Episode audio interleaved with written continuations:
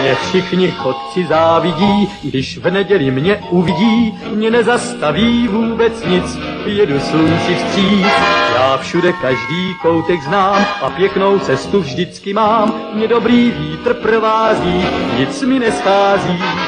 Hello, sziasztok, üdvözlök mindenkit, én András vagyok, ez pedig a Túnáp című podcast sorozat legújabb adása. Műsorvezető kollégáim ezúttal is Ákos. Sziasztok. És Gáspár. Random adással készültünk nektek, ahogy ígértük, ami azt jelenti, hogy az elmúlt hetek legnagyobb filmes bemutatóit fogjuk nektek kielemezni, de szóba fog kerülni még egy-két kisebb alkotás, sorozat is, illetve egy reality showról is gyorsan majd megemlékezünk. Um, ami fontos, hogy szeretném megköszönni ismételten a Patreon támogatóinknak az adakozást, ugye ezt a patreon.com per Radio Tune oldalon találtok ilyen tíreket, és hogyha tetszik az adás, hogy tetszik, amit csinálunk, akkor ott tudtok feliratkozni valamelyikre. Ugye azt ígértük, hogy az 5 dollár és az a fölötti adakozóknak a nevét fogom beolvasni, pedig a következő, Angelika, nagy Ansia, Beren, Billy Bogboti, ugye köszi még egyszer a remek videót, a Neverending Stories, Pintér Csabi, Dvorski Dániel, József K., Nevadi, Stupid Fat Hobbit és Vandras, ők azok, akik ismételten támogatták a munkánkat, úgyhogy szeretnénk megköszönni ismételten. Úgyhogy ezeken kívül pedig a szokásos elérhetőségeinket szeretném felsorolni. Aki új hallgató lenne, annak örömmel közlöm, hogy nem csak YouTube-on tud minket hallgatni, hanem fenn vagyunk iTunes-on, Spotify-on is, illetve SoundCloud akkontunk is van, ezeket mind megtaláljátok a leírásban, illetve természetesen nyitottak vagyunk a véleményetekre. Lesznek ma olyan filmek, amikről szerintem jót lehet vitázni. Ezt legkönnyebben itt a YouTube videó alatti kommentben tudjátok megtenni, ideírhatjátok a véleményeteket akár az adással kapcsolatban, akár az adott filmekkel kapcsolatban. Ö, illetve Twitter elérhetőségünk is van, ez az et Radiotunop, és Facebookon a facebook.com per Radiotunop oldalon tudtok minket megtalálni. Érdemes egyébként, mert például oda posztoljuk az ilyen fantasztikus videókat, mint amit ugye Botond is készített a Stranger Things kapcsán. Ákosnak is van egy Twitter elérhetőség, amit már mindannyian tudunk, úgyhogy mondjuk egyszerre. Et, Et Lennox Sasaki. Ja, Így van. Úgyhogy aki ebből meghallotta, annak gratulálok, aki nem, az megtalálja Ákost a Twitteren. Jó, akkor uh, szerintem kezdjünk is bele, elég sok filmről van szó, és hát örülök annak, hogy végre olyan alkotások, nem mindegyik, de nagyrészt olyanok, amikről, amikről lehet jól beszélgetni. Az első az pont nem ilyen, úgyhogy Ákos előre is bocsáss meg, de a Pókember idegenben erről beszéljünk szerintem viszonylag röviden. Azért gondolom ezt, mert ez a film pontosan az, aminek mutatja magát. Az, amit ígér, ez egy habkönnyű nyári szórakozás, ami tökéletesen folytatja a Pókember hazatérésnek a hangulatát, stílusát, ugye itt is azért nagyobb hangsúly fektetnek inkább a, a felnövés történetre, a John Hughes vonalra. Ezt az egészet most ugye becsomagolták egy ilyen európai vakáció keretbe, de ezt azért csak elég finoman tették, és ismételten szerintem a Marvelről már elmondható, hogy, hogy igenis javul a főgonoszok terén, és tudtak egy olyan főgonoszt kreálni, ami bár nem túl eredeti, de közben teljesen szórakoztató, és adott nézők számára akár meglepő is lehet. Úgyhogy ez az én rövid véleményem, természetesen majd belemegyünk a részletekbe. Úgyhogy akkor Ákos, ugye veled néztük együtt, majd részletesebben belemegyünk, hogy hol és mikor, de hogy nagyjából a filmről mi a véleményed? Aha. Én amikor először láttam ezt a filmet, akkor nekem kicsit csalódás volt, mert nem pontosan olyan lett, amit vártam, és amikor másodszorra néztük együtt már ezt a filmet, akkor valahogy jobban tetszett, de még mindig azt mondom, hogy ez egy kevésbé jó pókember film, mint a hazatérés volt, de még így is egy könnyed nyári darab, ami, ami ugyanazt a szellemiséget viszi tovább, mint a, mint a hazatérés, és Tom Holland még mindig iszonyat jó pókember, az iskolai szál szerintem még mindig nagyon-nagyon jó. Én ebből többet elnéztem volna ebben a filmben, és a főgonosz is tényleg sikerült ismét egy tök jó főgonoszt írni, és a Jake Gyllenhaal az nagyon jól hozza ezt a egészséges ripacs figurát. Az a bajom nekem ezzel a filmmel, hogy túlságosan rajta van a végjáték árnyéka, és Tony Stark árnyéka, és szerintem, én legalábbis engem ez rohadtul idegesít, amikor egy pókember film, mint például az első rész, meg tudott állni a saját lábán. Ez viszont nem, és ez, ez dühítő. és emiatt én úgy gondolom, hogy hogy kicsit olyan, főleg a film második fele kicsit kaotikus lesz, Uh, és nem tett jót ennek az egész európai vokációs dolognak az, hogy még beleerőltetnek egy ilyen te vagy az új vasember szállat, holott megértem, de nekem ez nem tetszett.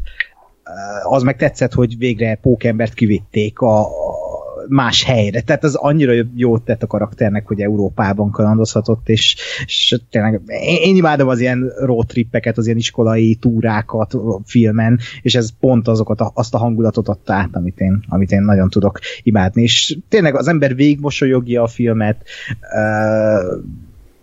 mondhatni már, hogy egy ilyen Marveles iparos munka, ami, ami a jobbak közé tartozik, de azért szerintem a hazatérés, ami nálam így a top három Marvel film között ott van, az, az azért az azért sokkal-sokkal fejebb van, mint ez a film. De ez is egy nagyon cuki, eh, szerintem a legjobb szóra ez a cuki feel good pókember film. Hm.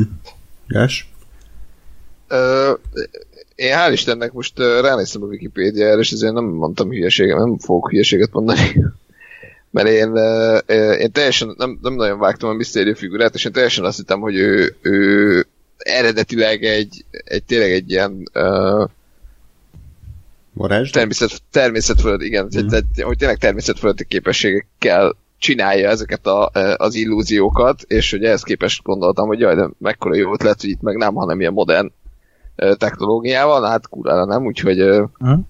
hál' Istennek ne, ezt most nem mondtam kiadásban. De minden esetre, most akkor ettől függetlenül, hogy én azt hittem, hogy ez egy csavar, és egy kicsit egy ilyen újraértelmezés, mint ugye a, a Vasember 3 volt a, a mandarin. mandarin. Ö, tehát ettől függetlenül is szerintem egy tök jó tehát a filmen belül viszont ez jól működött, meg, meg igazából engem átvertek azzal, hogy ugye ö, megjelenik a, a, a misztérió, és tényleg akkor ö, picit így belengetik a, a, a multiverzumot, ugye mondja, hogy hát a tiétek a 606-os, vagy 616-os föld, ami ugye ezek szerint a, a Marvel Cinematic Universe-ben még egyelőre egy kamu, de hogy ugye a képregény univerzumban meg pontosan tényleg ez van, hogy a, a, a fő univerzum az a 616-os. Uh, úgyhogy egy kicsit így játszottak a, a nézőkkel, meg azokkal, akik hmm. ismerik az egész uh, képregényvilágot. Úgyhogy ez nekem tetszett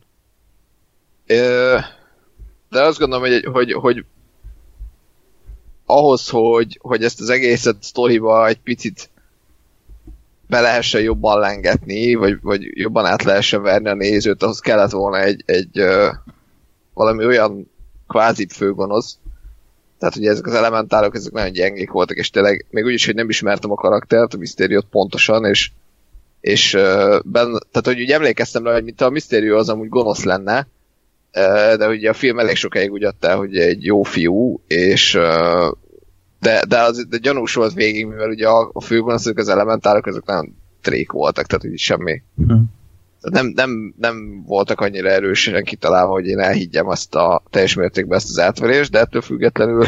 Hát gondolj bele, hogy ez egy Justice League filmben az Elementál a főgonosz, tehát Jó, hát igen, itt csak egy ilyen random Igen, itt a, itt a Red Herring főgonosz volt a Justice League-ben meg az igazi, de igen. Ez, ez teljesen jós.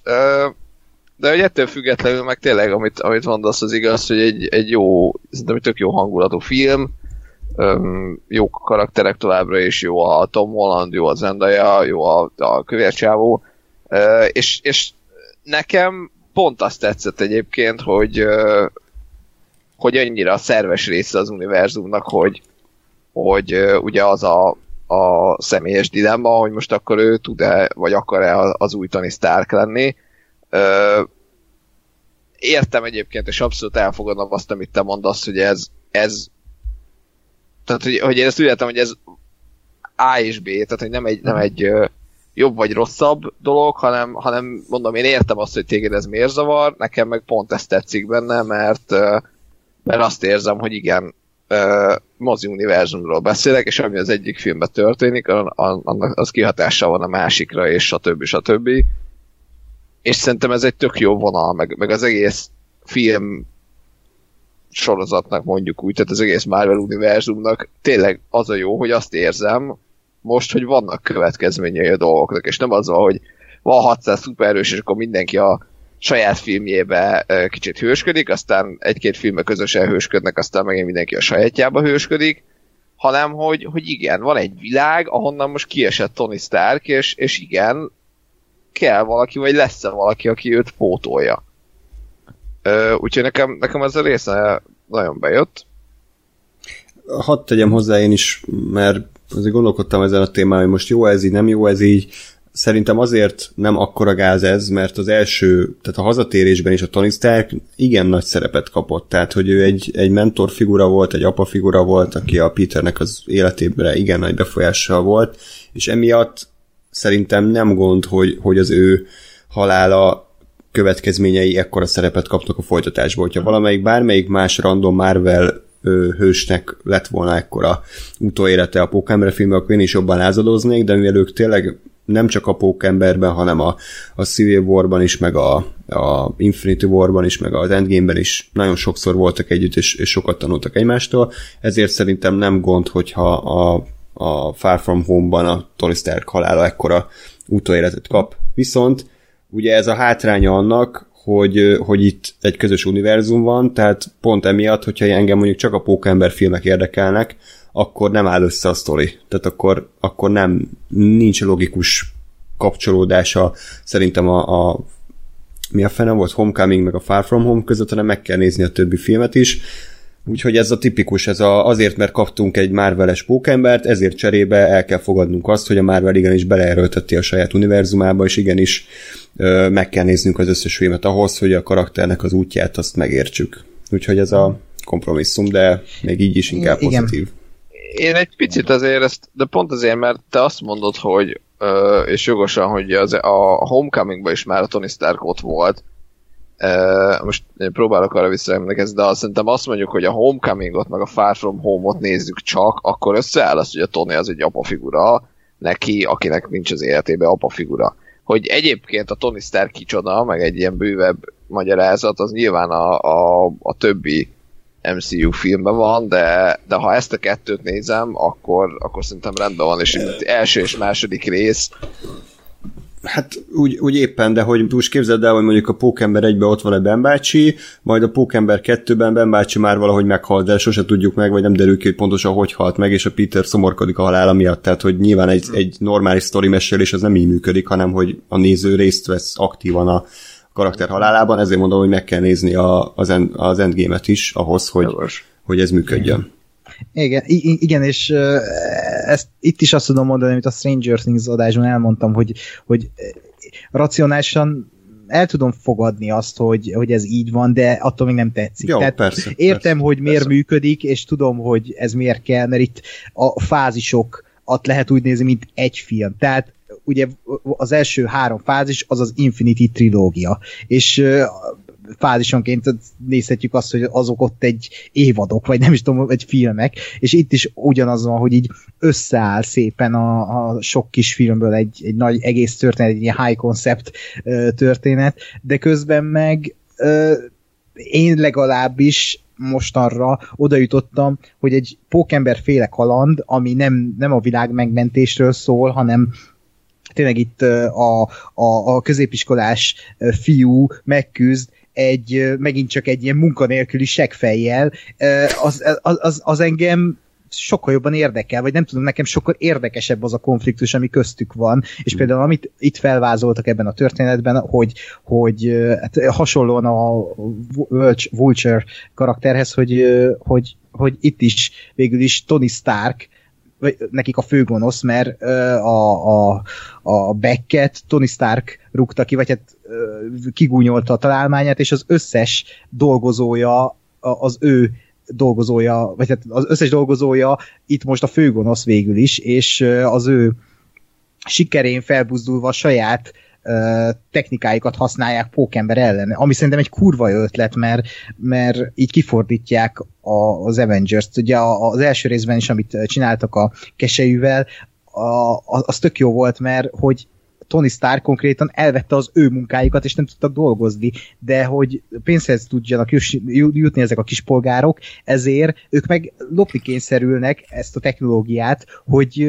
meg, tudják, meg tudjanak élni, és fent tudják tartani a családjukat, és ez annyira jó tett nekem ezek a, a kis emberek konfliktusa annyira tetszenek, mm. hogy inkább ezt nézem, mint azt, hogy jön egy újabb tanosz, és elpusztítja a világot, tehát nem érdekel, tehát most inkább nézem Pókember, és azért mondom, én el tudom fogadni, hogy ez történetmesélésileg ez egy teljesen más világ, ez a, az univerzum teremtés, de közben meg valahogy fáj a szívem azért, hogy, hogy ezeket a tök jó történeteket e, feláldozzák egy Endgame DLC-ért, hogy akkor most itt egy kiegészítő még az Endgamehez. És az is tök jó volt ebben a filmben, hogy nem említettünk, hogy ahogy és ez megint csak a DLC-hez kapcsolódik, hogy e, ez is Endgame DLC, viszont a Pókember történetében tök jól működött, hogy öt éve eltelt, viszont akik, akik ugye meghaltak és visszatértek, ők nem öregedtek, viszont akik ott maradtak ebben a világban, azok öregedtek, és hogy ezt hogy kezeli ez a film, azt szerintem kurva jó és vicces, és de, nagyon érdekes.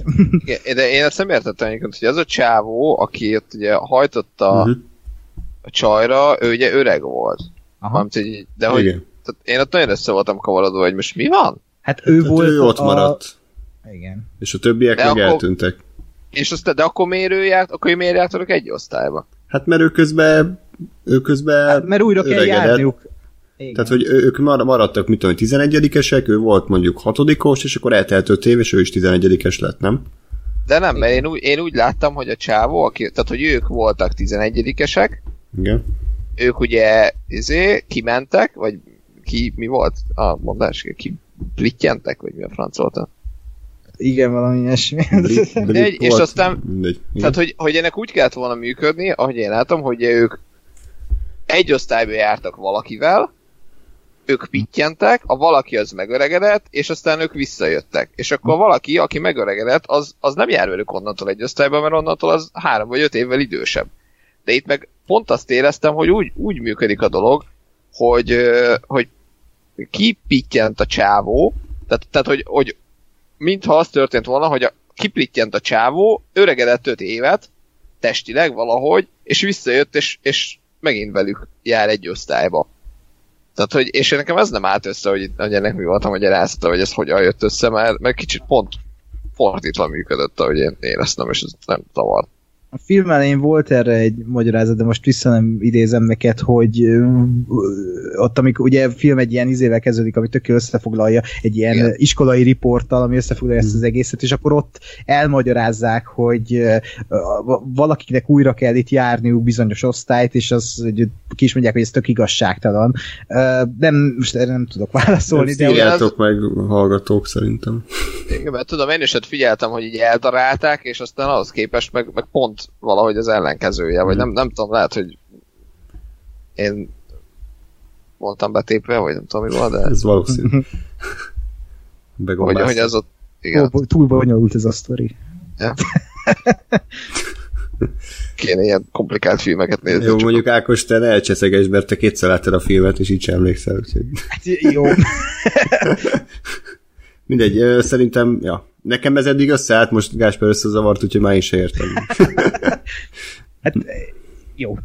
Oké. okay. A lényeg, hogy me- megöregedtek, és akkor velük kell járniuk ezt a vizét. Hát, de ez szerintem egy tök jó uh, konfliktus is lehet, meg tök jó humorforrás a film szempontjából, hogy, hogy akkor itt ez a a kínai, vagy hát ez a kis ázsiai csávó, aki az első részben az a kis törpe ázsiai volt, itt, a, itt meg ő a, a, a, a faszkalap, aki lenyúlja a főhős szerelmét, és hogy e-, ezzel mennyi poént hoztak, ez, ez nekem tökre tetszett, hogy, hogy ezt így kiforgatták.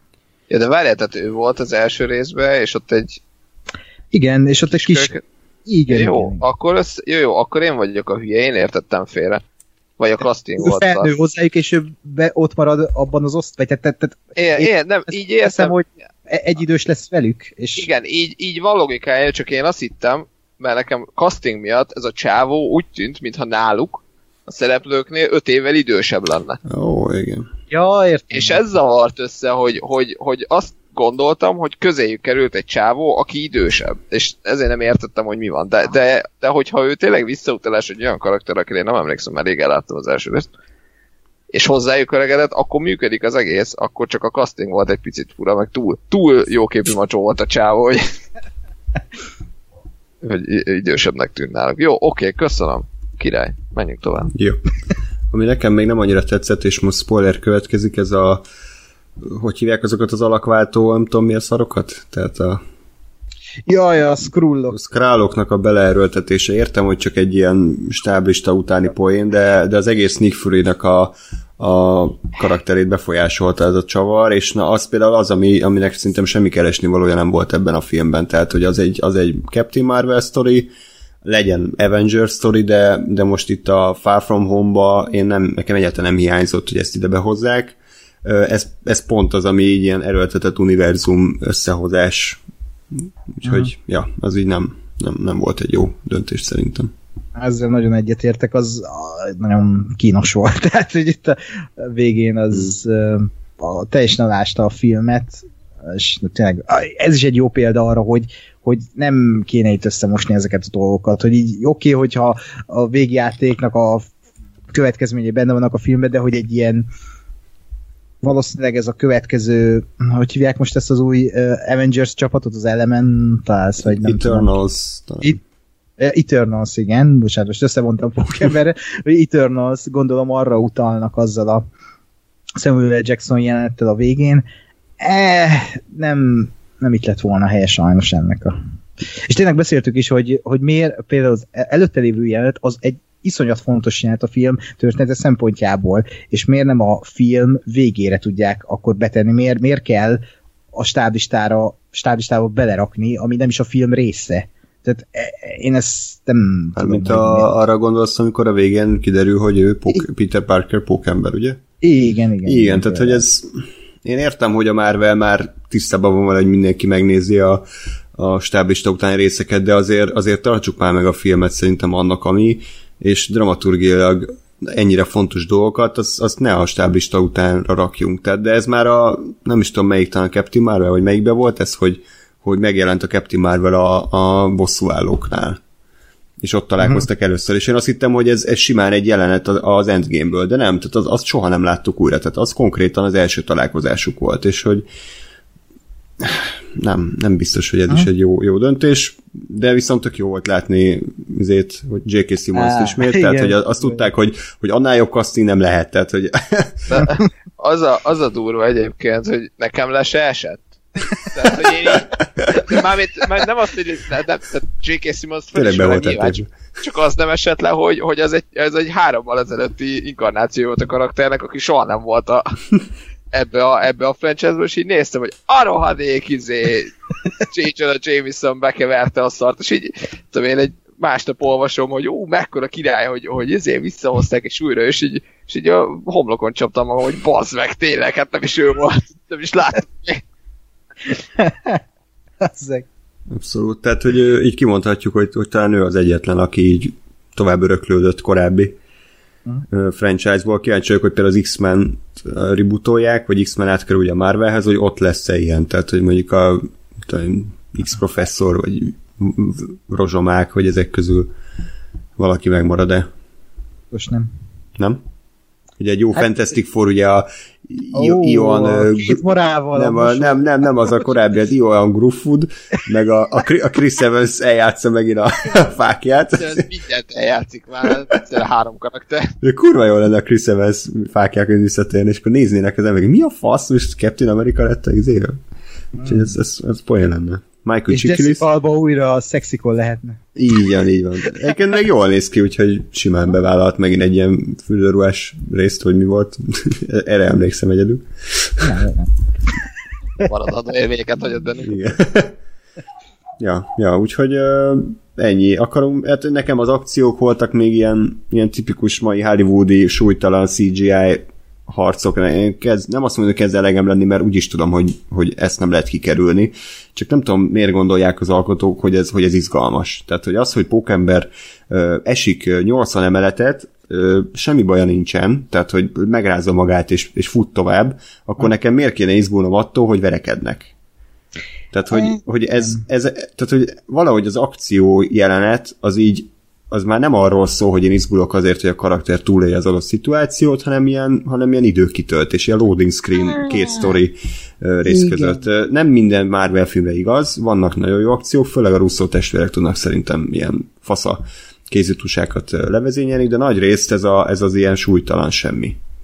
Hát igen, igen, és az a baj, hogy na, tényleg ez a, az a legjobb szóra, hogy érdektelen akciók vannak a filmben, és a legtöbb Marvel filmben ez így van, hogy így olyan papír hmm. ízű az egész, hogy úgy olyan műanyag. És ebben a filmben is az, az egyébként nagyon kiveri az ember szemét, hogy annyira gányul néz ki a CGI, hogy amikor egy sima, nem tudom, ott vannak a Tower Bridge-en, és akkor látszik, hogy az is szí, vagy izé green screen, tehát most nem át, tehát annyira zavarja az ember szemét, és például a film végén van egy ilyen, végre pókember lengedezik ugye a New York utcáim, és ha megnézed azt a jelentet, meg megnézed a Sam Raimi féle első pókembert, akkor a Sam Raimi féle pókember sokkal jobban néz ki, mint ez a 2019-es Far From Home, ami tök gáz szerintem.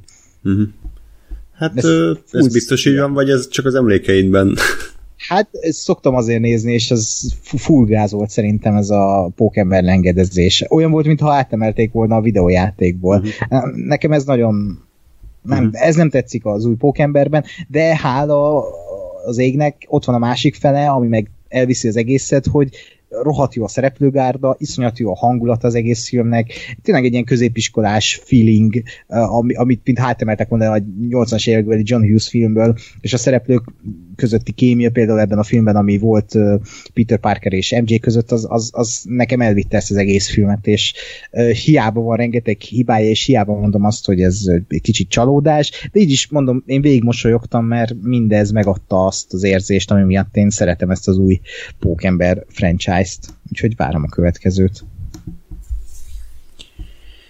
Jó, szerintem ez jó végszó volt, semmi különös, tényleg nyári limonádé, de de jól esik, hogyha egész nap a napon rohadsz, ahogy ezt megtettük ugye Ákossal, Rómában, és ilyen szép, szép átkötéssel.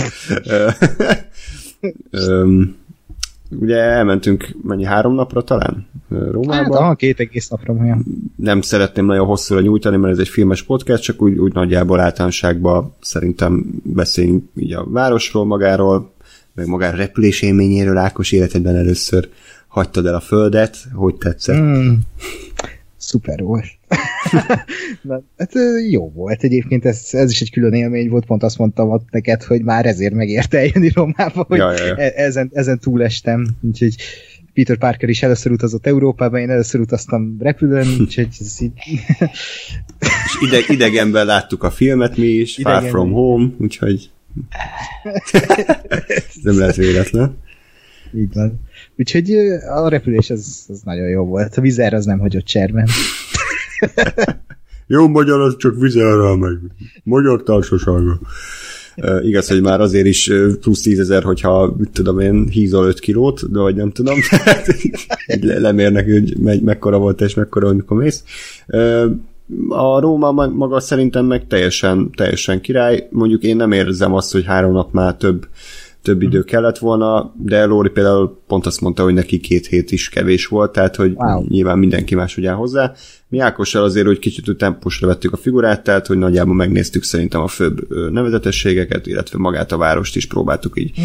így, így beszívni az ottani levegőt, meg az atmoszférát, meg a, a temperamentumos embereket, akik folyamatosan dudáltak, meg mindenki haladt nagyon előre. Úgyhogy igazából tudom ajánlani Rómát, mert, mert van egy egyéni hangulata, például nekem emiatt jobban tetszett, mint Párizs, ami, ahol kicsit azt éreztem, hogy egy random európai város, és elszorva pár nagy nevezetesség. De Rómának van egy, van egy saját identitása, ami, hogyha kilépsz egy random kis utcára, akkor már, már, már érzed, és tudod, hogy ott vagy. Úgyhogy, hmm. ja. Ennyi. Ez az, köszönöm. Igen. Igen, erről, erről nem beszéltünk, ezt átadom neked ezt a lehetőséget.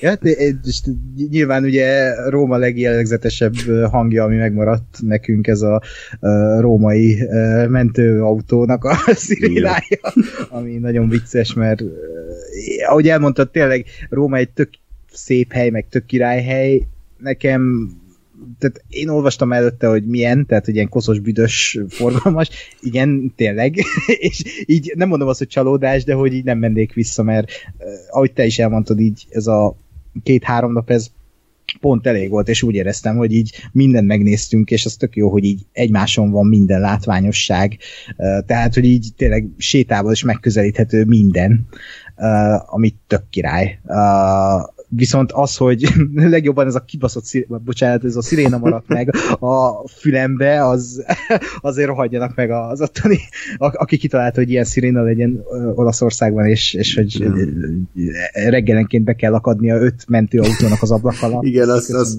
azt, erre még kiternék, tehát, hogy amikor, amikor tényleg arra ébredsz reggel félkomása, hogy öt mentőautó a forgalom közepén beakadva ezerre szirénázik, és az olaszoknak ugye mindenre az a megoldás, hogy nyomják a dudát, tehát ezért a környékben lévő 200 autó hogy egyszerre nyomta a dudát, és amikor ilyen rémálomból ébredsz, és kiderül, hogy ez a valóság, tehát hogy körülbelül így tudnám körülírni, és amikor így azt érezzék, hogy jó, akkor bementünk a Vatikánba, akkor felmentünk a, a Szent Péter, ezt felmentünk, azt és felmásztunk, mondjuk felvonszoltuk magunkat a Szent Péter Bazilika tetején, és, és akkor körbenéztünk a gyönyörű Rómán, és még akkor is ezt a ezt hallgatjuk. úgyhogy, úgyhogy nem véletlen volt füldugó a, a szobában, amikor megérkeztünk, ami rögtünk, hogy ha, füldugó biztos, biztos kelni fog, és hát igen. És tényleg. Tényleg kellett, tehát ja, úgyhogy igen, hát igen. Ez, erre fel kell készülni. Igen, viszont a mozi, ha már filmek, az, az, az nekem tök pozitív, sal, vagy nem is pozitív csalódás, hanem tök meg, nagy meglepetés volt, hogy milyen moziba voltunk. Nem tudom, hogy a többi mozi is így működik-e Olaszországban, de mi egy olyan moziba mentünk, mert ott közben megtudtuk, hogy a, az olaszok is szinkron buzik, és mindent szinkronosan adnak, és egy olyan mozit kellett keresni, ahol vannak eredeti nyelvű filmek, és egy ilyen, nem is tudom, mi, mi volt a neve ennek, Cinema Fú, nem Intrastavere, vagy... Intrastavere. Hmm. Intrastavere. Hmm. Uh, és uh, annyi volt az egész, hogy kifizettük a kasszánál a jegyet, uh, a, a jegy mellé adtak két kettő darab uh, pókember plakátot, ami megint csak meglepő, uh, és uh, így ugye a mosdót nem találtuk, jegyszedő nem volt, és így elindultunk a, a tömeg, a tömeg, a négy ember után, akikkel végignéztük a filmet, és csak simán be lehetett menni a terembe, és a teremből közvetlenül nyílt az ajtó, vagy hát a függöny a WC-hez, ami ilyen wow. ezt, ezt egy magyar szerintem nem szokta meg, hogy ez így van kialakítva, de tök hasznos. Hát most nem a függöny é... mögött volt rögtön a WC, hát nem, de és jó hangosan. Vezetett, Igen. Igen, egy... ott, ott okáltak mellettük. a ajtó sem volt, csak egy függöny. Hát jó, mert félrehúzod, és közben tudod nézni a filmet Igen, a Ez ilyen, kicsit ilyen Golden Glow Hotel feeling, hogy így... Ajjaj nincsen fizikai tér elválasztás a WC és a nappali között. Jó. hát ilyen PTSD-t hoztál elő belőle a Golden Globe-a. És még nagyon tetszett, hogy, hogy a filmnek az első 10 percében egy ilyen légy rászállt a vetítőre, és azt néztük, hogy éppen melyik, melyik szereplőnek a fején van egy hatalmas szürke volt, ami mozog. Úgyhogy hát volt egy bája, mondjuk úgy igen, volt, volt egy bejennek a mozinak, és a, még az nagyon tetszett, ami megint csak egy egyedi dolog Magyarországhoz képest, hogy a filmkezdéskor indul, és addig vetítik az előzeteseket. Igen, Tehát ez már így, jó. Ez, az, az, az nagyon, nagyon hasznos megoldás, és itthon is be kéne vezetni. Nem Úgyhogy ja, kellemes nincs halott a moziban, még ha széles vászlófilmet néztünk is amúgy, mert a rossz, rossz képarányú vászon volt betéve. Igen, egy 4-3-as vászonnal számoltak, aztán nem mondta nekik sem King, hogy a filmek már nem 4-3-ba készülnek, úgyhogy meglepődve tapasztalták, hogy a nagy része nem, nem használható. De szuper volt. Ja. És legfontosabban nem is beszéltél a The Amazing Race nevű fantasztikus sorozatról. Igen. Erről már korábban beszéltünk, úgyhogy nem akarom bőlére ereszteni, csak egy nagyon gyors ajánlót szeretnénk tartani. Ez egy reality show, és sose gondoltam volna, hogy egy reality show-t ajánlani fogok, mert nekem az mindig összefüggött az ilyen Big Brother, meg Való Világ, meg Éden Hotel, meg ilyen szintű okádékokkal, de a The Amazing Race szerintem a nevéből is adódóan egy fantasztikus verseny, egy általában 12-13 részes évad, amiben azt látjuk, hogy 11 csapat, kétfős csapatok egy világ körüli ilyen versenybe vesznek részt, és mindig borítékokat kapnak, a borítékban megtalálják, hogy hova kell eljutniuk, mondjuk Amerikában indulnak, kapnak egy borítékot, hogy el kell jutniuk Boraborára, és ott kapnak helyi feladatokat, és akkor így utaznak körbe a világban, és a győztes pedig kap egy millió dollárt. Fantasztikus az egésznek a, a tempója, tehát úgy van vágva, mint egy 90-es évekbeli ki a fene, Jerry Bruckheimer film, tehát hogy olyan folyamatos ilyen helikopterbevágások, meg lassítások, meg, meg rohanókamera, meg hát a zene, ugye Ákos? Ez... Tehát a legsablonosabb Trevor Rabin zenék Agaz. a 90-es évekből, meg a szikla zenéje összemondva, de zseniális. Így, van, így van. Úgyhogy igazából tudjuk ajánlani, rengeteg évada van, tehát hogy most már 30 fölött járnak azt hiszem, úgyhogy én azt javaslom, hogy ilyen korábbiakból érdemes csepeg, csipegetni, tehát ugye a 5-6-7 10, ugye van a 14. évad, ami sokak szerint az egyik legjobb, és van egy évad, ahol Magyarországra is ellátogatnak, ez, ha emlékeim nem csalnak, akkor ez a hatodik évad, és az a jó, hogy mi két részt is kaptunk, tehát ugye sok helyszín csak egy részt érdemel, nálunk két rész is volt, tehát voltunk Budapesten, Egerben, meg még egy-két helyen, úgyhogy, úgyhogy már azért érdemes megnézni a... És azt a betyárt, aki a pitstopnál a végének nem felejtem így van. így van, így van. Akkor jó csípős leves. Igen teljesen indokolatlanul csatting, csat, csattogtak a karikás ostorával a halászbástyán, de... Igen, igen. Hát amikor ugye az amerikaiak kérték, hogy valami jó magyaros szokás legyen itt, és akkor hoztak egy nagy bajszú betyárt, aki csattogtatott az ostorával. Az, értelme nem volt. Az, hogy ez már alapból ott volt, tehát nem is kellett hívni, hanem ez a csávó ja. minden nap ott van, és akkor csak oda raktak egy szőnyeget, hogy akkor itt csattogtassál. Um, ja, úgyhogy nem tudom, Ákos, esetleg valami vélemény? Nekem tetsz. Én úgy, így, úgy ismertem ezt a sorozatot, hogy így kb. ilyen pillanatképeket láttam belőle, meg tudtam, miről van szó, de sose láttam egy egész epizódot belőle, de most így András megnézetett velem, nem tudom, két, két, két epizódot, és kedvet is csinált. Nem mondom, hogy azóta néztem belőle bármi, de hogy Sejtettem. fogok, mert uh-huh.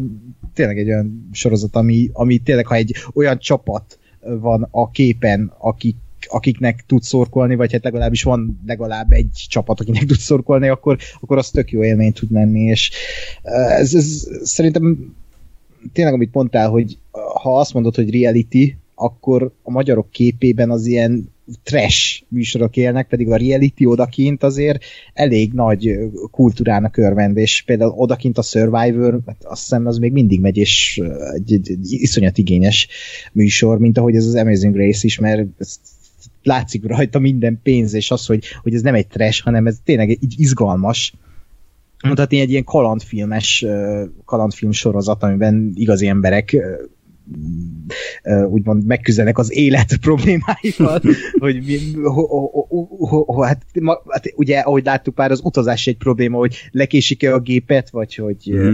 jó, jó, időben csekkolnak ebbe, ez, ez mind egy probléma tud lenni, és ezen felül még vannak a feladatok, amik aztán néha meghaladják az ő ö, fizikai tudásukat. Pár szamár ugye simán elintézik kiessél a picsába. Igen, igen, ez az, és azért mondom, én még fogok nézni, mihest lesz kevesebb sorozat lesz az életemben, akkor fogok nézni még Amazing Grace, mert ez tényleg csak ajánlni lehet, és, és hát átad egy ilyen, tényleg ezt az igazi korai 2000-es évek hangulatot, a, a, legalábbis a korá, korábbi évadok, amiket mi is néztünk, hogy, hogy ez tényleg az, az, az egy ilyen korlenyomat. és aki szereti a Jerry Bruckheimer produkciókat, az, az, az szerintem ezt is fogja, mert, mert tényleg egy olyan, mint a, nézed a közellenséget. ja, ja. És hát igen, szerintem Jerry Bruckheimer is már csak ezt nézi, mert más projektben nagyon nincs benne, tehát szerintem ebből hát fizeti. Meg a bankszámláját, hogy hát igen, fölfelé. Igen, igen. igen. Ja. És egyébként írtozatos költsége lehet egy ilyen sorozatnak, tehát már csak az, hogy, hmm. hogy az egész tábot reptetni az egész világon át, és hogy nyilván nem csak a, a ugye kezdetben 22 játékost, hanem az összes kamerament, meg rendezőt, meg asszisztens, meg minden, minden szart, és, és ugye nem is tudnak mindig felkészülni, tehát fogalmuk sincs, hogy a csapat mikor érkezik meg a reptérre, tehát nincsenek előre lebukolva a jegyek, hanem ott, ott derül ki mindig. Aztán aztán ebből hmm. ugye egy csomó probléma is adódott a korábbi évadokban. Szerencsére már elvetették azt, hogy ugye mindenkinek adnak mindig kis készpénzt, a, amikor indulnak. Nem, szerintem adnak, csak nem mondják be. Hát az már nincs kiemelve, ugye az e- korábbi évadokban külön epizódok szóltak arra, hogy elfogyott a pénzük a, a játékosoknak, Igen. és konkrétan csöveszniük kellett az utcán, hogy mondjuk a taxit ki tudják fizetni, hát hogy kijussanak a reptérre. De most a mostani évadban például egyszer szóba se kerül az, hogy pénz, hanem úgy, szerintem úgy, ahogy mindig az aktuális rendező, aki velük ül, az fizet mindig a taxinak. Nem, egyébként ö, tehát én azt gondolom meg azt látom, hogy, hogy kapnak pénzt, mert, mert frissebb, újabb évadokban is néha van az, hogy, hogy valaki mint belenéz a borítékba, és tesz valami megjegyzést, hogy hú de sok, vagy hú de kevés, vagy valami. Csak már nincs az, hogy, hogy bele van írva az első eligazítóba, hogy erre a legre, mit tudom én, 146 dollárotok ja, van. Értem. De hogy attól meg szerintem náluk van, meg, meg de azt sajnálom egyébként, ugye az volt régebben, hogyha hogyha olyan ö, szakaszban voltál, ami előre ki volt nevezve, hogy ugye ezen a szakaszon nem esik ki az utolsó ember, ugye az utolsó csapat, akkor mindig az volt a büntetés, hogy de elveszik az összes pénzedet, meg csomagot, meg mindent, és akkor tényleg kb. egyszer gatyába kellett intézni, és tényleg tök poén volt azt nézni, hogy ki hogyan, honnan szerez pénzt, hogy, hogy csajok oda mennek random emberekhez, és akkor izé, egy perc alatt megszerzik a 600 dollárt, a szőrös izé, férfiak ott balfaszkodnak két órán keresztül, hogy egyáltalán nem tudom én, egy puszjegyet meg tudjanak venni ketten. és mondjuk ezt azért, mert tehát az ilyeneket kihúzogatták, és akkor most azzal helyett, hogy jó, hát akkor nekik van plusz egy feladat, meg tudom én. De mondjuk ezek miatt is mondom, hogy a, hogy a korábbi évadokat szerintem azt érdemes nézni, mert ott amikor még nem volt ennyire PC, meg ennyire izé, a, a világ, hanem még, még bemertek vállalni uh, tévébe ilyen dolgokat, hogy jó, akkor nulla dollárod van, és uh, csövezzél valahol a világban, és hmm. mi meg ezt felveszünk, és megmutatjuk mindenkinek. Még annyit mondanék, hogy zárójában, hogy aki nagyon nem bírja a politikai korrektséget, akkor ez csak óvatosan, tehát hogy így kicsit, kicsit erőltetve valószínű, hogy minden egyes évadban kell egy, egy négerpár, kell egy, egy több női pár, akkor legyen legalább egy leszbi pár, egy meleg pár, tehát hogy így minden egyes ilyen demográfiai csoportot kipipálnak, de hát ott erre figyelnek, úgyhogy ennyi. Ennyi csak a, nem is negatívum, hanem csak megjegyzés. Korlenyomat, igen. Mm, ja. Oké, okay, akkor szerintem ennyit az Amazing Race-ről. Az, hogy hol tudjátok megnézni, azt így rátok bízom, tehát sajnos nincs fenn semmilyen ilyen Netflix, HBO, Amazon, akármi oldalon, úgyhogy egyéb forrásokból is, egyéb forrásokból kell majd beszerezni az évadokat. Akkor a következő, amiről szó lesz, ugye most kicsit a Pókemberhez csatolva ismét egy Disney alkotás, egy Toy Story 4-ről szerintem beszéljünk. Ez 9 évvel a Toy Story 3 után készült el, és ahogy a három előtt is egyébként nagyon, tehát na, nagy időközök vannak itt a Toy Story között. Nem tudom miért, mondjuk annak örülök, hogy a Pixar nem csak ezekből él, mint annó a DreamWorks tette ezt a srekkekkel, hogy tényleg így szarták egymás után a részeket.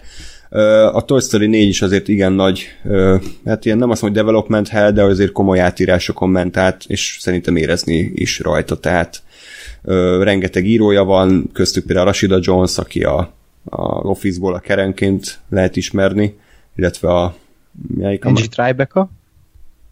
Az. meg Igen? a Parks Recreation, tehát hogy ő, ő, ő is beleírt a sztoriba. A rendező az, hát ez az első nagy munkája, korábban ilyen Pixar filmeket készített, illetve animációs departmentben volt, meg story editor, tehát hogy az szimpatikus, hogy teret adnak az úgymond fiataloknak. De hát maga a film az, az így legnagyobb jó indulata, és azt lehet mondani, hogy, hogy oké, okay, nem rossz, tehát a Pixar az, az igazán rossz filmet vagy nem csinált, vagy már régen a Cars 2-vel. De, de azért, azért érezni rajta, hogy ez a jó, akkor csináljunk még egy Toy story miről szóljon? Hát, nem tudom, így a játékok így, így, így elvesznek, és akkor így, így mi van velük. Tehát, hogy így körülbelül ennyi, és, és, és ez szerintem a legnagyobb negatívuma, hogy hogy miért létezik egyáltalán. Tehát, hogy szerintem senki nem kérte, tehát senki nem állt fel úgy a Toy Story 3 után, hogy jaj, úgy izgulok, hogy mi lesz a következő részben, hanem, hanem az tökéletesen lekerekítette a történetet, illetve egy ilyen, egy ilyen új, új irányt is megadott, hogy, hogy az élet körforgása idézőjelben, hogy akkor tovább, tovább szolgálják a játékok úgymond a gyerekeket, csak most már mivel felnőtt az ND, ezért egy új gyerekhez kerülnek. És ez szerintem szépen lezárt a sztorit, és szerintem igen nagy bajba is voltak, hogy ezután mégis hogyan vigyék tovább a, a történetet, talán ezért telt el egy év, mert, mert nem adta magát a sztori, tehát nem, nem úgy ért véget, mint egy, mit tudom én, egy, egy mondjatok valami animációs filmet, ami felújja a labdát, mondjuk a Lego kaland, hogy akkor jönnek a, a dupló bolygóról, és akkor meg kell őket állítani, hanem, hanem az egy tényleg kerek lezárt sztori, és akkor jó, akkor egy negyedik rész.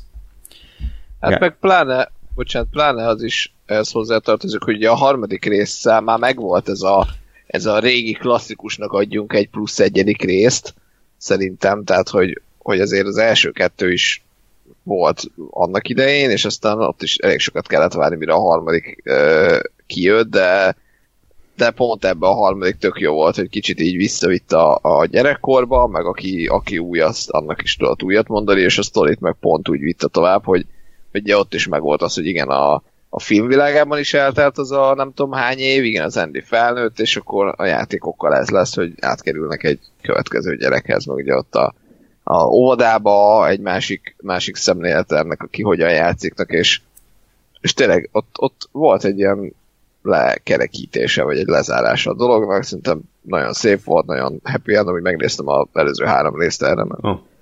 gondolkodtunk még abban, hogy tematikus adás.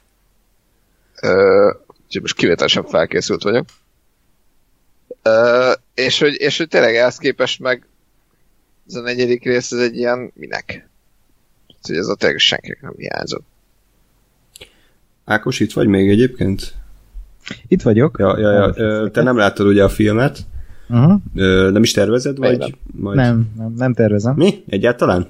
Egyáltalán. Na, az azért, azért a sok. Szerintem az... Hát nem sok. Tehát, hogy nem, Na, akkor e... kedves hallgatóink, új tagot toborzunk a túnápra. A, a önéletrajzokat a műsor elején felsorolt elérhetőségünkre tudjátok beküldeni. Jelig el. Nézd meg a Toy Story 4-et legalább, ez az egyetlen elvárás. Igen. Ö, gondolom ennek ilyen, ilyen érzelmi okai vannak. Ö, szerintem tök kerek volt, amit elmondhatok az előbb, hogy egy kerek lezárása van a Toy Story-nak, és a Toy Story 4-nél most annak ellenére, hogy nem láttam, azt érzem, hogy Uh, meg azt hiszem András az előbb te mondtad, hogy na csináljunk még egyet, Aha, és ez érződik igen. is rajta ezek szerint. Kit érdekel? Tehát most engem nem. Maximum lehet, hogyha majd kijön uh, Blu-ray-en, és akkor megnézem, de hogy de, de így nem fogok futni rá, hogy megvegyem, vagy bármi, hanem ezt majd egyszer talán megnézem, de Pixar ide vagy oda nem érdekel. Tehát a szörnyegyetem is hmm. oké okay volt, de hogy uh, nekem inkább elrontotta azt, amit, amiről szólt a szörnyerté. És a Toy Story 4 és nem akarom azt, hogy így a, azt látni, hogy hogyan folytatódik a történet, amit egyszer már lezártak, mert úgy gondolták, hogy ez egy pénznyelő, és még többet kell belőle kisajtolni, úgyhogy ezért nem néztem hmm. meg.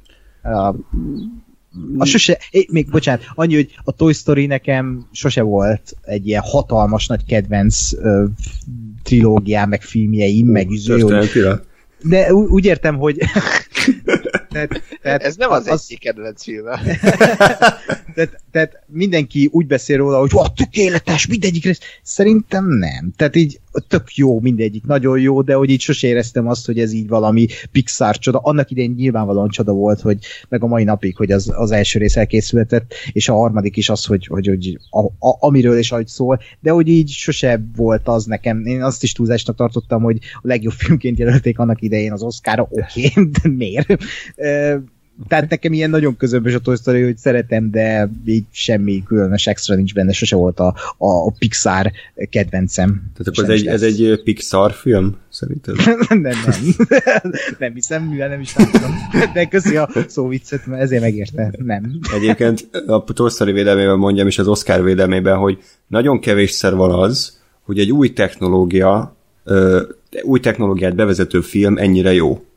Tehát uh-huh. én azt gondolom, hogy a Toy Story nem csak azért kurva jó, mert az a világ első CGI animációs filmje, hanem mert rohadt jó a sztori, és, és rohadt jók a karakterek, és hiszen faszán ki van találva az egész. Most nem néztem újra, Gás, te talán jobban tudsz ebbe, de hogy, hogy, hogy az, egy, az, egy, az egy teljesen magabiztosan elkészített mű, mint például a bármilyen más film, ami, amit elő, ami először próbálkozik valamivel, most nem tudok sajnos példát mondani, azok általában még ilyen, ilyen útkeresések, hogy, hogy, hogy nem teljesen biztosak a technikában, nem tudják hogy alkalmazni, nem hoznak ki belőle mindent. Mondjuk a Robert Zemeckis féle Polar Express az, az hát távolról sem a, az ilyen stílusú alkotásoknak a csúcsa, hanem már mondjuk a Christmas Carolra ért meg oda a technika, hogy nagyjából jó filmet is sikerült csinálni.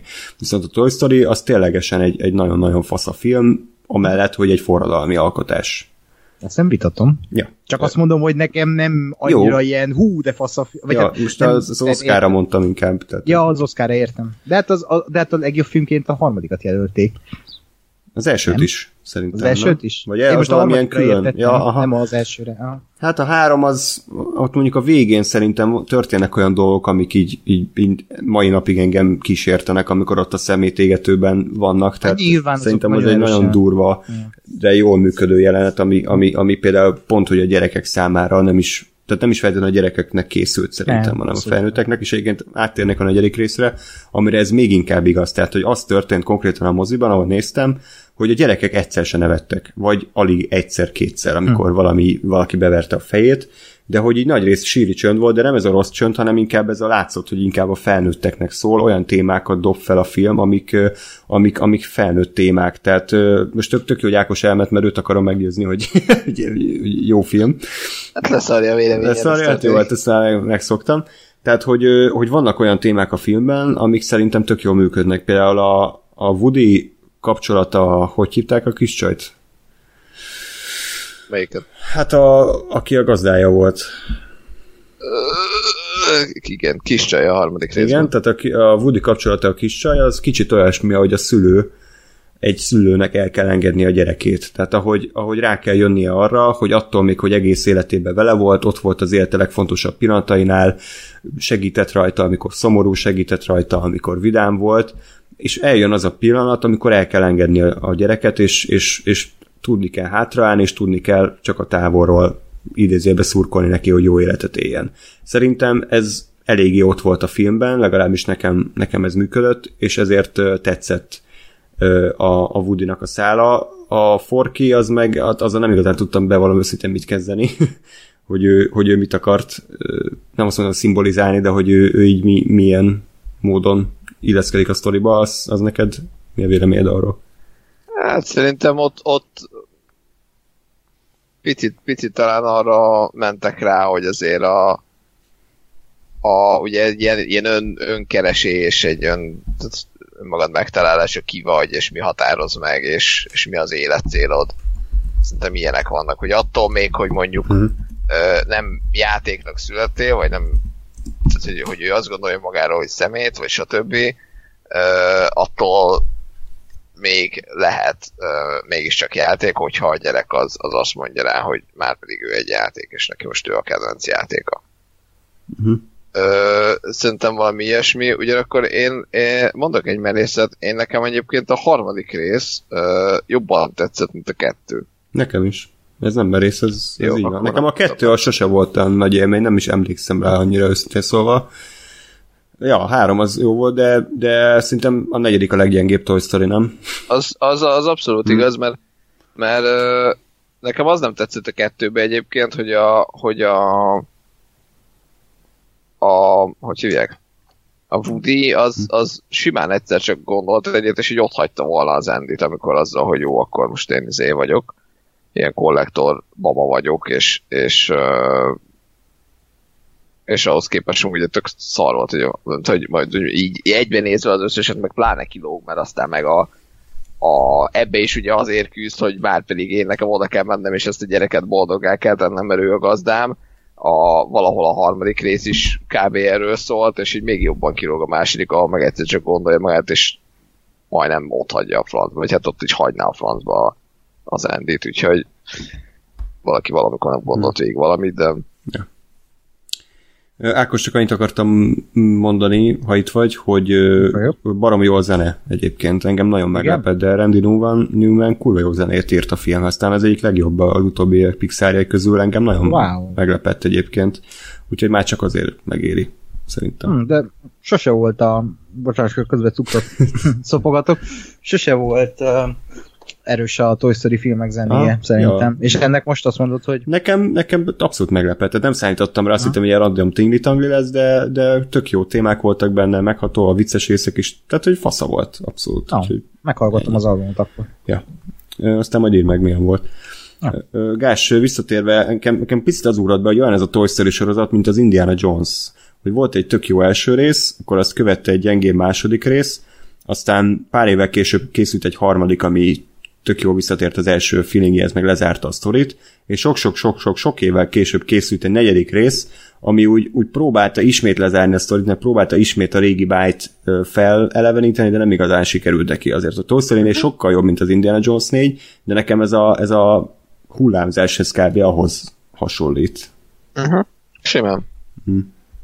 Illetve a sztoriról még beszéljünk, mert az nekem elég adhok volt, bevallom szintén. Tehát, hogy a, filmnek az első 30-40 percében egyszerűen nem tudtam, hogy most ez, hogy most mi a sztori. Tehát, hogy, hogy elindult egy irányba, hogy ugye az film elején a bót azt elviszik a, a szőke pásztorcsajt, és akkor azt hittem, hogy arról fog szólni a film, hogy akkor a, hogy a bót keresi a Woody. De nem. Akkor elmennek egy ilyen, akkor a, akkor a kis elmegy az iskolába, vagy egy ilyen óvodába, és, és akkor azt hittem, hogy arról fog szólni, hogy hogy segítenek a játékok azon, hogy a kislány beilleszkedjen. De nem, azt is elhagytuk, akkor elindult a család egy ilyen road tripre. Mondom, jó, akkor ez egy ilyen road movie lesz, hogy különböző városokban különböző játékokat találkoznak, bla bla bla. De azt is elhagytuk, mert aztán arról szólt, hogy elveszett a, a, a Willy. És akkor a Willit kell megtalálni. Jó, oké, akkor arról szól. Aztán mégse arról szól, hanem, hanem hogy a, a, előkerül a bó. Tehát, hogy érted? Tehát, hogy így így elindult Abszolút, A, B, C, D irányba a film, és így nem tudtam, hogy akkor mi a fő irány. És ez nagyon későn, tehát körülbelül egy óránál bontakozott ki, hogy akkor végül is mit akar az egész. Ö, igen. Meg, meg nem tudom, egyik sem volt nekem. Tehát nekem ez a bó szál, ez az a baj, hogy annyira tehát, hogy így annyira visszautalt egy olyan részre, ami már igen túl vagyunk, hogy, hogy én, ez egy ilyen nagyon rossz írás, hogy, hogy amúgy igen, visszafelé, igen, emlékszel az, amikor, amikor ez történt. Nyilván nem láttuk, tehát igazából nem történt, de most csináljunk úgy, mintha ez megtörtént volna kacsint-kacsint. E, és, és akkor, akkor, akkor fogadjam el, hogy jó, igen, ez megtörtént, amúgy, bár soha nem láttuk. E, és akkor, akkor nyilván tehát, hogy igen, amit mondasz, az tök zavar, hogy aztán tökre nem is erről szól, szól valami teljesen másról, és akkor persze visszajön ez a karakter, hiszen exponáltuk az elején, tehát valamit kell vele kezdeni, és hogy így, így ez nekem se állt össze, hogy ez mi a francot akar. Szerintem, szerintem kicsit kisebbe kellett volna, koncentráltabba mm. kellett volna tartani, meg akkor még ott van a gonosz babának a, a szála is, ami, mm. ami valahol érdekes, hogy érdekes mm. lehet, de... Az mondjuk bejött, tehát hogy az nem, nem, tényleg Persze. nem tudom, hogy a korábbi részekben volt-e ilyen, hogy egy, hogy egy gonosz az így jó lett, mint hogy így, hogy a film három negyedénél ő, ő, ő, mégse gonosz tovább. Tehát, hogy én ilyenre nem emlékszem. Nem, hát de mondom, hogy ez egy jó szál volt, csak a kilenc másik ilyen random hmm. hülyeség mellett nagyon volt értelme. Hát pont olyan, hogy nyolcan írják a sztorit, és akkor így mindenki bedobált ötleteket, aztán mindet összerakták egybe. Igen, csak... minden, mindenki megírt három oldalt, aztán lerakták sorrendbe össze, izé, tűzőgépezték, hmm. és tettek, hogy akkor ez a forgatókönyv. De részleteiben nekem működött, tehát különvéve ezeket a szálakat, például mondom, pont a főgonosz figurája tetszett az, hogy ugye itt is felvázolják az elején, hogy igen, van egy főgonosz, van neki egy motivációja, Oké, okay, értem, hogy mit akar, de ugye a legtöbb filmben úgy van, hogy, hogy, hogy ő végig gonosz marad, és, és minden áron az ő motivációjának be kell teljesülni ahhoz, hogy, ahhoz, hogy ő boldog legyen. És itt a filmben ugye idézőben ez megtörtént, tehát hogy ő hozzákerült ahhoz a kislányhoz, aki, aki ez mindig is szeretett volna, és aztán jött a csalódás, hogy igazából az egész hiába való volt, vagy, vagy legalábbis, hogy rossz, rossz irányból nézte a problémát. Tehát nem, nem az a lényeg, hogy ő csak egy emberhez ö, tud oda kerülni, hanem hogy, hanem hogy meg kell találniuk egymást azzal, aki, aki az ő gazdája lesz.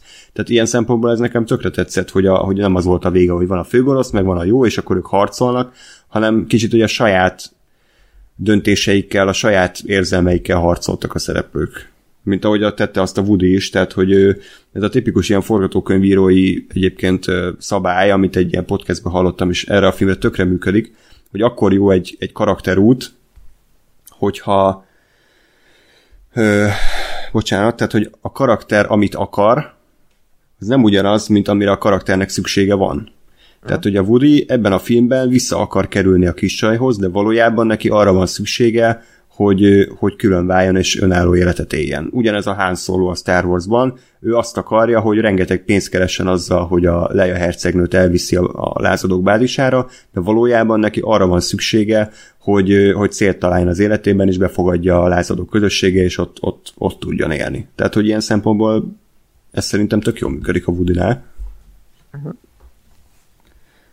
Csak uh, például abban segíts meg nekem, hogy, a, hogy ebbe a részben szerintem rohadtul háttérbe szorult az összes játék kb. Tehát a, a báz, meg a, a kutya, meg a a báz az ott sem volt gyakorlatilag. Hát az, bázból egy ilyen hülyét csináltak, egy ilyen Drex lett a galaxis őrzőiből, aki semmit nem ért, de hogy a, a többi karakterre is így nem tudtak mit kezdeni. Tehát őket így a régi karaktereket leszarták, ami nekem nem annyira tetszett, és nem emlékszem, hogy a korábbi ja. részben hogy volt nem, hát a korábbiban ott voltak végig, mert ugye a, a, az előzőben, az óvodában ott voltak, és együtt kerültek oda. És akkor ott volt, voltak ilyen kis mellékszálacskák, azt hiszem, de hogy azért úgy, úgy ott voltak, és, és ez együtt maradt a csapat, és itt meg tényleg az volt, hogy levált a, a Woody, volt, meg a, a Willit behozták ugye egy új karakterként, és, és ennyi, és mindenki más meg ott ült a ez lakóautóba, és várták hmm. őket kb. Néha visszavágtunk rájuk, hogy amúgy ők is életben vannak, de hmm. és ja. Kár értük, mert tényleg vannak ott is tök jó figurák, úgyhogy... Hmm. Hát láthatóan nekik nem, nem tudtak mit kitalálni, tehát hogy nem, nem igazán sikerült ezt, ezt jól megoldani. Hmm. Egyébként az még zárójelben mondanám, hogy, hogy nem volt uh, kisfilm a Toy Story 4 előtt, ami furcsa, de de nem bántam őszintén szó, hogy nem volt megint egy ilyen jégvarás kettő, izé, Olaf, mi a faszom karácsonyi bulia, vagy mi, mi volt az, ezt hát, nem láttam, hála Istennek. De. Hát ha olyan színvonalú lett volna, akkor, akkor örülök, hogy nem volt. Hmm. Nem, meg szerintem rájöttek, hogy azért nem feltétlenül ez a legjobb formátuma, vagy hát mondjuk úgy meg nem nézi meg őket senki, gondolom, csak hogy ha, ha azért azt nézzük, hogy mondjuk gyerekközönség, és akkor betolni még egy ilyen, nem tudom én, 10-15 perces filmet pluszba, az hmm. egyébként már nem tudom, egy 41-50-es film elé, akkor ez már egy kicsit sok. Szerintem egy gyereknek. Mm.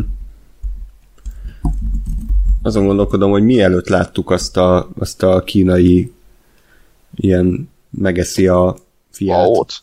Ha.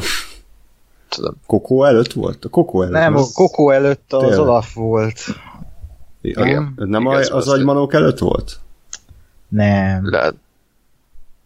A, mi volt a legutóbbi Pixar Incredibles film? 2. Az, az előtt ja. volt. Oké. Okay.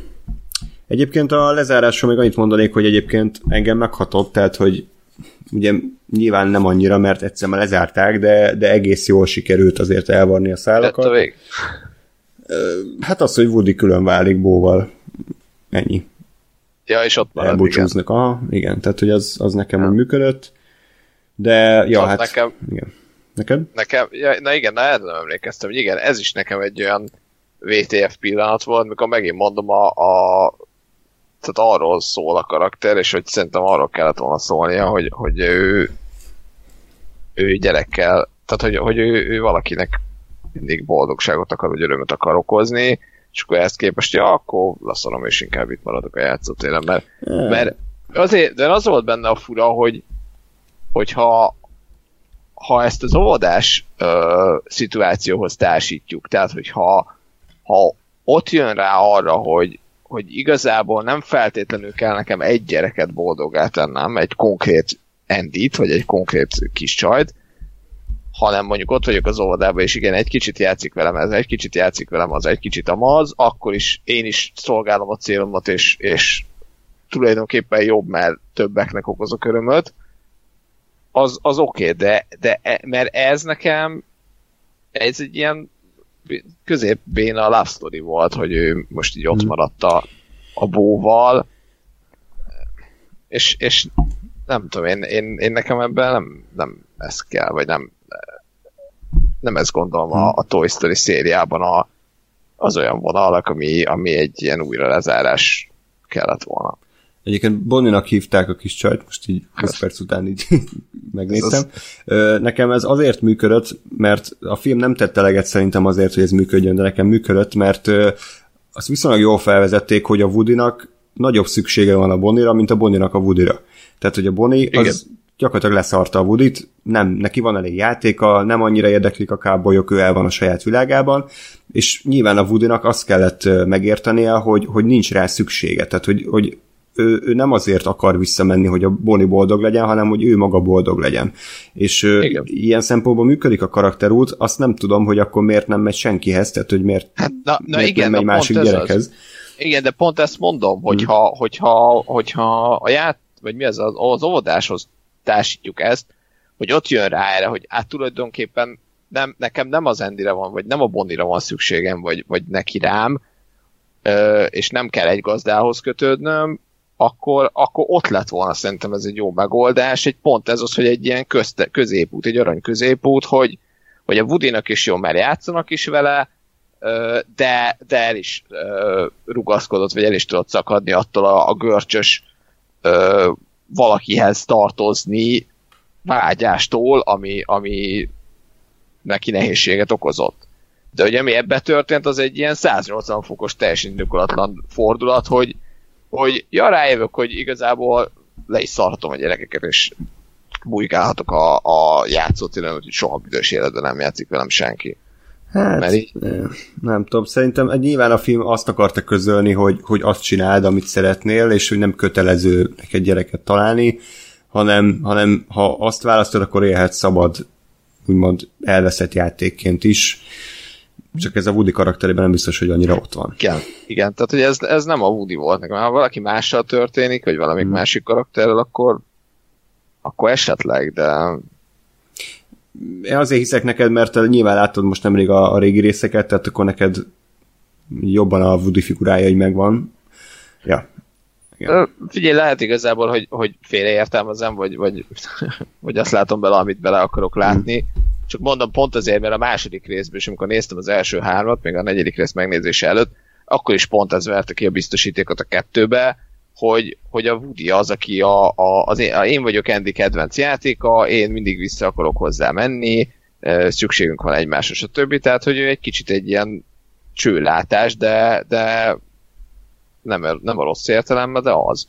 Uh-huh. Ilyen kis 90-es években ilyen egymondatos ezért, ö, személyisége van, de, de szerintem ez abszolút ennyi.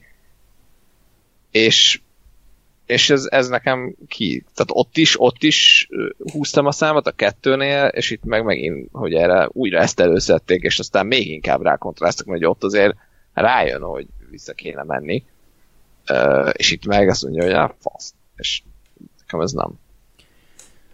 Jó, ezt el tudom fogadni. Nekem, mondom, ez az előbb említett kicsit talán túl bölcsészkedő izé, szülői tehát a szülői szimbolika miatt működött a Woody, hogy tényleg ő, ő mint egy apa, aki, akinek be kell látnia, hogy attól még, hogy ő együtt akar lenni a lányával, és, és, és úgy érzi, hogy ott a helye, a lányának már nincs rá szüksége, ezért neki, neki el, tehát, hogy el kell hagyni őt, vagy nem azt, hogy elhagyni őt, hanem hogy így háttérbe kell vonulnia. Tehát, hogy nekem ezért működött érzelmileg, a karakterhez valóban nem annyira passzolt. Úgyhogy hát kicsit meg, ilyen. Bocsánat, akkor is dumálok még róla, tehát csak ebbe az analógiába, amit mondasz, érted, ez most a, a negyediknek a vége ez az volt, hogy akkor apa feláll, és soha többet nem megy vissza a családjához.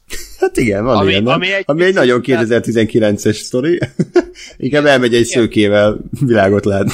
De amúgy igen, de hogy, de hogy érted, és azért ez egy picit radikális, tehát amikor mondjuk apa maradhatna otthon, és egy picit háttérbe húzódhatna, és izé, nem tudom, lehetne hobbija, vagy akkor beszélgethetne addig anyával, és nem az lenne, hogy jó, akkor elmegyek kurvázni. Tehát, hogy így egy picit, picit ezért radikális. De na, köszönöm, ezt összeraktuk, hogy mi a bajok. Hát, ez nem baj, lehet, hogy a Pixar ennek szánta, hogy így reflektál a modern férfi problémáira. Ez nem is modern, ez mindig is probléma volt, hogy apu, apu megunja a családot, és inkább elmegy egy fiatalabb csajjal. Úgyhogy, ja, hát ez, ez egy elég szomorú kép így. És nem, és nem annyira megható ugye a lezárás, mert a Woody ez egy fasz. jó. Na jó, Úgyhogy akkor én azt mondom, hogy mindezek ellenére a Toy Story 4 azért, azért egy, egy oké okay film, tehát nem mondanám nagyon viccesnek, és az első mondjuk tényleg 30 perc az elég nyögvenyelős, meg széteső, de aztán viszonylag összeszedi magát, és a végére engem így elszórakoztatott, és meg is tudott hatni. De, de ja, tehát hogy tényleg kicsit ilyen, ilyen na jó, akkor csináljunk még egyet feeling van mögötte. Neked melyik a kedvenc Toy Story-d? kinek címezed a kérdést. Ja, Gás, bocs, te. Ákos azt gondolom még mindig valahol kapál. Nem tudom, mit csinálnak ilyenkor. Most szántunk. Ja, jó, oké. Okay. hát egyébként nem, mert aratás következik, de... Nem muktam. Nem baj. A, a... Szakmai ja, vélemény Ja, én vidéki vagyok, meg ja. úgy idősebb Budapest, nem is szeretek ott lenni. Hmm, a Répszalakon már repülő autók vannak, de semmi gond. Új, beton, úristen. Már az út is repül. Ha beszedsz bizonyos szereket, akkor, akkor repülsz. Igen. Szóval. Kedvenc Toy Story. Ja, uh, kicsit olyan vagyok, mint Ákos egyébként, hogy azért annyira én se uh, vagyok tehát ne, ne, nem, az, nem a Toy Story az egyik kedvenc filmem. Uh, na, szerintem most a három, a három tűnt úgy, hogy az, hm? az, ja. az de, de nyilván úgy, hogy a háromhoz is, hogy a három is azért, meg ahhoz is kell az, az első kettő, uh-huh. uh, hogy, hogy ahhoz képest kurva jó a három igazából. De, de szerintem nekem, nekem most az tetszett. Ja. Ákos? az é- miatt. Ákos, kedves Toy Story? Én sem fogok újat mondani, nekem is a három így visszagondolva, amikor így régebben megnéztem mindet, de ez nagyon régen volt, akkor, akkor úgy gondoltam, hogy a három a legjobb, és most így visszaemlékezve is azt mondom, hogy szerintem az a ahogy az előbogás van, a legérettebb, és pont ezért tetszik nekem is, mert ott, ott úgy érzem, hogy, hogy ott teljesített ki igazán ez az egész Toy Story Toy Story, nem is tudom, a, lényegi funkciója az egésznek, hogy, hogy miről is szól az, az egész, és, és, és tényleg ott, ott egy pontot tesznek a, ennek a hosszú történetnek a végére, és egy kerek egész, és ezért nem akartam pont megnézni egyik részt, mert hogy az olyan olyan tökéletes az egész, hogy úgy be van fejezve, és olyan, olyan mély gondolatokat átadott az a film. Hmm. Azért nézd meg, én azt mondom, tehát, hogy nagyjából ismerem az ízlésedet, biztos, hogy nem mondanád rá azt, hogy szar, hanem Aha. van annyi előnye azért, meg annyi jó karakter, ugye Keanu Reeves egy ilyen kanadai stuntman alakít, meg, meg, meg, vannak benne, mondom, tök jó zenék, tök jó jelenetek, meg a lezárás is megható, úgyhogy ilyen tényleg ilyen otthon azért. Tehát nem, nem, nem szarja szét a Toy Story mitológiát szerintem. Persze, gondolom. Nem egy Crystal ugye a trottyos Harrison Fordot kell nézni, hogy így ugrál az erdőben. És egyébként volt a, kiszivárgott a Frank Darabontnak a forgatókönyve, amit ugye az Indiana Jones 4-hez írt, és a, a George Lucas kidobta. Azt hittem a Toy Story. Igen. Én is hogy hogy kerültél a Frank Darabont is írtam. és így fura volt, hogy így kivégeztek embereket, meg ilyen síros hmm. monológok voltak 5 percenként, de az a sokkoló, hogy a, a, a frigideres jelenet az már abban benne volt. Ah. Illetve elvileg a, a Liánon lengedezős része sokkal kínosabb abban a scriptben, mint a végső filmben, amit még nehéz elképzelni, de, de ez tényleg így van. Viszont ö, bizonyos szempontokból meg jobb, tehát sokkal jobb a, a Marion karaktere, viccesebb a film, szórakoztatóbb, jobbak az akciók, tehát hogy ez a tipikus, ez az élet, hogy nem lehet egyértelműen azt mondani, hogy egy zseniális skriptet kidobott a gonosz George Lucas, hanem, hanem egy közép jó, hát, problémás uh, scriptnek a legszarabb részeit átemelték a, a végső filmbe, a jó részeket meg kidobták, úgyhogy ez az. Gratulálunk. Jöhet az öt. Juhu! David Korp 20 éve írt jó filmet, de biztos, biztos jó. Meg most ki a legutóbbi? A, a Kezden, John Kezden? Ő. Azt Szerintem ő. igen, igen. De, de én hajlok rá, hogy ebből nagyon sokáig nem lesz még semmi. Tehát... És baj. Hát... Most nem mondtam egy gonoszat, de inkább nem. Meg én Harrison Ford életkorán viccelődünk? Igen, igen, vele akartam valami. Oké. Okay. Figyelj, már olyan deepfake vannak, tehát olyan, olyan arcfiatalító program van, hogy lassan már tényleg, tehát amikor volt az a videó, hogy a Shining ra rárakták a Jim Carrey arcát, tehát hogyha konkrétan, ha nem ismernéd a Shiningot, akkor azt hinnéd, hogy az Jim Carrey játsza. Annyira brutális. Pedig nem. Tehát, hogy ez egy totál más színész, és lassan eljutunk oda, hogy eljátsza egy fiatal csávó a, a szerepet, Harrison Ford meg alá szinkronizál, meg a arcát rárakják. Á, de ez olyan hazug. Tehát ez, nekem az a bajom, hogy hazug az egész. Hát Mert az... egy dolog az illúzióteremtés, de ez, ez, ez olyan, mint amikor megmutatták, hogy a Loganbe hogyan retusálták rá Hugh Jackman arcát egy kaszkadőr arcára, aki vezette igazából azt a kocsit. Tehát ennyit nem tudnak hmm. már megcsinálni a színészek, vagy ennyit nem, nem, nem akarnak, vagy nem tudom, hogy mi történik, de hogy uh, ami, békén kell hagyni szegény Indiana Jones-t a francba, tehát már a harmadik rész után abba kellett volna hagyni, és valami újat kezdeni a kalandfilm műfajával. De hát... Uncharted.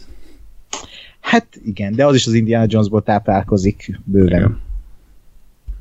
Majd meglátjuk. És hogyha már emberek más emberek munkáival ékeskednek, akkor a Yesterday-re rátérhetünk, ami egyébként meglepően friss és ötletes alapötletre épül, tehát azért manapság már nem sokszor látunk ilyet, hogy, hogy egy, egy filmnek a sztoriai rögtön megfog, tehát ugye minden remake, meg minden folytatás, meg minden újrafeldolgozás, úgyhogy uh, ugye Richard Curtis, aki hát ilyen nagy sikerű régi, nagy angol uh, forgatókönyvíró, tehát ő írta az igazából szerelmet, négyes követemetés, szármapárom, időről időre a Mr. Bean-t is ők találták ki, illetve hát a kedvencem a Fekete Viperában is egy, egy komoly mm. kreatív alkotó volt. Wow.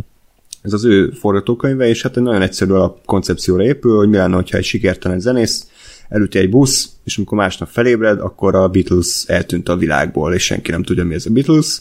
Ezért ő nyilván ö, azért, hogy a saját szaros életét rendbe tegye, elkezdi a Beatles számokat szépen játszogatni, és egyre nagyobb sikert ér el, még végül egy világ, világhírű zenész lesz belőle, akit minden idők egyik legjobb dalírójának tartanak, de hát az egész természetesen a Richard Curtis-esen bele van rakva egy ilyen romantikus uh, vigyátékba, romantikus drámába, hogy van neki egy menedzsere, akivel soha nem jöttek össze, de a csaj mindig is akarta volna, és akkor a film arról szól, hogy ráébred a főhősünk, hogy neki valójában a csajra van szüksége, és akkor hosszú-hosszú évődések után végül természetesen happy end lesz a, a lezárás. Úgyhogy egy ilyen tipikus Richard Curtis darabban megszokottnál érdekesebb körítéssel.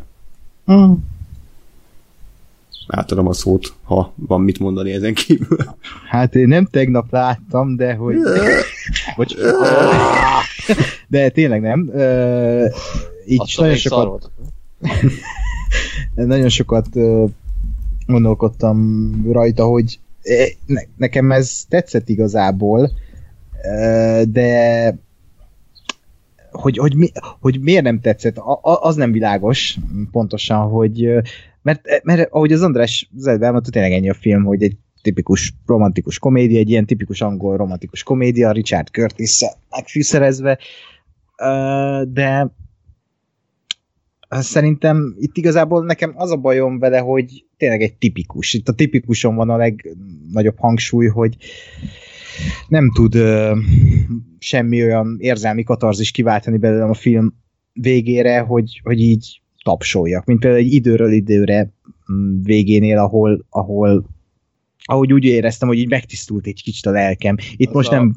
az, az, a, az a Domnall Gleesonos? Vagy I- a, igen, az igen. Az, időt, az, jó, akkor azt Az- láttam. igen, igen. Hogy az ott valami olyat adott, amit amikor, amit ha bármikor megnézek, akkor még többet ad. Na ennél a filmnél valahogy ezt nem érzem, és szerintem itt kicsit a forgatókönyvvel vannak bibik, hogy, hogy ilyen túl átlagos az egész, ami viszont feldobja, az meg pont ez a koncepció, hogy mi van, ha a Beatles eltűnik a világból, ami egy tök vicces kis, vagy inkább ilyen kis kreatív ö, koncepció, ami, ami, ami tényleg egy felvet tö- több kérdést, több olyan kérdést vett fel, amit a film nem vett fel, tehát hogy így elgondolkodik az ember azon, hogy mi is a művészet, hogy mit, mit lehet nevezni művészetnek például, ha most valaki valamit elfelejt, valami zenét, ami régen nagyszerű volt, és én azt újra feldolgozom a saját ízem szerint, az művészetnek számít-e, és ezáltal ugye tovább él az a zene. Uh, tehát ezek, ezeket így néha így fel, feldobja a film, de sose időzik el ezeken a kérdéseken. Uh, ami még nem tetszett ebben a filmben, az, az a két McKinnon karaktere, aki, aki olyan rajzfilmesen túl volt túlva, hogy, hogy inkább idegesítő volt, és nem Hm. illett ebbe a filmbe. Tényleg? Ez Fú, kurvára idegesített engem, tehát ne, nagyon nem, nem, Mhm. nem ideillő volt ez a karakter. De értettem, hogy egy ilyen fricska akar lenni, csak nem, nem ide kellett volna betenni.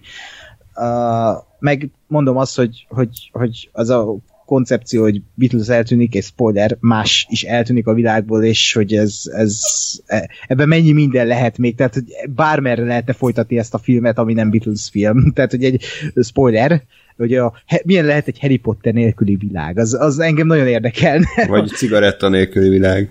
Igen, vagy egy, igen, vagy a kokó nélküli világ. Tehát tök jó dolgokat belevittek ebbe a filmbe. De lényegében tényleg csak egy romkom, csak aki nem vágyik többre, mint egy ilyen kis cuki romantikus komédiára, az szerintem megkapja ettől a filmtől, amit, amit remél. Ja, még, még annyi, hogy a Beatles dalok szerintem kurva jól lettek feldolgozva ebben a filmben. Én bevallom őszintén, sose voltam nagy Beatles-ös, de hogy itt, itt tényleg nagyon, nagyon jól esett visszaallani ezeket a remek dalokat, amiket, amiket írtak. Úgyhogy mm, kisebb csalódás, de nem mondanám nagy, nagy csalódásnak, mert pont ezt vártam, csak mondom, itt a forgatókönyvben sok, sok baj volt, hogy túl, leginkább az, hogy túl átlagos, és nem lett több annál, mint ami ez a romantikus komédia. Ja. Gás? Én nekem is, nekem is a leg, legnagyobb problémám az az, hogy, hogy tök jó az alapgondolat, és aztán egy picit abban megreked, és, és azt nem nagyon viszi tovább, hanem helyette a, a, szerelmi szára fókuszál, ami viszont szerintem annyira nem uh, és nem, nem, annyira erős, meg nem annyira szorosan kapcsolódik ez az egész beatles dologhoz, vagy, vagy valahogy így, így tehát érted, mert hogyha mert, mert az ő szerelmi szároknak a bonyodalma az ugye az, hogy a csávó híres lesz.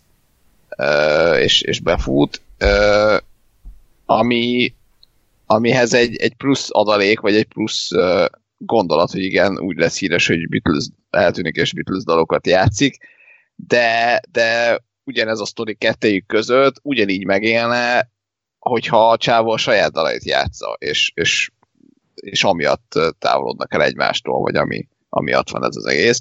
Tehát, hogy egy picit azt éreztem, hogy emiatt is széttartanak a szálak, és aztán a, a, a, inkább a szerelmi szálat választották, és a Beatles vonal az meg, az meg uh, picit így egyszerűbb maradt, plusz uh,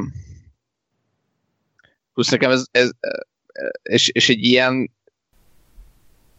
nem ilyen ezt a mondatot nem fogom tudni befejezni, hanem, hanem a, és ehhez képest meg a Beatles az meg egy túl konkrét dolog volt nekem.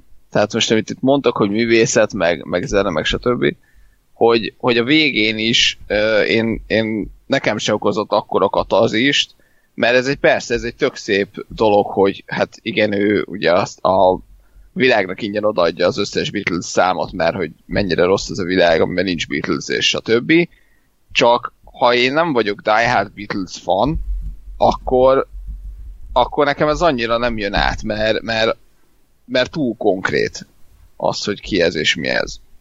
Mert ha azt mondod, hogy érted, nincs zene, és ő, ő odaadja a zenét a világnak, akkor, akkor értem, akkor zene. De így, hogy Beatles, ez, ez egy nagyon, nagyon erős állítás, ami, ami e, emiatt sokkal radikálisabban vagy igen, vagy nem. Vagy tudsz fel azonosulni, ha imádod a Beatles-t, vagy nem. Hogyha nem annyira. Mm. Ja. Igen, én is azt gondolom, hogy, hogy, hogy maga a film az nem nagyon tett azért, hogy ezeket a érdekes kérdéseket így kifejtse, vagy belemenjen részleteibe. Mindent elmondhatok, egy ilyen biztonsági játékot csinálta Richard Curtis, hogy, hogy megcsinálta azt a filmet, amit már korábban láttunk ezerszer. Nekem az, az zavart egy picit, hogy ez egy annyira ósdi recept, nem? Tehát, hogy olyan, ugyanolyan volt, mint a 90-es évek ilyen habogó Hugh Grant vigyátékok, hogy, hogy, hogy két karakter, aki nem tudja egymásról, hogy szeretik egymást, de valójában szeretik egymást, és akkor így a végén összejönnek. Tehát egy, egy annyira, annyira ilyen, ilyen öreg ember ír egy, egy love story-t, aki hát lehet, hogy ez egy ilyen naív hozzáállás részéről, mert tehát nem tudom elképzelni, hogy mai 20 éves fiatalok így viselkednek. Tehát, hogy nekem maga a szerelmi szál egyáltalán nem működött, mert idegesített, hogy ez a két balfasz úgy viselkedik, mint két 12 éves az iskolában. Tehát, hogy, hogy nem volt számomra hitelesek, nem, nem voltak hitelesek a karakterek, ezért nem is tudtam aggódni, nem is tudtam izgulni az ő, ő románcukért. Tehát, hogy nem, nem, nem, bocsánat, de én, én már unom ezt a, ezt a receptet, tehát ez, ez, ez, ez, ezen már lépjünk tovább. Én azt mondom, hogy megvan megvan az a film, ahol működik az, hogy más a recept, viszont egy ilyen, ilyesfajta romantikus komédiánál kell egy bizonyos hozzávaló, és az, hogy így viselkednek például a karakterek, meg hogy ez a koncepció, ez a sablonos koncepció van, ez, ez kell, mint hozzávaló a rom, rom, ehhez a klasszik romantikus komédiához, amit tényleg nem akar több lenni, mint ami. Annyi, hogy itt uh, András szavaival élve megfűszerezik egy kis uh, más koncepcióval, ami a Beatles, uh, és, és így egy valamilyen furabb dolog lesz belőle, ami aztán tényleg csak az átlagos uh, kategóriánál ragad, ami, ami a legnagyobb baja de szerintem az, hogy gyerekesen viselkednek, én ezt úgy vettem észre, hogy ez a film egy ilyen kis tündérmes, amiben hmm. jó egy kicsit elveszni így a világ elől. Szerintem ez a legjobb a romant- ezekben a romantikus komédiákban, hogy egy kicsit olyan mások, de mégis mégis valahogy az életet próbálják átadni, hogy miről is szól azért, mint ahogy a filmnek a mondani valója is, ugye, hogy most ez nem spoiler, hogy, hogy igazából ő a szerelmet, az életet választja a helyet, hogy, hogy most itt ő lenne a következő Ed Sheeran, a, aki egyébként kurva jó volt ebben a filmben, hogy így ki, kirögte magát, mondhatom, hogy kiparodizálta magát. Szerintem én megértem egyébként ezt a kritikát, de, de, de, de ez a film nekem legalábbis nem ettől lesz kevésbé jó, hogy, hogy most így, így viselkednek a szereplők. Jó, persze megértem, csak sajnos mivel ez a film központi eleme, és ez számomra nem annyira működött, ezért nehéz volt ezen túltenni magam, illetve nekem az se volt világos, és ebben segítsetek légy szíves, mert azért az egy elég komoly része a filmnek, hogy hogy ők amúgy miért nem jöttek össze, tehát hogy értem, hogy a csaj bele volt zúva a csáva, és nem mert soha ezen túl, tehát hogy tovább lépni, de a csávónak mi volt a baj a csajjal egyébként? Ez kiderült? Semmi baj nem volt a csávó, az egy ilyen, ilyen uh, balfasz volt. Tehát, hogy, hogy ilyen de az a baj, nem viselkedett balfaszul annyira. De, ne, de nem új balf, nem annyira balfasz, egy pont annyira balfasz, mint hogy mint uh, szerintem egy, egy random hétköznapi ember, aki, aki annyira, tehát hogy van, van ilyen uh, férfi, aki egyszerűen nem veszi észre, hogy mennyire odáig van érte a csaj, és így utólag ho, hmm. kap a homlokához, hogy bazd meg. Hmm. Szerintem ezzel, ezzel semmi van nem volt. Hát jó. Ja. Nekem, nekem sajnos, tehát hogy nekem nem volt elég ez a karakter, hogy volt egy jövő balfasz, tehát hogy lehet, hogy túl sokat várok el egy ilyen filmtől, de legalább egy valami kis apró plusz, plusz info lehetett volna. Meg lehet, hogy az is bajom, hogy túl jó nő a, a Lily Evans, vagy hogy hívják? James. Lily James, bocsánat. Tehát, hogy, hogy egyszer nem hiszem el, nem hogy... ő Harry Potter anyukája. Bocs? Tehát, hogy nem hiszem el, hogy egyszer a csávónak egyszer sem jutott eszébe, hogy ez a kurva jó nő, akire ráadtak egy szemüveget, mint a neveletlen hercegnőbe, hogy akkor ronda lesz, hogy, hogy sose jutott az eszébe az, hogy ó, akár össze is jöhetnék vele. Tehát, hogy ezt én nem hiszem el. De... Hidd el. Egy mely tündérmese is, akkor minden. De, de, de, volt is a filmben egy ilyen párbeszédük, amikor összevesztek, hogy a Lily James karaktere nem abban az oszlopban van, ahol szeretne lenni a férfi életében. Tehát, hogy ez a, Értem. én úgy vettem észre, hogy egy ilyen friendzone zónában van a csaj a, a főszereplő srácnál, és ezért nem jöttek össze, nem látta a férfi a fától az erdőt, és tényleg, amit Gáspár mondta, hogy ilyen van a való világban, hogy így tehát egyszerűen megtörténik. Szerintem ezt meg ha túlmagyarázzák egy filmben, az meg akkor az, az lesz a gond, hogy, hogy ez, ez túl van magyarázva. Jó, oké. Okay. Értsünk ebben abban egyet, hogy nem értünk egyet, de egyébként most hozzátenném, hogy nekem úgy tetszett a film, vagy nem is azt mondom, hogy tetszett a film, hanem tök jól el voltam rajta. És ez, ez viszont rohadtul kellett az, hogy így, hogy így tudjam előre, hogy milyen lesz, mert hogy, hogy nem lesz túl jó és az elvárások így teljesen másképp alakultak. Tehát amikor láttuk a trailert, akkor azt mondtuk, hogy ú, ez biztos baromi jó film lesz, ugye Danny Boy rendezi, Richard Curtis írja, tök az alapsztori, hát ez zseniális lesz.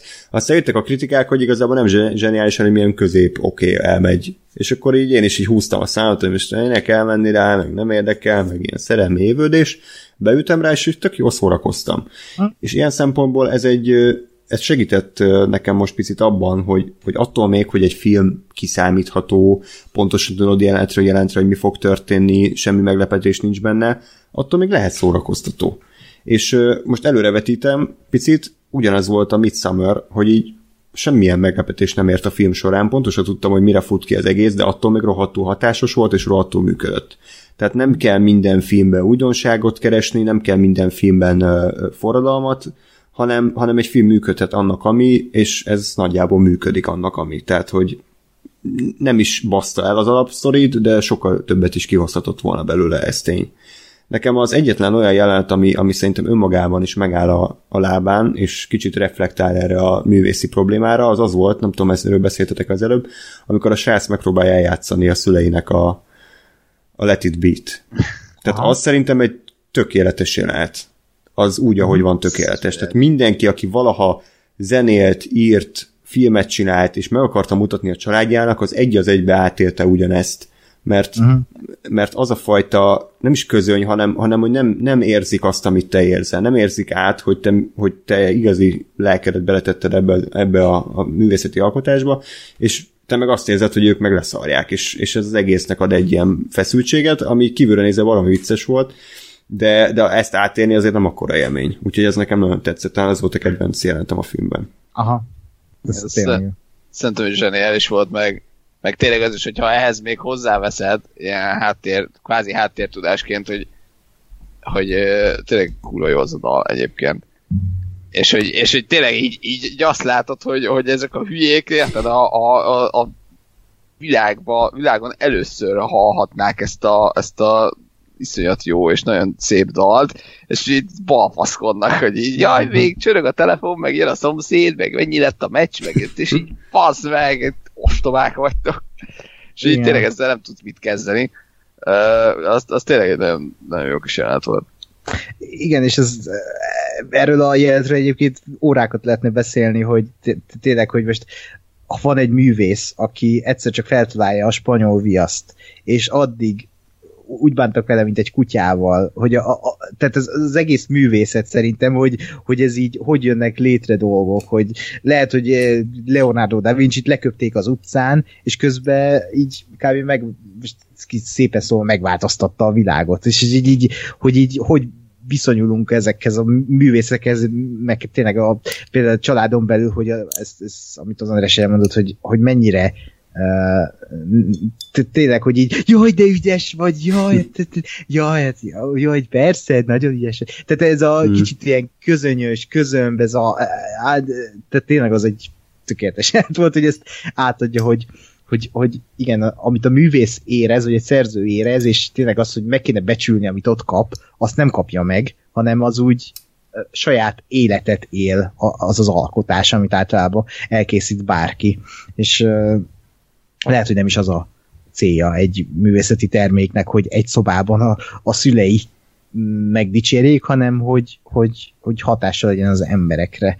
Uh, úgyhogy nagyon-nagyon sok kérdés felvet, csak nem éppen a film, hanem így, ha belegondol az ember, hogy, hogy, hogy miről is szól ez az egész. Uh, és még egy kicsit a nem a filmhez kapcsolódik, hanem a szinkronhoz, a film szinkronjához, hogy én tökre meglepődtem például az apa figurán, Igen. hogy az ő, ő magyar hangja szeretné egy Béla Kurva jó volt. Tehát ez mikor hallottam őt utoljára? Hát lehet, hogy a jó. Richard Curtis hozta magával a fekete viperából, ugye ott ő volt a Baldrick, és Baldrick, igen. zseniális. Tehát kurva jó volt újra hallani egyébként. Gyönyörű. Abszolút. Hú, valamit akartam még. Egyébként azért nem akarnék én belemenni ebbe a, ezekbe a felvetett ilyen kérdésekbe, mert a film mert nem érdekli láthatóak, tehát hogy ő, ő abszolút, abszolút szarik el ezekre a dolgokra, de közben meg, meg tényleg tök jó kérdéseket vett fel, akár arról is, hogy, hogy, hogy lehet, hogy számtalan Beatles van még a világunkban, csak nem fedezte fel őket senki, vagy nem kaptak soha olyan lehetőséget, ami, ami kapcsán ők világhírűek lettek volna és az viszont egy tök jó poén, ezt egy podcastben hallottam, hogy ugye rágooglisz, hogy Oasis, és az sincs, mert az meg egy Beatles klón, vagy hát egy ilyen Beatles hasonmány zenekarnak indult, és ez egy ilyen jó fricska nekik. Hm. De nekem pont, pont emiatt volt fura egyébként, hogy, hogy aztán meg ilyen random egyéb dolgok is így nem voltak. Mert, mert hogy érted, hogy nincs Beatles, és emiatt nincs Oasis, az oké, okay, az egyértelmű, és egy tényleg jó a fricska, de hogy, de hogy cigi, meg Coca-Cola, meg, és ez kicsit ilyen fura, furaság volt nekem, nem. hogy az akkor most így mi van. Na, szerintem azok tényleg csak ilyen egy jelenet poén szintjén voltak, tehát hogy uh-huh.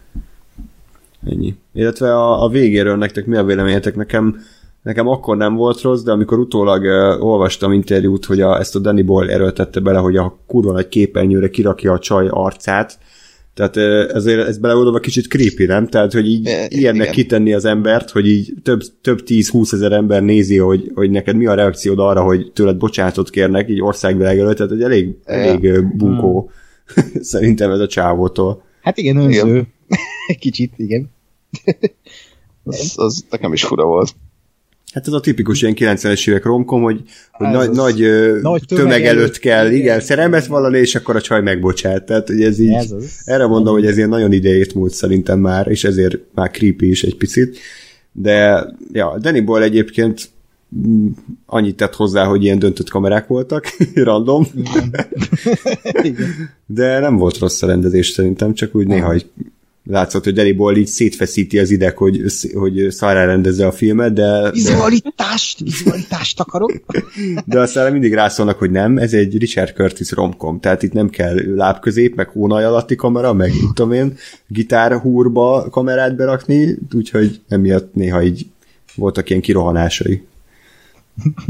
Hát igen, főleg, hogy emiatt hagyta ott a Bondot elvileg, tehát ez így oké. Okay. Emi, emiatt, vagy, vagy ez lett hát utána? én ezt olvastam sok helyen, de nem tudom, tehát így az idő, az, az tehát nem hiszem, hogy ilyen kis idő alatt összehozta ezt a filmet, de hogy elvileg ez is közrejátszott, hogy ott hagyta. Nem, nem tudom, hogy ebből mennyi igaz.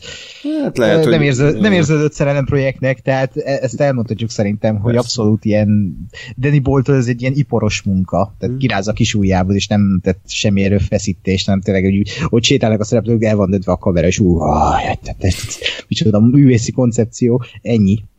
Ja, de ugyanakkor nem kell minden filmnek izé Slumdog ennek lennie, tehát hogy lehet, hogy neki nem volt egy jó élmény a James Bond készítése, mert ugye beledomált a 600 producer, meg minden, és ja, akkor ja. Ő, ő akart egy, egy tényleg ilyen egyszerű romkomot leforgatni, lehet, hogy ott volt az aztán a Richard Curtisnek a forgatókönyv, és akkor azt mondta, hogy jó, hát akkor ezt megcsinálom.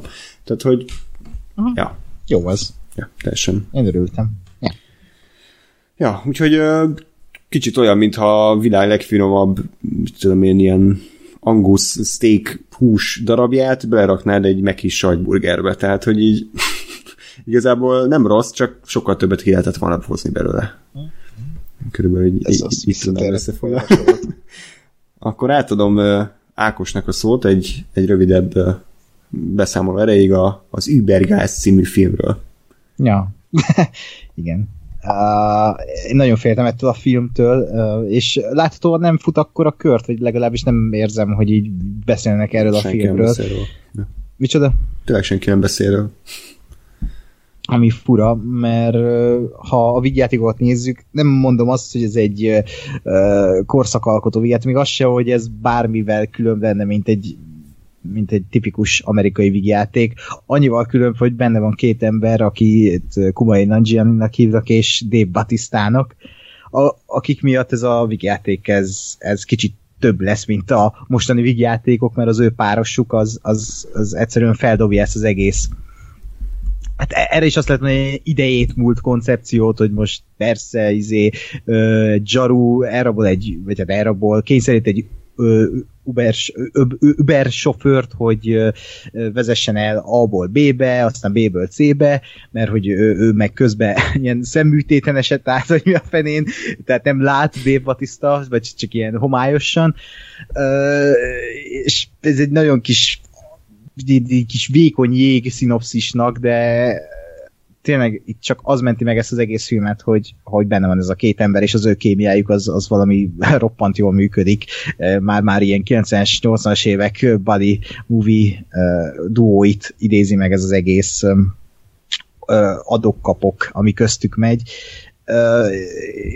És az a baj az egész, hogy a, az idejét múlt koncepció az, az nagyon-nagyon rávonatkoztatható erre a filmre, mert nem, nem semmivel nem tényleg, mint egy, egy tipikus mai amerikai vigyáték. Uh, és a történet az ilyen ugyanaz, mint az összes vigyátéké, ugyanúgy, ahogy az összes vigyátéké, semmi különös vizuális megoldás, hogy bármilyen nincs benne, hanem ez egy amerikai vigyáték, csak két humoros fickóval, akik, akik ezt, ezt feldobják, és e, ezen múlik általában szerintem. Tehát ha beleraksz két olyan fickót, vagy többet, akik között működik a kémia és viccesek, akkor az szerintem megment egy, egy rossz koncepciójú vigyátékot. Itt is egy ilyen tök semmi koncepciójú vigyátékról van szó, de valahogy ez, ez a két ember, ez, ez, ez megmenti azt, hogy ez egy rossz vigyáték legyen.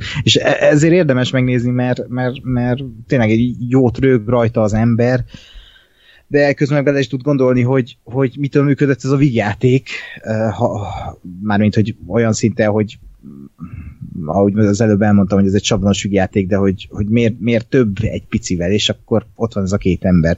Tehát én ennyit tudok mondani erről a filmről, mert többet nem lehet poénok működnek, nagyon jó az a ez a kicsit olyan, néha ez a testi humor a filmben megvan, és Dave Batista az rohadt vicces, Kumail Jenny az meg nekem mindig az volt, tehát a Silicon Valley, meg a, a Big Sick óta nekem ő nagy-nagy kedvencem. Hát a Men in nem láttam, úgyhogy meglátjuk, hogy milyen kört fut ez a film, láthatólag nem nagyokat, pedig szeretni szokta a magyar, főleg a magyar közönség az ilyen vigyátékot. Én egyébként ez ilyen kis folklór innen Vasmegyéből, én uh, meglepődtem, amikor beültem a moziterembe, hogy több gyerek volt ezen a filmen, mint egy Lego kalandon. Tehát nem tudom, mi történt. Tehát ilyen 5-6 éves gyerekeket hoztak el a filmre, és ez a film, ezt tudni kell, hogy 16-os karikával megy, és véres, erőszakos fejlövések vannak benne, fröcsög a vér, és konkrétan előttem egy anya, egy apa, meg a három ilyen 6-7 éves gyereke ült, és volt egy, volt egy jelenet, amikor meghalt az egyik ilyen, nem tudom, ilyen bűnöző, és akkor mutatták telibe, hogy meghalt, és így a gyerek így félve megkérdezi, hogy apa, apa, mi történik vele? Alszik. Tehát eh, mi az? Tehát miért hoznak el gyerekeket? Most komolyan vegyük már észre, hogy hogyha egy film erőszakos, akkor arra ne vigyünk gyereket, mert mi, miért? Nem mindegy. De hogy a film az, az ilyen tipikus, de a duó miatt érdemes megnézni. Érdemes? Hát, Mit hagyok ki? Hát sok minden nem, de ha egy ilyen péntek este unatkozol, és valamit nézd a moziba, és csak a kis kedvencek kettő van, meg a Men in Black 4, akkor inkább ezt nézd meg. Hát azért rettenetes világnak hangzik, ahol csak ez a három film létezik. ja, köszönöm. Hát sajnos ezt a világot éljük, úgy tűnik. Még esetleg az Annabelle 3, az Ó. ott lehet. Jó, és mi lenne, hogyha még ebben a világban létezne az Always Be My Maybe? Az egy szebb világ lenne, Gáspár szerint szerintem a legrosszabb. Ugye? Ez tényleg így van? Hát nem csak Ákos azt mondta, hogy ez egy ilyen jó kis aranyos kis feel good film, semmi extra kézé, megnéztem, és ez egy rossz film. Ez, ez egy, nincs, már egy, egyrészt elfelejtettem, másrészt nincs normálisan megírva, harmadrészt kurva rosszul van eljátszva. Hmm. Úgyhogy így nem igazán alakított nagyot nálam ez a, ez a felállás, és. De beszélne róla Ákos, mert neki tetszett elvileg. Igen, de ahogy elmondtam, meg ahogy kísírtam Twitterre, semmi extra, tehát tényleg semmi extra. Ez egy tipikus, megint csak azt, lehet mondani, ez is egy tipikus romantikus komédia, ami oda tehető például Yesterday mellé. Itt az a különbség, hogy itt nincs benne semmiféle ilyen érdekes megcsavarása a dolgoknak, nincs benne érdekes koncepció.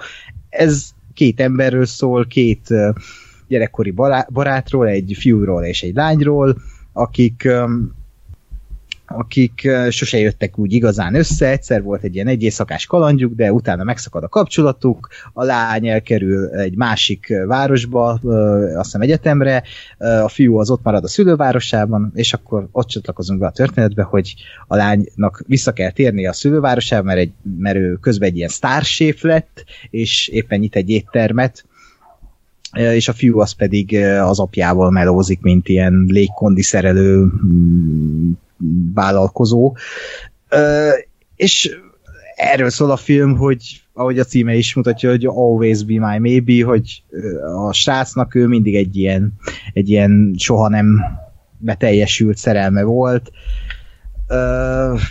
És szerintem ez azért működik, mert, mert a a szereplők között annyira jól működik ez a, az a kémia, e- ez a, Igen, az, működik, mert ugyanannyira szarul játszik mind a kettő, és ezért működik nem, a kémia. ezt a, ezt a filmet úgy kell elképzelni, mint egy ilyen Judapato filmet, tehát hogy ez a két főszereplő, ez a ők is írták a forgatókönyvet, és ez látszik, hogy itt körülbelül így magukat alakítják, és így néha így, mint egy stand-up estet hallanál, úgy adják elő ezeket a dialógusokat. Én ezeket bírom, mert ilyen kicsit olyan, mindig ilyen őszintébbeknek tűnnek ezek a filmek, és én tök végig szerettem ezt a filmet, mert ezzel se fog Gáspár egyetérteni, mert őszinte volt, és megpendített tipikus romantikus komédiás szálakat, oda fog kifutni ez a történet, ahol várod, semmi extra tényleg, csak így megnézed, mosolyogsz végig, kivéve Gáspár, és utána azt mondod, hogy tök jó volt ez az élmény, mert, mert eh, lehet, hogy András megnézi, akkor megint csak azt mondja, hogy idejét múlt, eh, de, de hát kellenek az ilyen filmek, és ami még feldobja, és ami miatt sokan emlékezni fognak erre a filmre, az egy cameo, spoiler, Isten.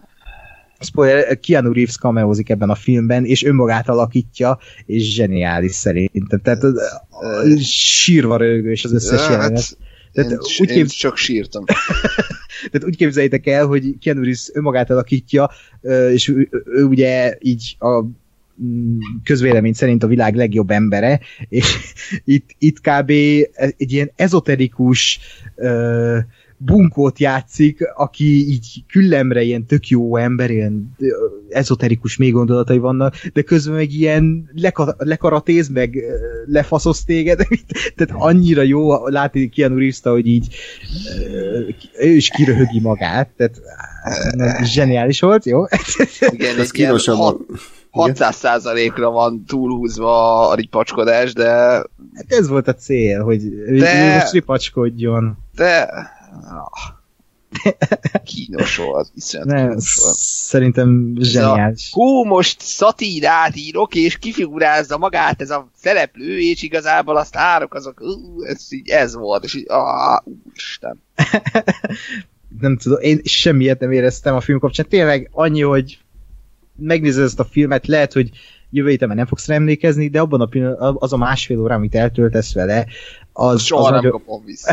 az, az nagyon jól fog esni neked, és ez nem is kell a moziba menni, mert ez Netflixen van fent, magyar felirattal, úgyhogy aki vevő az ilyenre, ellen meg Gáspárral, az, az nézze meg, és, és, és mondja el a véleményét, hogy neki tetszett, mert, mert szerintem ez egy cuki film, és semmi különös. Szerintem már el, elmondod Gáspár véleményt is, úgyhogy nincs, vagy betízelted előre, ez nagy meglepetés nem lesz, de azért halljuk a savhágyást. Ja, ennyi, én nem mondtam el mindent. Ez, ez Igen, a Szarva. nyugések elmondták. Igen. Ez, nem, borzalmasak a, borzalmasak a, a, a szereplők, a sztori az meg ilyen blech. Nem, és- tehát, hogy az, az a baj vele, hogy az alapkoncepciója az nem lenne rossz. Ez az egész ö, ö, soha nem jöttünk össze, és mi van, hogyha x év múlva találkozunk, csak csak valahogy így sehova se fut ki ez az egész, hogy nem tudom, ilyen, ilyen. És, azt érzem, hogy nincs megírva ez a film, vagy nem tudom, ilyen, ilyen amatőr. Valamit írunk, valaki valahogy eljátsza, és fel van véve. És így Hm. Semmi nem emlékszem belőle azon kívül, hogy nem volt jó. Mhm. Jó, hát nem mérföldkő, tehát nem filmtörténeti mérföldkörről beszélünk, ez Hát, eh, Például, ahogy fel van véve, az, az, az, az volt nekem nagyon amatőr, ilyen, olyan, mintha reflektorokkal világítottak volna végig, tehát ilyen, olyan ilyen film, vagy nem is tudom, ilyen, olyan, mint egy műsort néznél. nagyon, nagyon ilyen mű szaga volt a, lát, a képi világnak. Na, az, az például egy ilyen ne, ne, engem az zavart, szerintem én jártam jobban egyébként, hogy főleg ez zavart engem. Van még ebben a filmben? Sajnálom. Hát nem csak én azt akarom, hogy saj, sajnálom Gáspár. Akkor ez egy, nagy, ez egy nagyon nagy fekete pont a, Ne haragudj. az egyébként is sem túl makulátlan listádon, hogy erre a filmre azt mondtad, hogy ja, ez, ez neked majd tetszeni fog biztos, mert ez egy jó kis jó kis aranyos film. Nézd meg a kommenteket Jó fasz. majd. Kommentelők, mentsetek meg. Kedves Ákos, látod, ezt éreztem én most visszanyalt a fagy, amikor megmutattam neked az OSZ 2-t, így, így szeretettel, megértéssel, hogy jót akartam, és te meg is szétoltottad, így lekurva anyáztál engem meg minden, jó. És, Miről és most beszél? ugyanezt történt. Jó, hát kicsit túloztam, de nagyjából ez volt. Repkedtek a vázák, meg a csúnya szavak, én sarokba sírtam, te meg örjönttél. Úgyhogy, ja, ilyen érzés. Aha. Aha. Jó. Hát szó.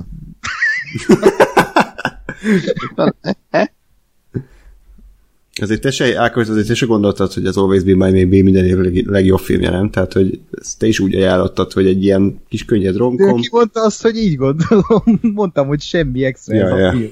Tehát ez tényleg egy, egy romkom, tehát én, ezt szerintem a romkomok, mint, vagy a romkom, mint műfaj, az, az olyan, mint a kalandfilm, hogy azért nagyon haldoklik. Ha moziba akarsz romkomot nézni, akkor ott már nem találsz csak ilyen csupa ilyen taszító, erkölcselen fosvigjátékot, de a, ha amikor jön egy ilyen kis romkom, ami, tén, ami tényleg úgy érzem, hogy, hogy őszinte, és ö, működik a kémia két szereplő között, és működik ez a történet, ami nem, nem semmi különös, akkor arra igenis fel, fel kell figyelni, és fel kell kelteni mások érdeklődését, és nekem is felkeltették az érdeklődésemet, megnéztem, és azt mondtam én is, hogy ez egy tök jó romkom, és nem a romkom, mint műfaj, amúgy is egy ilyen kicsit, tehát az, az, az egy, nem, nem egy filmtörténeti uh, minek, minek, minek is lehetne nevezni. Tehát nem, nem a romkom az néha egy kicsit trash, de hogyha egy picit már nem az, akkor az már szerintem jó. Hát most a, a rom az inkább arra utal, hogy romokban van a műfaj, nem? Tehát ilyen filmek után. Igen. ja, persze. Jó, tényleg, a, aki, aki, aki, akit érdekel a, az ilyesfajta film, az nézze meg, aztán tényleg mondja el a véleményét kommentben, mert nagyon érdekel. Én csak jót olvastam róla, ö, olyan emberektől, akik, Kinek akiknek, ö, akik, akiknek tudom, hogy van ízlé, jó filmízlése. Ö, Hát a Gáspárban most csalódtam, bár hogy is volt. Mindenki csalódik mindenkivel, ez a jó. Igen. Egyébként mennyi köze van ennek a Crazy Rich Asians című filmhez? Semmi. Semmi. Mármint milyen értelemben? Azt nem láttam, de azt hittem az is ilyen, ilyen romkom-szerű. Az is, könnyen. de semmi Jó. kapcsolódási Hát ázsiai főszereplő. Ennyi. Ja, hát annyi, persze, ja. persze. Jó, hát a hülye fehér megszólalt. Minden ázsiai főszereplésére készült film az ugyanolyan. De minden ázsiai film az ugyanaz, egy univerzumban Igen. minden, Kínában mindenki ismer mindenkit, Így van. Pontosan. minden ázsiai tudja a másiknak a nevét, Ha. vagy nem, vagy Mindenki Jackie Chan. Mint a Family Guy-ba. Na, uh, Rocketmanről nincs kedvem beszélni, de azért beszéljünk, tehát ez az új Dexter Fletcher film, akinek továbbra is olyan a neve, mint egy Star Wars karakternek. A, és tényleg, mert volt a Dexter Jetster a klónok támadásában, az a dagadt ezért csávó, aki a, a bárban segített a obi Szóval... Fontos Egy, mi? No, fontos karakter. Így van, így van. Szóval Dexter Fletcher egyébként eredetileg a rocketman készítette elő, amely egy Elton John életrajzi film, aztán ugye forgatás előtt nem sokkal felhívta egy bizonyos Rami Malek, hogy hatalmas gáz van, ugyanis a Brian Singer az nem hajlandó normálisan megrendezni a filmet, és ugyan segítsen már be nekik leforgatni a film maradék részét, meg összevágni. Gondolom egy hatalmas pénzösszeg cseré, ért cserébe, Fletcher ebbe bele is egyezett, leforgatták a, Bohemian Rhapsody hatalmas sikeret, és akkor ő szépen visszatért a saját filmjéhez, a Rocketmanhez, amiről nagyon röviden annyit tudnék elmondani, hogy olyan, mint a Bohemian Rhapsody, csak jobb. Tehát mindenben jobb egy fokkal, jobban bánik a karakterekkel, jobb a stílusa, úgy az egész egy filmszerűbb, de azért egy, nem egy világ csodájára kell számítani. Tehát, hogy nem, nem rak lesz semmi újat az asztalra szerintem, amit ugye mondtunk a nem tudom melyik filmnél, hogy nem mindig baj, tehát nem kell minden filmtől elvárni hatalmas újításokat. Ez a film se adott szerintem semmi újat a filmművészetnek, viszont, viszont a meglévő ele- elemeket az meglepő frissességgel adja elő, tehát például nekem tök meglepetés volt, hogy, hogy a Rocketman ez egy musical.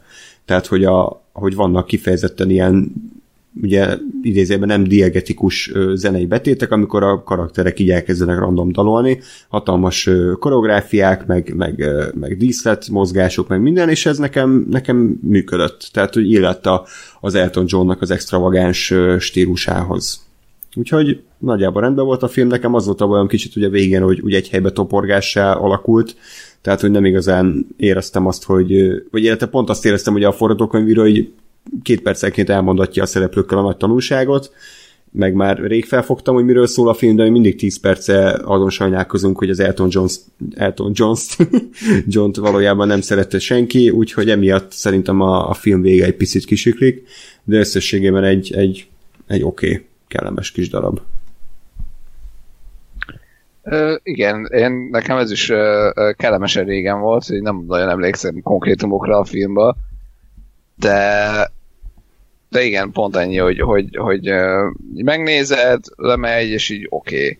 Okay. Az, az szerintem tök jót tett neki, hogy volt, tehát hogy egy picit, picit, tehát hogy így el volt emelve azért a valóságtól, és, és tényleg voltak benne ilyen államszerű ö, majdnem gicses, de, de még pont, pont a határon át nem lépő jelenetek, tök jól néztek ki, tök jó koreográfiák, minden énekes, táncos, stb. betétek voltak benne, de hogy valahogy így, így kicsit beleesett abba a, a csapdába, amiben szerintem az összes ilyen zenekaros életrajzi film beleesik, hogy, hogy így mindig ugyanaz történik mindenkivel.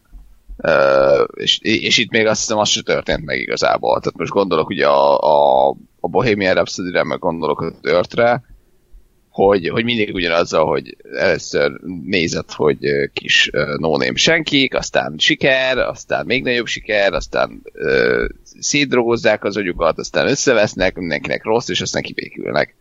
Uh, és így ebbe ugye így nagyon összevesz, és hogy volt?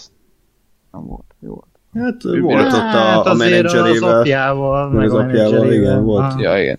Igen, tehát hogy így valamennyi volt, de hogy, de hogy valahogy ilyen, ilyen oké, okay, lement, és aztán nagyon sokáig, ahogy mondod, és egy helybe toporgott a film, ö, és aztán vége lett.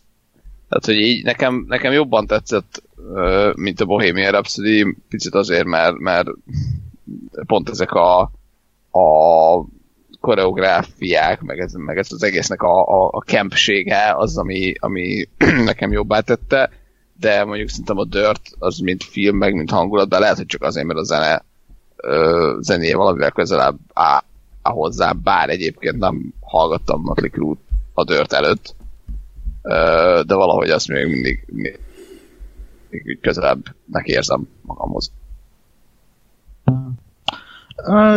Én most ezeket a sablonokat nem mondanám, hogy én nem veszem ezeket negatívumnak, mert műfai film, tehát most zenés uh, életrajzi film, ezeket bele kell tenni, mert tény, hogy minden ilyen nagyobb embernek ugyanaz az életútja. Nyilván, meg bocs, zárójel, tehát hogy ez, ez ha ezt a filmet látom először, utána látom a Bohemian Rhapsody és harmadik a Dörtöt, akkor a Dörtnél mondom el ugyanezt. Tehát, hogy ez egy ilyen... persze. Uh, nyilván ez történik, mert mindig ez történik, és ha. ez, ez új negatívum, hogy igazából nem az, de mégis. Ja, ja. Hát igen, itt a műfaj, műfaj az, ami, ami, ami olyan, hogy így, ha egyet láttál ebből a műfajból, akkor az összeset látod, és nagyon nehéz ebben a műfajban olyat alkotni, ami, ami kicsit más. Uh, nyilvánvalóan a Rocketman tetszett nekem is jobban, mint a Bohemian Rhapsody, sőt, tehát az egyik jó film, a másik nem, és az a Rocketman, a jó film. Annak ellenére, hogy tényleg a Queen zenét én sokkal jobban ismerem, és jobban is szeretem, de hogy Elton John az meg az volt a nagy kihívás a filmnek, hogy megszerettesse velem az ő művészetét, vagy zenéjét, és az, talán a személyiségét azt szerintem nem is akarta megszerettetni velem, legalábbis én úgy vettem észre, hogy a film nem akarja, és ez egy tök jó döntés volt, hogy nem köntörfalaszt azzal, hogy őt, őt valamilyen, valami fajta nagy, ilyen ö, szimpatikus zseninek beállítsák, hanem igenis itt megmutatták a, a sötét múltját, a drogozásait, a, a, azt, hogy, hogy, hogy ő honnan is származik, ami nekem nagyon most nagyon tetszett az, hogy inkább úgy mondom, hogy jól volt bemutatva az, hogy ő, ő, ő milyen családból származik, és mit kapott a családtól, és nem hiába lett olyan ember, amilyen, és hogy miből is jön ez az egész művészete.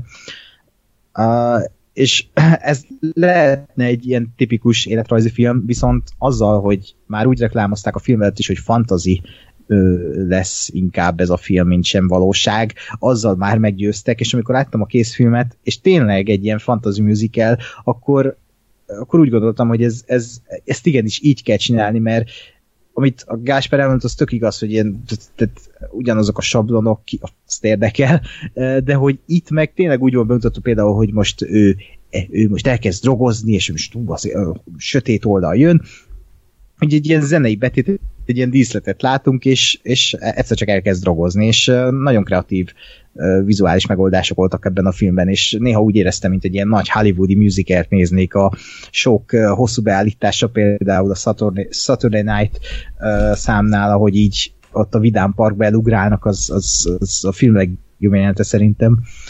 Meg, meg tele van ilyen gyönyörű jelentekkel, mint például a Rocketman jelenet, és nagyon sok a képi mesélés a szöveg helyett, ami baromi jót tett ennek a filmnek, és Teron Egerton egy egyébként zseniál, zseniális ebben a szerepben, és minimum egy Oscar jelölés meg, meg kéne, hogy érdemeljen.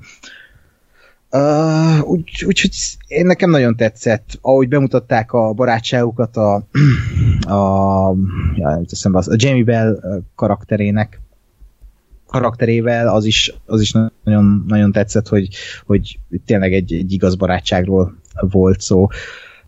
Itt is megvoltak a kis rajzfilmes uh, túlzások a menedzserrel, hát ugye Rob Starkkal, aki, aki ilyen, ilyen maga az, nem is tudom, a, a, a kis gonosz bácsi volt a sarokban, aki így előtűnt az árnyékból, és így a bajszát pödörte.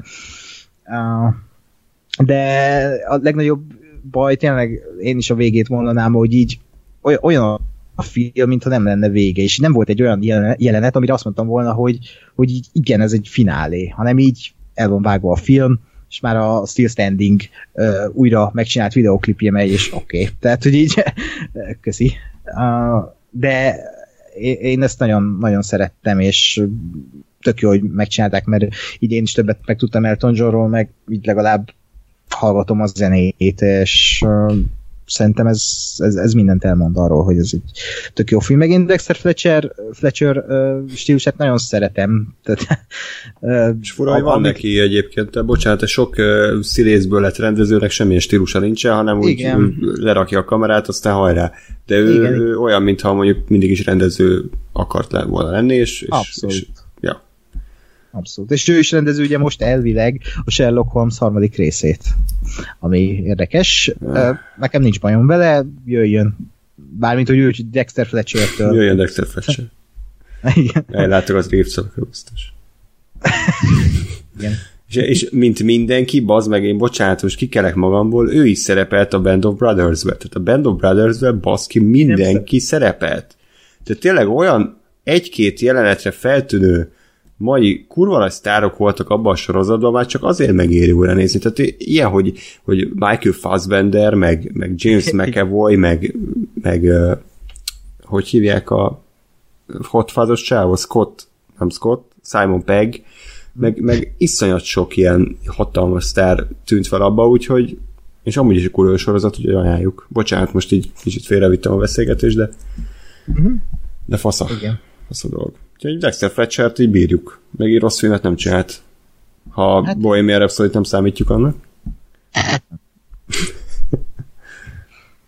Jó, na hát akkor most jön az igazi kibeszélő, amire már mindannyian vártatok, és mi is erre várunk 1994 óta, hogy, hogy jó, jó az oroszlán király, de, de tudod mi hiányzik? Még ö, ö, több CGI, tehát hogy a CGI kevés volt, ugye tudjuk, hogy a Gnu csordás a nagy része CGI volt, és így otthon ültem gyerekként, öt évesen, és azon gondolkodtam, hogy hát, hát azért egy Shrekként ez jobb lenne, úgyhogy ilyen Shrek animáció szintjén mozogna. Úgyhogy akkor felbérelték a Ákos szerint jó szerintem csapni való rendezőt, bocsánat, John Favreau-t, akinek az volt az egyetlen rendezése, hogy ő töltötte le enkorról az oroszlán királyt, és akkor a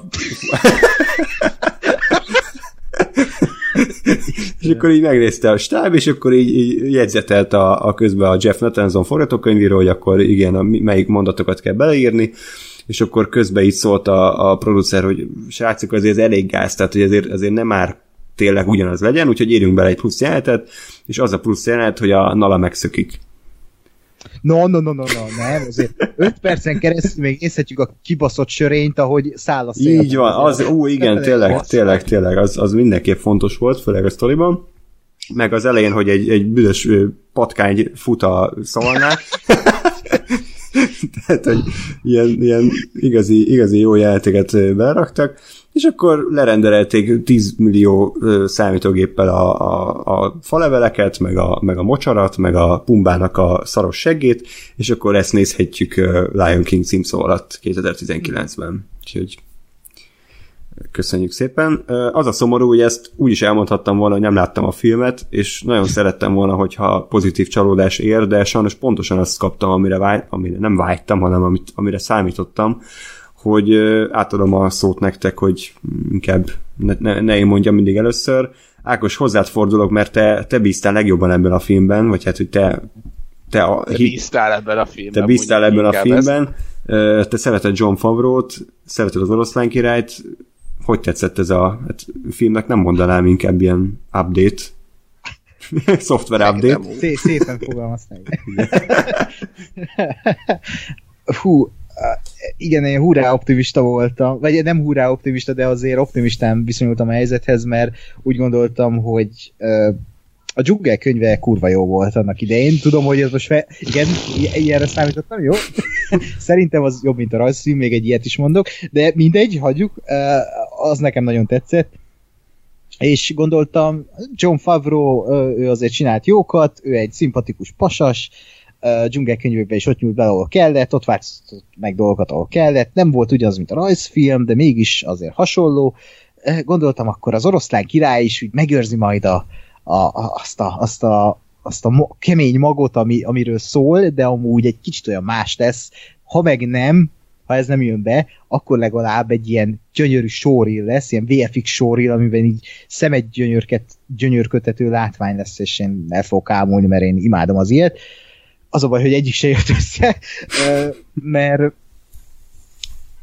azt, azt így el, az elején leszögezem, hogy, hogy ebben a filmben látszólag kibaszott sok munka van, és minden elismerésem a VFX csapatnak, mert amennyi munkaóra ebben a filmben van, meg a, a, a, olyan szinten vannak meganimálva. Én azt néztem, hogy ahogy mozognak a, az oroszlánok, meg az állatok, tehát hogy azt elérni, hogy így mozogjanak, meg tényleg ilyen fotorealisztikus legyen, az, az így bravo, tehát i- ilyet sose uh, láttam, hogy ilyen tehát, mintha tényleg állatokat néznék, és, és tényleg a VFX csapat az úgy hurrá.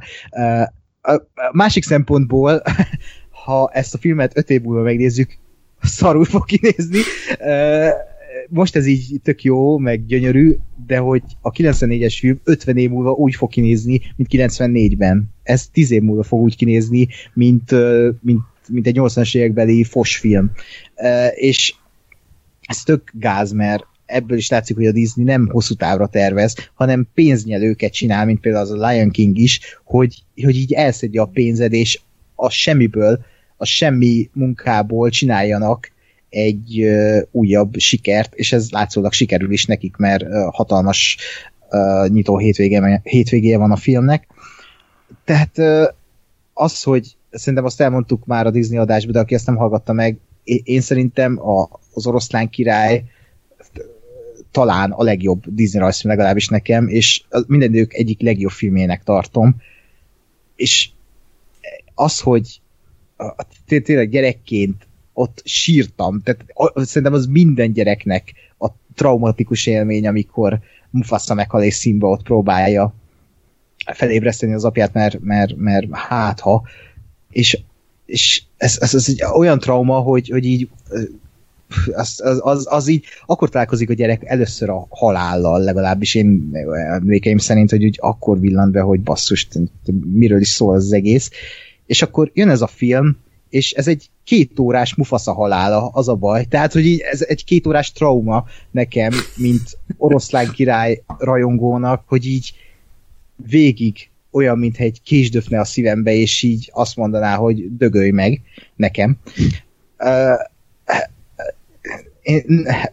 Olyan volt az egész, és nagyon creepy, mintha kitömött állatokat néztem volna, akiknek nincs lelke, de beszélnek és félelmetes volt, és az a baj, hogy ez a film, ha úgy nézed, nem, tehát össze van téve, e, e, ez egy film, és nem amatőren van összetéve, hanem működik, mint itt formailag mondom, de hogy érzelmileg semmilyen más szinten nem működik, az, az biztos. Tehát ez egy, ez egy hollywoodi szemét, az a baj. Tehát olyan szinten szemét, hogy hogy az már pofátlanság. Ez, ez szerintem nagyobb szemét, bocsánat, mint egy Transformers 5, és lehet, hogy ez, ez, ez nagyon meg, meg fognak engem ja. kövezni ezért, de a Transformers 5-ről annyit lehet mondani pozitívunként, hogy legalább egy új sztorit kitaláltak hozzá, meg új karaktereket, de ez, tehát ennél ö, al, alávalóbb pénzhajhászást én még soha büdös életben nem láttam, de tényleg, tehát hogy talán a, a de az nem pénzhajhászás volt, hanem,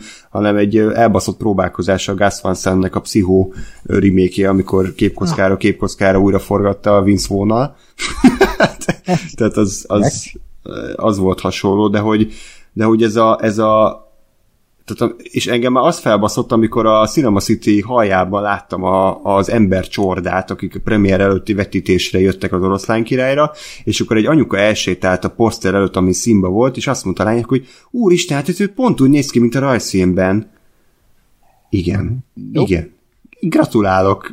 Bekaptad a horgot tövig, pont ez volt a lényege, hogy te azért ülj be, hogy, hogy ugyanazt lásd, csak, mm. csak kicsit megújít, kicsit megújítva, kicsit szebb külsővel, de nem szebb a külső, hanem csak részletgazdagabb, de pont a, valóban a lelket szívták ki belőle. I, igen, és még egy, egy gondolat gyorsan azt elmondom, bocsánat, hogy, hogy alapjában véve a koncepció megbukik, igen. mert ők egy fotorealisztikus, élőszereplős uh, oroszlán királyt hoztak létre animációs filmben. Csak azt felejtették el, hogy ha fotorealisztikusságra mennek, az állatok nem tudják kifejezni a mim- hát nem, nem, nem tudnak mimikával játszani, tehát hogyha mimikával játszol egy fotorealisztikus állaton, akkor az ki fog lógni ebből mm. a mhm. filmből, és ezt tudták, csak hogy így hogy, hogy kb. a szájuk mozog az állatoknak, és a szemébe, mintha a halál lenne, tehát hogy így unott Igen. arcokat nézel Igen. végig, az annyira megöli az egész filmet, hogy körülbelül szerintem ez a legnagyobb negatívum, hogyha legalább lenne valami érzelem az arcukon, akkor még azt mondhatnám, hogy legalább hogy így valami volt ebben igen, a filmben. Igen, igen. De semmi nem volt ebben a filmben. Üres papírok beszéltek. Nem, egyesek és nullák beszéltek, és hogy ami még, még undorítóbb, hogy szerintem ezt pontosan tudták a Disney-nél, és ezért, ezért ennyire szolgai másolat a film. Mert tudja, hogy a nézők azok, azok kitöltik az érzelmi hiányt. Ezt úgy értem, hogy ő, amikor a Mufasa halála jelentet nézik, akkor nem ezen a filmen hatódnak meg, hanem a 94-es filmen már, már tudják, hogy mit kell érezniük. Nem tudom, ezt így értitek-e, hogy mit mondok. Igen. Tehát azáltal, hogy nem tud érzelmet kifejezni a színba, az nem baj, mert a néző tudja, hogy milyen érzelmet kéne kifejezni, és ezért ő azt hozzá gondolja. És szerintem ezért van az, hogy egy, bocsánat, egy átlag laikusabb néző nem mondja erre, hogy egy szar, mert hát miért? Hát ugyanazt látja, csak CGI-ba. Ő tudja, hogy miről szól a film, tudja, hogy, hogy, hogy mik, mik, a, mik a bizonyos jelenteknek az érzelmi csúcspontjai, és az nem érdekli, hogy ez a film semmit nem tesz azért, hogy engem meghasson. Tehát a Mufasa halála jelent, az egy totál szar jelenet volt szerintem itt. Tehát ilyen három vágókép, színba egy farccal lögdösi a Mufaszának a fejét, aztán kész. Tehát, hogy ennyi. És ez így, ez, ez, ebben nincs semmi. De a rajzszínbe már csak azáltal, hogy, hogy, hogy milyen színeket használ, hogy mennyire így ezért lenyugodott az egész a gnúcsordás őrület után, amilyen zenét használ a Hans Zimmer, amilyen a, a szinkron, tehát ezek mind hozzátettek ahhoz, hogy, hogy belőlem érzemet váltsanak ki, de ez az új, ez szarik az egészre, tehát ez tudja, hogy, hogy te, mint néző, te úgyis, úgyis tudsz mindent a filmről, ezért nem kell neki tenni semmi különöset. Jöjjön Gás véleménye. Hát én megmondtam. Ennyi, menjünk tovább. Nem, tehát tényleg, tényleg nekem pont azt hoztam, amit vártam, mert pont annyira szar és értelmetlen, hogy ez az egész elkészült. semmit az égvilágon nem adott hozzá semmihez, sőt, hát azt nem mondom, hogy elvet, mert, mert azért a, a 94-es az egy annyira időtálló és annyira működő klasszikus, hogy, hogy ez olyan, mint a, mint a mikor a jó trilógiának, vagy nem tudom, milyen csinálnak egy ilyen kurva rossz következő részt, hogy, hogy egyszerűen annyira erős az eredető, hogy a, azt nem teszi tönkre semmi, még egy ilyen okádék se. De, de hogy teljesen indokolatlan, hogy ez a szar ez létezik és elkészült, mert, mert egyszerűen fölösleges baromság az egész teljesen értelmetlen, hogy, hogy, hogy miért, miért akarnék én uh, uh, uh, CGI állatokat beszélni, látni, egyszerűen, egyszerűen szétesik. Tehát így néztem az elején, hogy, hogy, hogy ú, tényleg cool jó az animáció, meg, meg ott futkos a kisegér, meg mit tudom én, jó, oké, meg röpülnek a madarak, és aztán pontosan azt történt, amit számítottam, hogy ott vonulnak az állatok, és akkor azt nézem, hogy miért nem eszik meg azokat az állatokat ott ezek? Miért, van, miért barátok? Ja, azért, mert ez egy fikciós. Akkor mi a faszom miért néz ki így? Mert ha, mert ha én állatokat akarok nézni fotorealisztikusan, akkor, akkor bekapcsolom a, a, ezért a természetfilmet, és akkor nézem az állatokat, hogy, hogy mit csinálnak, meg hogyan vannak, az is van ennyire érdekes. Ott is történnek érdekes dolgok. Ha meg a történetet akarok nézni, nézni, akkor meg fikciós filmet nézek. És, és ez meg egy fikciós film volt, csak a, pontosan amit, amit Ákos is elmondott, hogy senkinek nem volt semmi érzelem az arcán, mert, mert fotorealisztikus állatok voltak, és nagyon, tényleg nagyon szépen meg volt animálva, hogy ott közben a, a kb. ilyen passzív módon ugye az oroszlánnak mozog a füle, mert kergeti el a legyeket, meg mit tudom én, melege van, stb. Csak kurvára nem érdekelt, mert közben meg az érzelmi töltete a filmnek nem volt, aminek még nem lett volna baj, ha van. Úgyhogy uh, egy pozitívot azért hadd említsek, ezt mindenkinek elmondom, akinek, akit próbálok lebeszélni a filmről, hogy az, ha a régi Hans Zimmer albumot meghallgatjuk, akkor az, az, ott hallatszik, hogy azért az nem a legjobb hangkevert uh, filmzene, és most ugye újra felvették szinte ugyanazokat, szinte ugyanazokat a dalokat, uh, csak olyan kibaszott jó keveréssel, hogy élvezett hallgatni. Tehát ez, ez egy tök jó dolog, hogy újra kiadták, újra felvették a zenét, mert így most lehet hallgatni.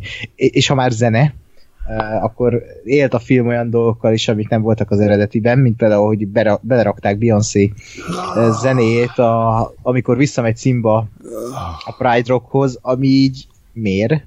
Tehát annak ott mi értelme Semmi volt? Semmi értelme nem volt. Az és ki is lógott. Igen, egy értelme volt, mert csak így tudják őket Oszkára jelölni, hogyha írnak egy új dalt, és, és ezt bírták kitalálni, hogy természetesen a női karaktert kell erősíteni, és akkor a női biztatja Szimbát, aki már amúgy is elindult, de hogy még mondja, hogy ez az, menjél, menjél, ez az. Kurva jó, tényleg. Meg, meg tényleg, amit uh, mondtál, hogy, hogy mi, mi szükség volt arra, hogy megmutassák, hogy Nala hogyan szökik el a Pride Rockról. Igen. Tehát ez kigondolta, hogy történetileg ez egy fontos funkcióval bíró jelenet sor, hogy lopakodik a hiénák között. Miért? A, a másik, amit említettünk szintén, a sörény, tehát az, hogy Rafiki megtudja, hogy Simba él, ja, az, egy, az egy ilyen katartikus lehet az elsőben, hogy, hogy Hans Zimmer zenéje is felszólalott a fő téma, és hú, mi is örülünk Rafikivel, hogy igen, fel, fellobban a láng. Itt mi van? Szimbának a sörénye így egy, elfújja a szél, és öt percen keresztül azt látjuk, hogy így ö, folyik a folyóban, ö, felszedi egy madár, a, erre aztán a madárnak nem kell, lebassza a földre, majd megeszi egy zsiráf, a zsiráf kiszarja, majd a, a, a, a bogár az meg ugye görgeti a földet, és a földbe ott van, és aztán a földből kiesik a sörény, és a sörényt egy hangyaboly elviszi Rafikihez, és Rafiki észreveszi a hangyabolyt, hogy ott egy sörény a levelek között, és elveszi. És így tudja meg, hogy Simba életben van. Hát fantasztikus történeti, fantasztikus történetmesélés. Tehát, és ez ilyen négy perces jelenet sor volt. Bazd meg. Teljesen indokolatlan, tényleg.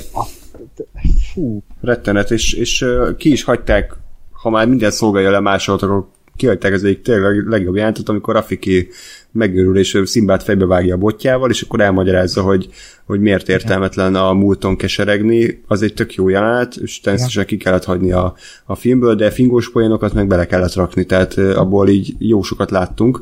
Uh, illetve én nem tudom ti, hogy éreztétek, de szerintem a poénok nagy része is itt teljesen besült. Tehát, hogy a régi poénok azért, mert most el, elmondták ugyanaz csak szarabul, ami nyilván a poénnak a halála, a másik meg az új viccek, azok ilyen nagyon modernek voltak, tehát hogy ilyen, ilyen, ilyen modern uh, szlengel dumált a Timon és a Pumba, és nekem ez nem vicces, tehát ettől olyan volt, mint egy Madagaszkár Aha. szövegkönyv kínos volt, de egy, egy poén volt, egyszer, egyszer a filmen, de az is egy modern poén volt, hogy így vége a Hakuna, Matata, Hakuna Matátának, és uh, Timon így megjegyzi, hogy te, Szimba, 200 kilót öregettél, amióta elkezdte ezt a tehát, tehát az ott ilyen vicceske volt, ha. de tényleg annyira kínos a filmnek a humora, hogy még a régi viccek is, tehát semmi, semmi nem működik, és gyerekek, gyerekek voltak körülöttem, meg volt idősebb is, senki nem rögött a moziba. Tehát ilyet én meg nem és láttam, hogy így ennyire nem kap el senkit egy film a moziban.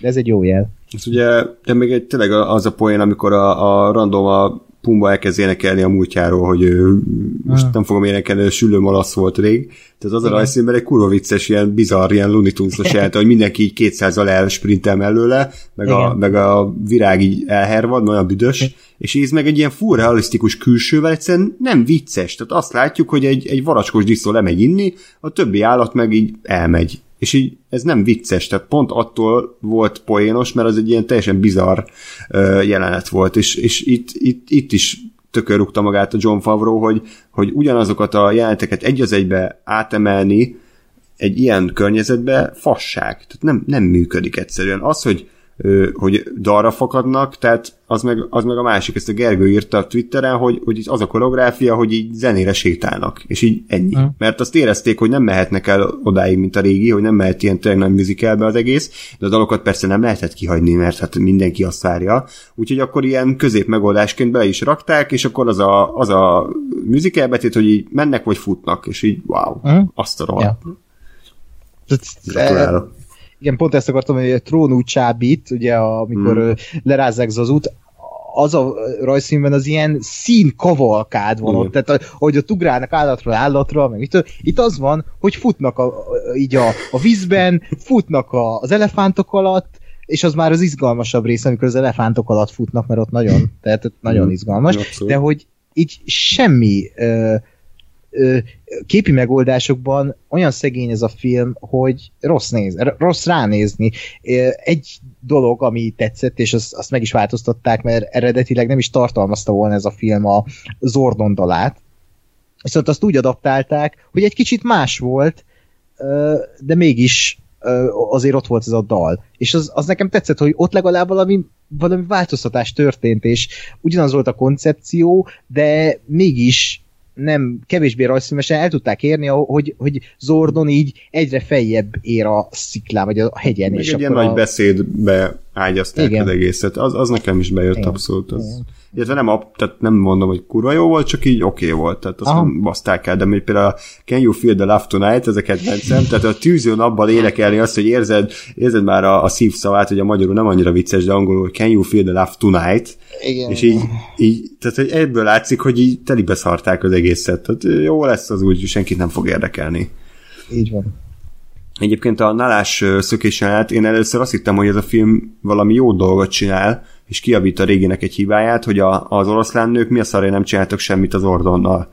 Tehát, hogy én azt hittem, hogy az lesz a jelenet, hogy a Tonálá, vagy a Szarabi, azt hiszem így hívták a mutert, uh-huh. hogy ő megpróbálja megölni az Ordont. Mert úgy uh-huh. indult a jelenet, és az szerintem tök jó lett volna, de helyett csak annyi van, hogy ő így elmegy. Igen. Segítséget kér, amikor ott vannak Igen. tizen. Tehát... Abszolút. Tehát... okay. Az egész filmre a, a Ian Malcolm idézet tökre működik a Jurassic Parkból, hogy hogy annyira elfog... E, tehát, hogy, hogy mi is a pontos idézet, most nem fogom. Nem tudom, mire gondolsz. Hát, hogy a producerek annyira el voltak foglalva a technikával, hogy nem kérdezték meg maguktól, hogy attól még, hogy meg tudják tenni, meg érdemes-e tenni ezt. Aha. És té- tényleg ez az, tehát attól még, hogy ő, ők fizikailag képesek leprogramozni egy, egy CGI realisztikus Afrikát állatokkal, nem biztos, hogy meg kell csinálni. Vagy akkor vállalják be azt, amit soha nem vállaltak volna be, hogy akkor legyen full realisztikus ez az egész, ne beszéljenek az állatok, csak zene legyen. Uh-huh. És ezt egy 40-es évekbeli Disney megcsinálta volna, akik megcsinálták ugye a fantáziát. Tehát mi lett Igen. volna, hogyha csak Hans Zimmer zenéje szól, és, és szavak nélkül az állatok, mint egy természetfilmet néznék, ugyanezt a sztorit nagyjából megcsinálták volna. Tehát az bevállalós lett volna. volna. Aha, és az uh-huh. kurva jó lett volna. Uh-huh. Ehelyett? hát ehelyett, ja. Illetve még a szinkronról beszéljünk. Nem tudom, Ákos, te hogy voltál vele? Nekem hatalmas csalódás volt a magyar szinkron. Uh, igen, pont én is meg akartam említeni, hogy hatalmas csalódás volt. Nekem, aki nagyon tetszett, és ő szerintem kurva jó volt, uh, Zordon Fekete Ernő hangján. Szerintem ő abszolút aratott, de mindenki más. Hmm. Tehát eredetibe kellett volna nézni, mert csak hát ugye nincs eredeti nyelvű, mert tehát amikor Simba felnő, és akkor megszólal, az ott a, a, darabokra hult bennem valamit. Most nem, a, nem a, azt nem a színész teljesítményét izélem itt, tehát nem őt akarom szidni, hanem hogy, hogy így nem illett az a hang Szimbához. Tehát megszoktat azt, hogy oké, hogy Stól András megszólal, és erre egy ilyen nem tudom, olyan, mintha nem olyan, mintha, hanem tényleg Donald Glover hangjára castingolt volna a Disneynél valaki, valakit, akinek hasonlít a hangtónus a Donald Gloverhöz, de nem. Mm. Fú, kata, katasztrófa. Nem tudom, te most pontosan melyik részére gondolsz, hogy katasztrófa, de hát, úgy az hát, egész. Ö, én, én nekem a, a a dalok is, igen, meg hát sajnos Mufasa. Tehát, hogy sajnos azt kell hát, mondjam. Igen, Vas Gábor. Hogy, de hogy ne, nem, Imre. tehát, hogy ez egy hosszabb rend lesz, tehát, hogy kezdődjön úgy, hogy a, az oroszlán király szinkronja szerintem minden idők egyik legjobb szinkronja. Tehát ott, ott az egy tökéletes együttállása volt a bolygónak, hogy a Farag, vagy Csörögi István uh, szinkronrendező és fordító, zseniális magyar szövege a legjobb magyar színészekkel, tehát hogy uh, Sinkovics Imre, Kristóf Tibor, Stól András, meg az összes Timon Pumba, mindenki zseniális volt, úgy, uh-huh. ahogy van, és nyilván nehéz volt ezt 2019-ben akár ezt a szintet elérni. de, de Vas Gábor, amit itt művelt, tehát én bocsánat, én, én nekem nincs bajom Vas Gáborra, de ezután a film után egy páros lábba beleszállnék, mert hogy semmilyen érzelem nem volt a hangjában. Tehát, hogy úgy beszélt, mintha mind, mindig a Cinema City intro reklámot mondaná, mert vártam, mikor mondja, hogy mini menü. Tehát, hogy a, nyer egy páros mini menüt a Cinema City játékkal, és Cerbona szeletet nyerhetsz a cinemix és így így beszélt végig, ugyanezzel a hangkordozással. A, amikor ez leesett, akkor van az a amikor ugye kimenekíti őket a, az elefántemetőből, és csak annyit mond, hogy Simba! Na most Vas Gábornál annyi volt, hogy Simba. És Sinkovics Imre ezt úgy adta elő, hogy abba az egyetlen szóba vagy ötféle érzelem volt. Tehát, hogy volt benne dű, volt benne ö, csalódottság a fiában, volt benne félelem, hogy elveszíti, és rengeteg szeretet abban az, abban az egy szóban, vagy akár az egész beszélgetésben. Rengeteg érzelem volt abban a hangban. És Vas Gábor meg úgy beszél, mintha nem tudom, Nick Fury éppen elmondja a tervet. Tehát, hogy semmi. És, és, és ez nagyon-nagyon nagy probléma volt nekem. Uh-huh.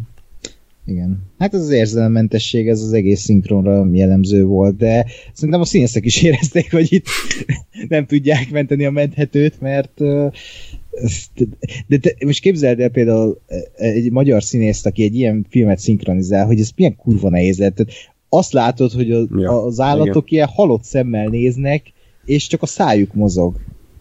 És igen. nem és tudom, hogy az eredetiben hogy van. James Earl Jones gondolom azért kitett magáért, de hát... Én azt olvastam, hogy az eredeti szinkron is elég szar. Tehát mindenki hát, azt hozza fel, az... hogy olyan, mint a színészek így egyszer mondták volna fel, és jó az úgy. Tehát, hogy... Hát akkor ez, ez a baj. Ez, ez igen. A, igen, csak hát basszus, azért a Lion Kingről beszélünk, tehát ha már, a, ha már a CGI figura nem tud érzelmet kifejezni, akkor legalább a hangja próbáljon meg, de hogyha az sincs, akkor nincs, akkor nincs hova menekülni, csak a zene marad, ami tényleg egész jó volt, de azért ez nekem nem éri meg a mozi egy árát. Mm. És még, még egyet belerúgjunk a filmbe már, nem, nem volt elég, már kiszartuk, de még azért gurult, gurítjuk kicsit a sivatagba, mm. hogy nekem a gnúcsordás jelenet is totál hatástalan volt. Semmi. Tehát, hogy a régi rajzfilmben annyira jól érzékeltették, hogy, hogy, hogy bazd meg. Tehát ez a több száz vagy akár több ezer ilyen ö, állatból álló csorda, így tényleg mindent eltipor, ami az útjába kerül, és nincs hova menekülni, és, és, és megmenekíti a fiát, és, és az, a, az a zene, meg az egész ö, látvány, meg hang, az brutálisan adrenalin pumpáló volt, itt meg, tehát ilyen hatalmas közök voltak az állatok között, ilyen három állat rohangált így össze-vissza, és így és nem volt meg benne semmi dinamika, úgyhogy ebben a jelentben a rendezés kifejezetten rossz volt szerintem. Hát igen, és akkor is ott volt a rendezés, amikor például, de ezt mondtad már, hogy amikor Mufasa leesett, és az a, az eredetiben az úgy van prezentálva azokkal a vágásokkal, meg idézőes kameramunkákkal, hogy így, hogy így hátra ökölsz még most is, mert annyira így szíven üt, ahogy tényleg hát a, a testvére megöli Mufaszát, és utána Simba pedig uh, ott van a halott apjával és az eredeti filmben, vagy a eredeti, már bocsánat, a, a, a, az élőszereplősben... Mondjuk, mondjuk, mondjuk azt, hogy a filmben. Az a, nem, a, nem, nem az eredeti, hanem van a film, meg van ez a moslék. Jó, a, a, a, a moslékban uh, olyan, mintha így semmi nem történt volna, s, s, nem vált ki belőlem érzelmet az, hogy, hogy ott Mufasa meghal. Míg pont a, a moslék előtt néztem meg a filmet, hmm. és ott uh, ott, ott, ott, ott mai napig elszorul a torkom, amikor az jelenet van. És ez nagyon érdekes, most ha visszavegyünk a Yesterday-hez, hogy, hogy akkor ez művészete, hogy így ilyen szolgai módon lemásolunk valamit, és uh, nincs benne a lélek, és nem őszinte.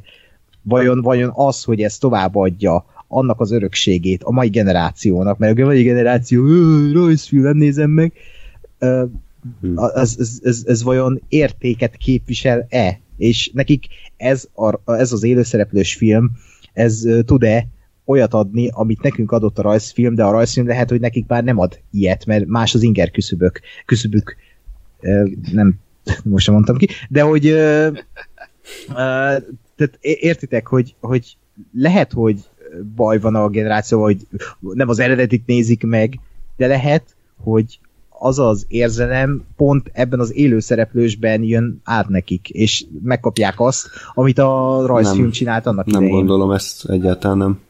Én, én sem, csak hogy de, de, de, én nem tudom. Tehát Biztos, ezt nem olyannak mondod. kéne megbeszélni, aki, aki éppen most gyerek, és tehát nem látta az oroszlán ki, vagy nem látta az oroszlán király, de nem tetszett neki, megnézte ezt, és ez tetszett neki. Hát ha van ilyen ember, akkor Most lőjék le. De tényleg, vagy ez... Egy öt évest? Hát Akárki. Igen, de hogy ez, tehát én azt, azért nem tudom elképzelni, mert egy film az érzelmeinkre hat, vagy legalábbis az Lion King az, az akkor működik, hogyha téged vagy szórakoztató, vagy vicces, vagy megható, vagy akármi. Uh-huh. És hogy senki nem mondja nekem azt, hogy ez meghatóbb, vagy érzelem gazdagabb, mint a régi. Mi régi. Uh-huh. Tehát ez, ez szerintem objektíven nem igaz. Ritkán mondok ilyet, de ez, ez, ez nem, nincs így. Tehát, Jó, én, én csak kérdeztem, hogy Jó. Ez vajon ö, művészeti értéknek számít-e, mert ugye a Értem. yesterday az volt, hogy tovább viszi. Igen. Itt nincs mit tovább vinni, mert végül is van, még itt nem tűnt el az oroszlán király, de van, és tudnak róla, és az egyik Hát. leghíresebb Disney, mert az egyik leghíresebb. Most elképzeltem, hogy nincs oroszlán király, de valaki megcsinálja ezt a filmet, és így akkor mi lenne? Tehát, hogy mit, mit gondolnánk?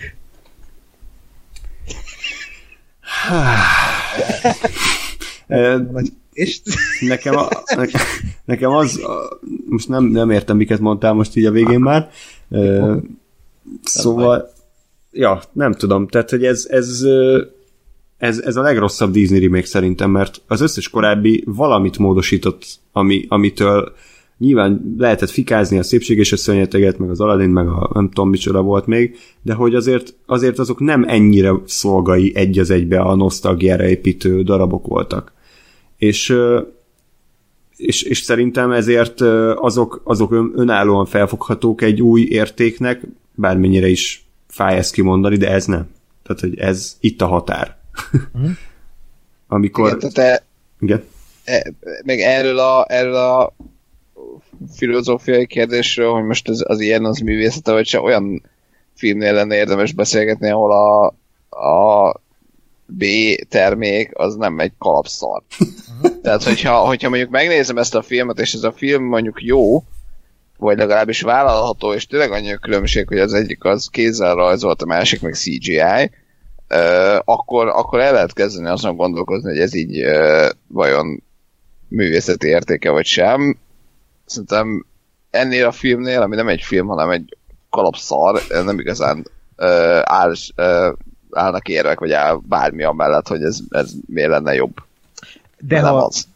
még, még egy kérdés, ö, ha úgy nézed, ami a film legnagyobb erénye, hogy ez VFX terén oda van téve, és hogy tényleg itt, itt olyan technikai bravúrt hajtottak végre a Jó. VFX-esek.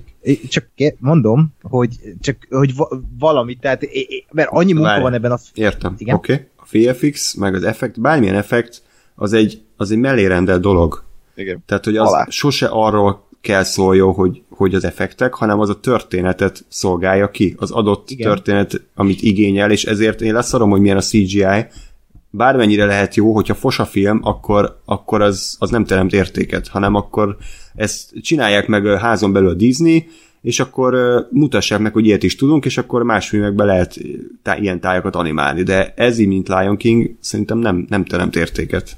Értem, értem, és én nem is filmként értelmezem ezt, hogy VFX team értéke, hanem hogy létrehoztak valamit a semmiből, mondhatni, megalkottak egy, egy életformát, és az té- ténylegesen életre kell, még ha lelke nincs is, de hogy ott van.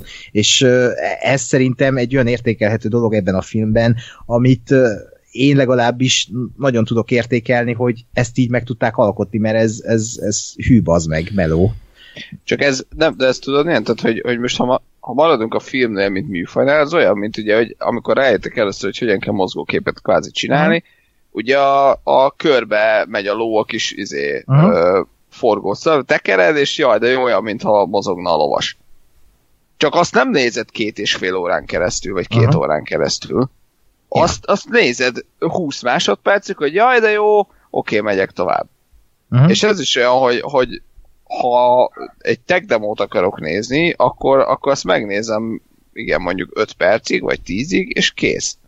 És akkor, mert, mert egyébként igen, tehát, tehát abban a szempontból abszolút igazad van, hogy, hogy ö, technológiailag ö, ez valóban egy mérföldkő, igen, nagyon ö, nagy előrelépés, meg kurva jól lesz ki, csak akkor ne Lion King néven adják ki, hanem akkor legyen egy nem tudom én, 20 perces tech demo, hogy, hogy nézd, itt a, egy ilyen, lehetett volna, érted, akkor csinálják egy ilyen ö, természetfilmet. Uh-huh. Vagy itt Igen. megy a rovar, meg megy az oroszlán, meg izé, ö, fél perces vagy egy perces vágatlan ö, snitbe röpül a kamera a, a szavanna fölött, csorog a nyálam, hogy basz, meg itt tart a technológia mennyire király, és uh-huh. kész. De akkor azt ne adják ki filmként, Igen, vagy, egy film. vagy, vagy akkor csináljanak belőle egy ilyen, egy ilyen Disney rajzszím előtti rövid, 5 perces akármit, hogy lemegy az elején a Circle of Life újra animálva. Uh-huh. Az így tök jó ja. pofa, vagy kiadják Youtube-on, vagy kiadják neten, hogy itt a régi, itt az új, ilyet is tudunk csinálni. Az így azt mondom, hogy fasza. Uh-huh. De hogy ezt eladni, mint önálló film, az a legnagyobb pofátlanság. Tehát, hogy a, a, Persze, bocsánat, ezzel egyetértek. A, igen, a játékvilágból vannak ilyen példák, hogy volt a Shadow of the Colossus nevű PS2-es játék, ami manapság hát már igen ronda, meg szaggat, meg nem az igazi, és azt most például remékelték PS4-re, tehát nem újra textúráztak, hanem konkrétan újraépítették az egész játékot, de hogy úgy, hogy a játéknak a nagy része az ugyanaz. Tehát, hogy ugyanazok a szörnyek, ugyanazok a mozdulatok, ugyanaz minden. Ott például felvetődik a kérdés, hogy az egy önálló tudsz vagy az csak egy, egy ilyen upgrade például. Szerintem ez ilyen szemantikai kérdés, hogy mit minek hívunk, de uh-huh. a filmvilágban ez, ez hogy, hogy remaster, ez nem létezik, mint szó, ezért hát sajnos muszáj ezt egy önálló alkotásként elfogadjuk. Nem? Uh-huh. Hát, ha nem is fogadjuk el, de ja, a létezését, hogy, hogy kitörölhetetlen nyomot hagyott. Itt, itt van. Hát, igen, igen. Ja. Igen. És egyébként és... még annyit, mert, ez, mert lehet beszélni legalább, tehát hogyha a film egy okádék is, akkor legalább a maga a CGI, én annyit mondanék, hogy én azért én nem éreztem akkora nagy ugrást, tehát hogy én azt mondom, hogy ez egy tök jó következő lépcsőfok, de azért nem mondják nekem azt, hogy például egy, egy tíz éves avatárhoz képest uh-huh. ez, ez akkora nagy ugrás. Tehát, hogy az avatár az nekem például nagyobb ugrás volt annó, mert sose láttunk olyat, hogy full CGI erdők, meg karakterek, meg minden, ö, hanem, hanem azóta eltelt tíz év, és ez fokozatosan épült fel. A dzsungelkönyve is tök jól nézett már ki, meg a mit tudom én milyen egyéb Disney film, meg a, a Thanos, mint CGI karakter, tehát hogy, hogy ez igazából csak az összes eddigi ö, tapasztalat, meg tudás, meg technológiának a tökéletes ötvözése volt, de nem volt benne semmi, nem volt benne Aha. számomra új Aha. technológia. Aha.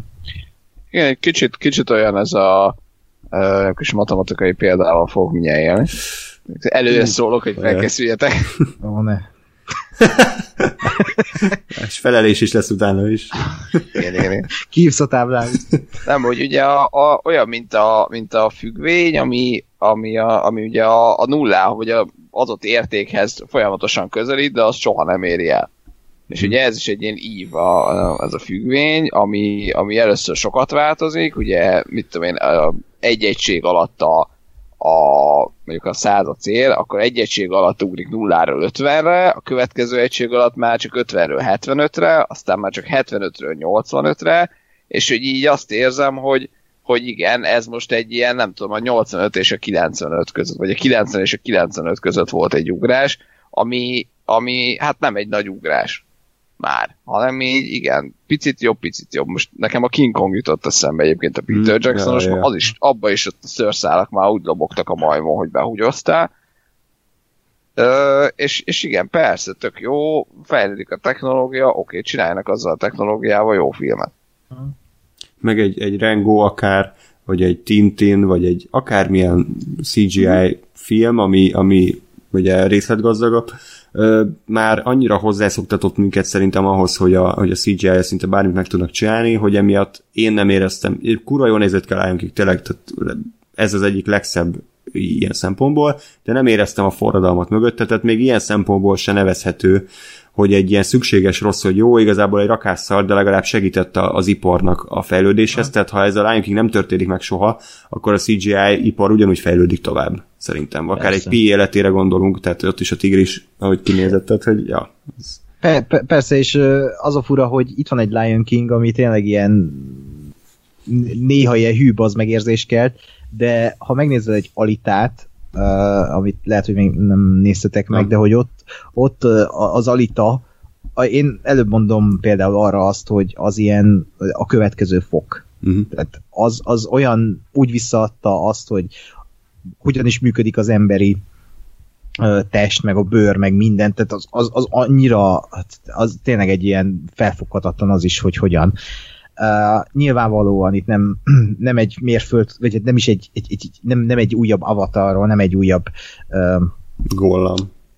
nem egy újabb gollam, hanem egy olyan uh, egy ilyen, nem, nem fogják ezt tanítani egyetemeken, de hogy uh, én, én próbálom keresni ezt a kis uh, értéket ebben a filmben, mert, mert én, én belegondoltam, hogyha most bármilyen filmről van szó, de hogyha még VFX-es is vagy, tehát az, ami azt jelenti, hogy alul fizetett vagy a szakmában, akkor, akkor melózol éveken át túlórával, mindennel, beleteszed a lelked egy ilyen filmbe, amiről fogalmat sincs, hogy milyen lesz, mert nem látsz rá, mert ugye kis részlegek vannak, és aztán elkészül, és azt látod, hogy ez, ez egy fos. Tehát, hogy így szegény VFX-esek, akik hmm. tényleg, ja.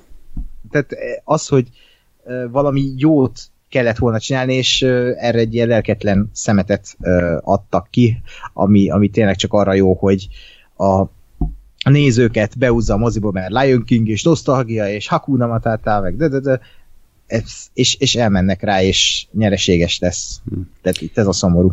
Egyébként, aki ránéz a poszterre, az ne higgyen neki, tehát ennyi szín nincs a filmben, hogy ilyen rikítom narancsárga, tehát a film a szürke, vagy zöld, vagy barna, de, de nincs, abszolút nem nincsenek benne normálisan rajzolt jelenetek. Még annyi, hogy ez ebben igazadon Ákos, hogy biztos, hogy fáj neki, hogy szar a film, de, de ő, mint CGI artist, viszont büszke lehet a munkájára, mert minden kritika azt emeli ki, hogy jó szar a film, de legalább szép. Tehát ilyen yeah, szempontból yeah, a, a saját szakmai élete az, az nem szenved uh-huh. csorbát. Ha egy tök jó filmben lenne szar CGI, akkor az inkább lenne uh, ugye kínos. Ja, még akartam valamit, de... Ja igen, az, hogy talán azért fáj annyira, és szerintem ezt Tángás mondta, vagy valaki más, nem emlékszem, ennyire ez a kockára kockára lemásoljuk, mert, mert itt animációból lett animáció.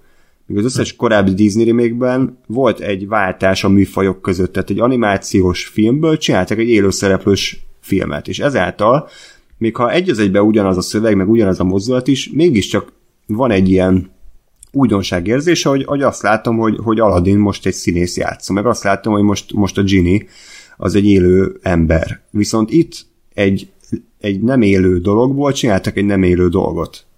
És, és ezért szerintem uh, fáj jobb ez a, ez a ugyanaz érzés. Haló?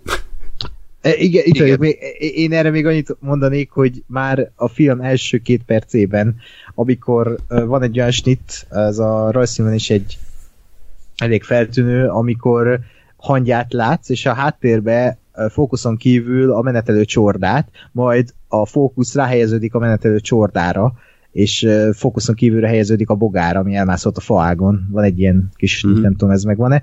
Na, ez a filmben úgy van, hogy ugyanígy le van másolva, csak a menető csordán van először a fókusz, majd átvált a bogára, ami átvászik a faágon, tehát megcserélték a fókuszváltást, wow. és e, e, itt már gondoltam, hogy ez lesz a változás, hogy fókuszt váltanak a... tehát, tehát ez, ez röhely. Tehát, és egyébként, ha valaki még elmenne a filmre ezek után, a hallgatóink közül, akkor annak azt ajánlom, hogy ne nézze meg a, a rajzfilmet a moslék előtt, mert, mert akkor még jobban fáj. És még, még rosszabb az íze. Ezek a, igen, ja. akkor, akkor olyan, hogy így, hogy így tudod, hogy a halálba mész. De így igen. legalább nem tudod, hogy oda mész. Hát vagy, vagy... Mondjuk, ha ezt meghallgat ezt a podcastet, akkor tudod, de hogy ért. Hát olyan érzés, mint ha beledugod a fejed egy vödör sósabba, tehát hogy igazából meg lehet csinálni, de, de miért csinálnád? Tehát, hogy nem, hát az... nem származik belőle nagy előnyöd. Én azt mondom, hogy nyilván most nekünk meg kellett nézni, mert a podcast az szerintem nem engedheti meg, hogy mi bolykotáljuk ezt a filmet, de hogyha nem lenne ez a podcast, akkor én lehet, hogy nem néztem volna meg, mert én nem vagyok hajlandó pénzzel, mert a, Disneynek egy dolog számít a pénz. Tehát az számít, hogy mennyi bevételük van, és hogyha én támogatom őket pénzzel, akkor ők azt mondják, hogy jó, hát akkor kell neked, akkor ezt adjuk. De én nem akarom, hogy ezt adják, tehát hogy nekem ez ne, erre nincs szükségem. És ha hatalmas világsiker lesz a, a Lion King, és a kritikák leúzzák a picsába, akkor az a Disneynek egy siker. Mert mert tudják, hogy a nagy közönség az a, az, a, az, az ismerős terepet szereti, vagy legalábbis elhitették vele, hogy, hogy nincsen, nincsen szüksége új történetre, hanem a régi nagy kedvenceket újra látni az mekkora élmény. Nagy Feró is még 70 évesen azzal koncertezik, hogy lázadj a szüleid ellen,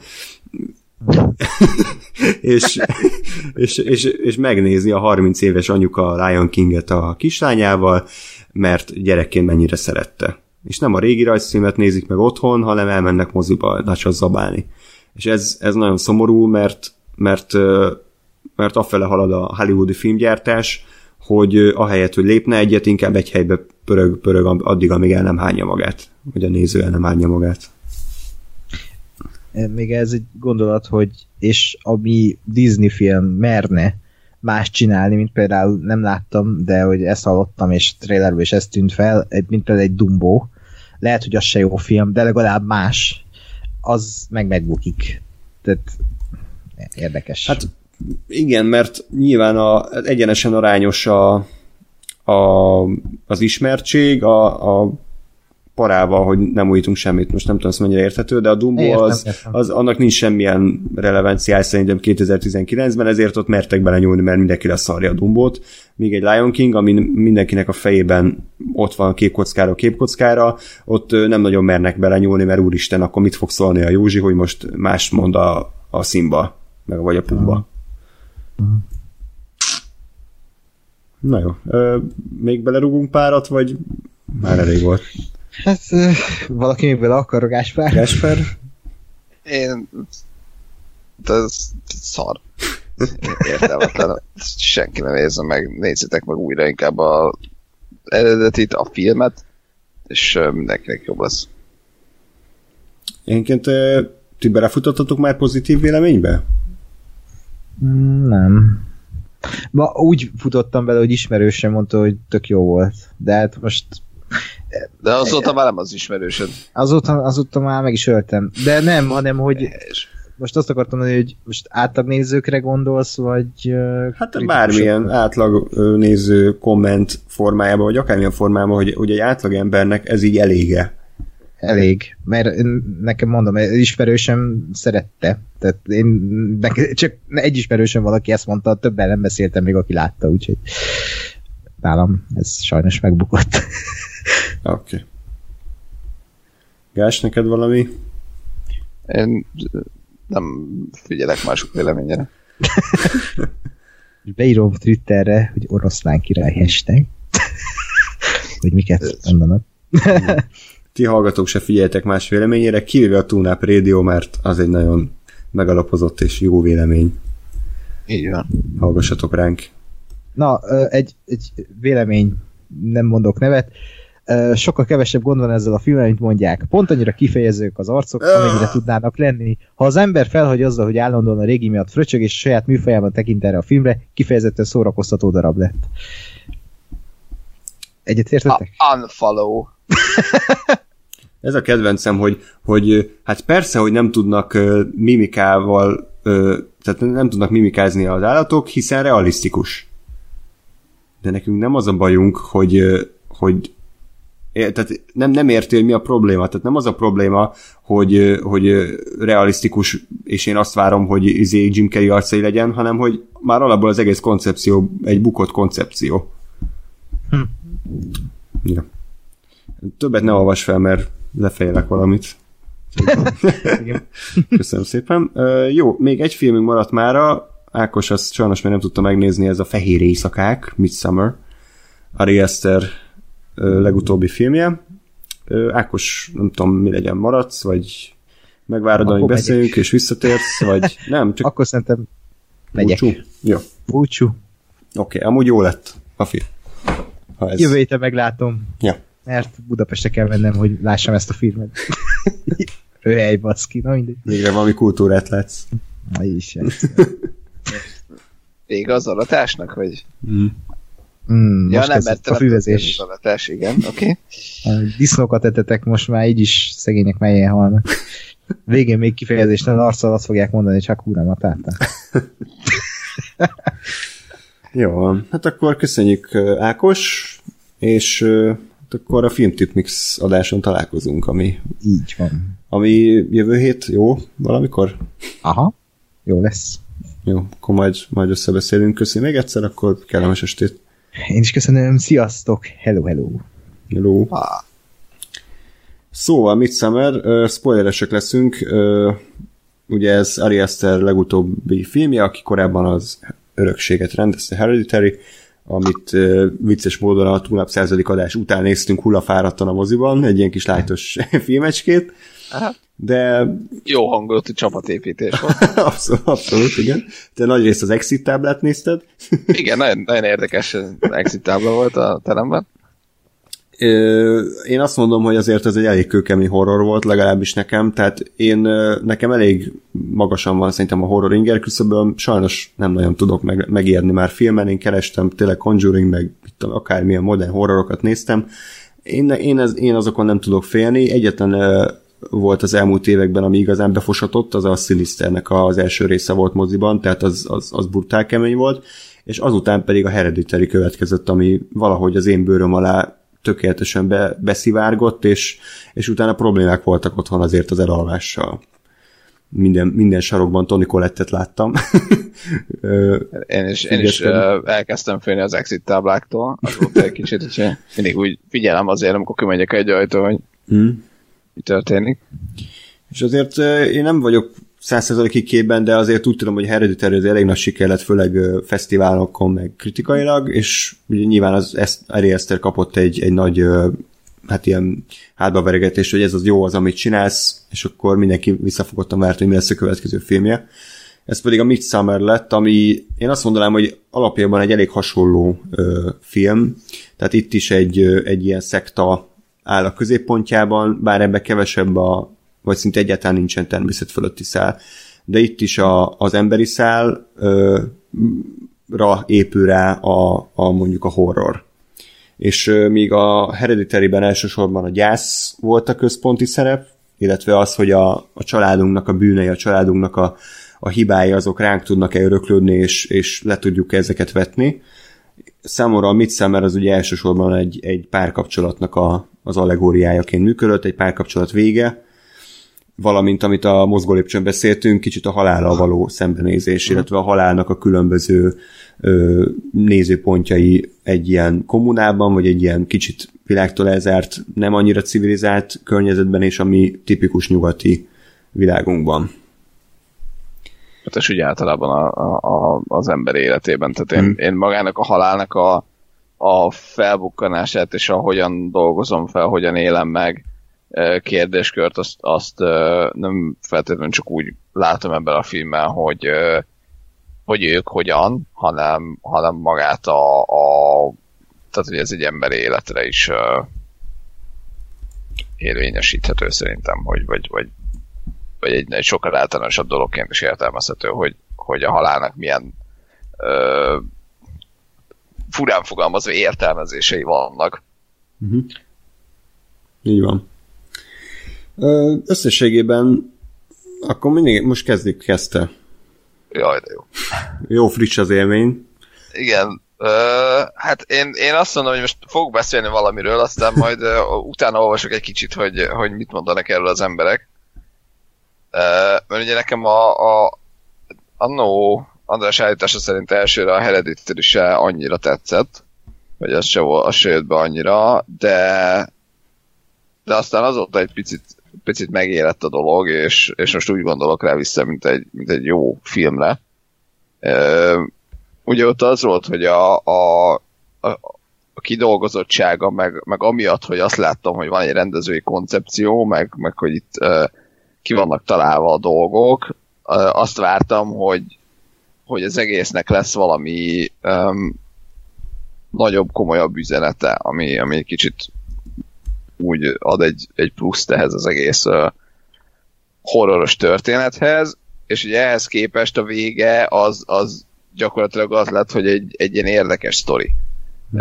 Ez az egész szektás dolog. Persze meg lehet fejtegetni, és ugye azért az, ez, ez tényleg utólag adott hozzá, hogy lehet fejtegetni a, a, a plusz filozófiai dolgokat, de, de azok inkább ilyen nagyon sok tovább gondolás után jöttek elő szerintem. És és, és ha, ha ugye ez, ez az első néző, vagy a nézés után közvetlenül ugye ez egy picit ilyen ö, negatívum szerű élményt adott, hogy hát nem volt ilyen nagy ö, megmondás, vagy egy ilyen nagy üzenet a végén, hanem, hanem csak a sztori volt ott. És aztán, ahogy ez lecsillapodott, úgy, úgy elfogadtam, hogy igen, ez egy sztori volt, oké. Okay. És ugye emiatt a Midsommar-nél már, már nem annyira számítottam arra, hogy, hogy ilyen nagyon, vagy feltétlenül ilyen nagyon élet mm.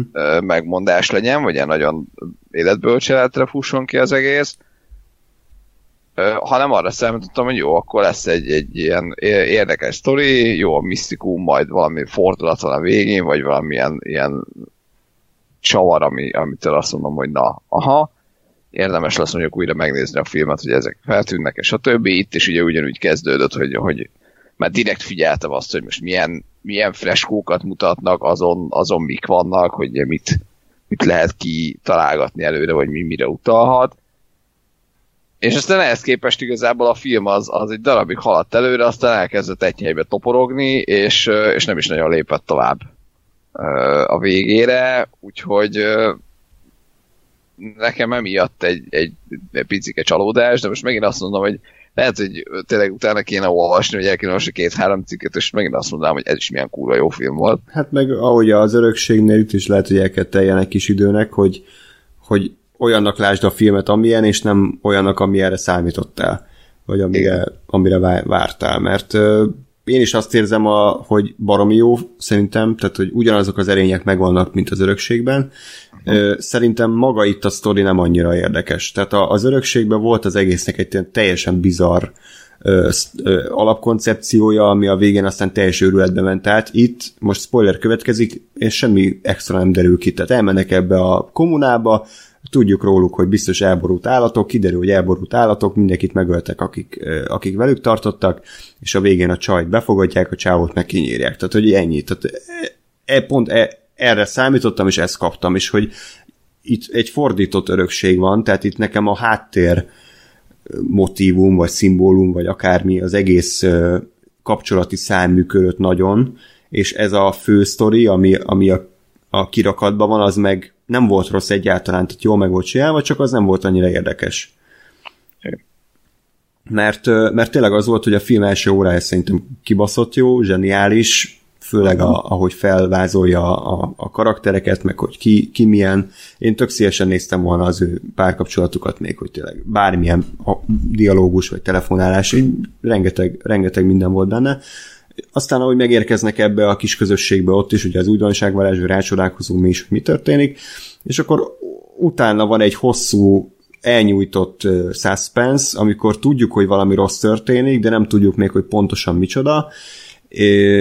Különböző karakterek, például ugye a, fú, hogy a Christian ugye hogy akkor összejön-e azzal a vörös csajjal, vagy nem jön -e össze a vörös csajjal, akkor a főszereplő akkor most beáll-e a szektába, vagy el akar-e menekült, tehát hogy egy, ez csomó szál így, egy, így, így növelte a feszültséget, de nem haladt nagyon sem, semmi sehova előre, és szerintem a legnagyobb baj a filmnek, hogy, hogy 20 perccel több a kelleténél. Tehát ez egy, ez egy két órás játékidőben tökéletes lett volna, így egy egy, egy jó film, de azért lehetett volna belőle nyesni, ami, ami nem ártott volna. Tehát amit beszéltünk, hogy a, a film után, ez a kiírja a doktori diszertációt, tehát az, az nem adott semmit, semmit a sztorihoz, csak plusz időhúzás volt.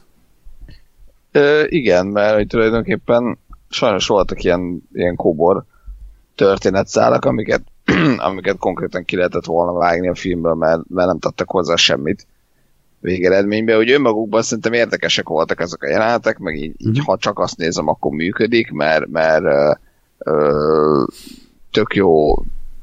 Tehát ugye ahhoz, ahhoz hogy, hogy ez az egész uh, szembeállítás, hogy ugye nyugatiak, meg nem nyugatiak, meg, meg hogy ezt az egész más kultúrát hogyan fogadja be valaki, és ugye egy, egy olyan dolognak, tehát hogy mondjuk élet-halál, mit tudom én, uh, ugye mindenkiben, na, picit messzebbről indulok.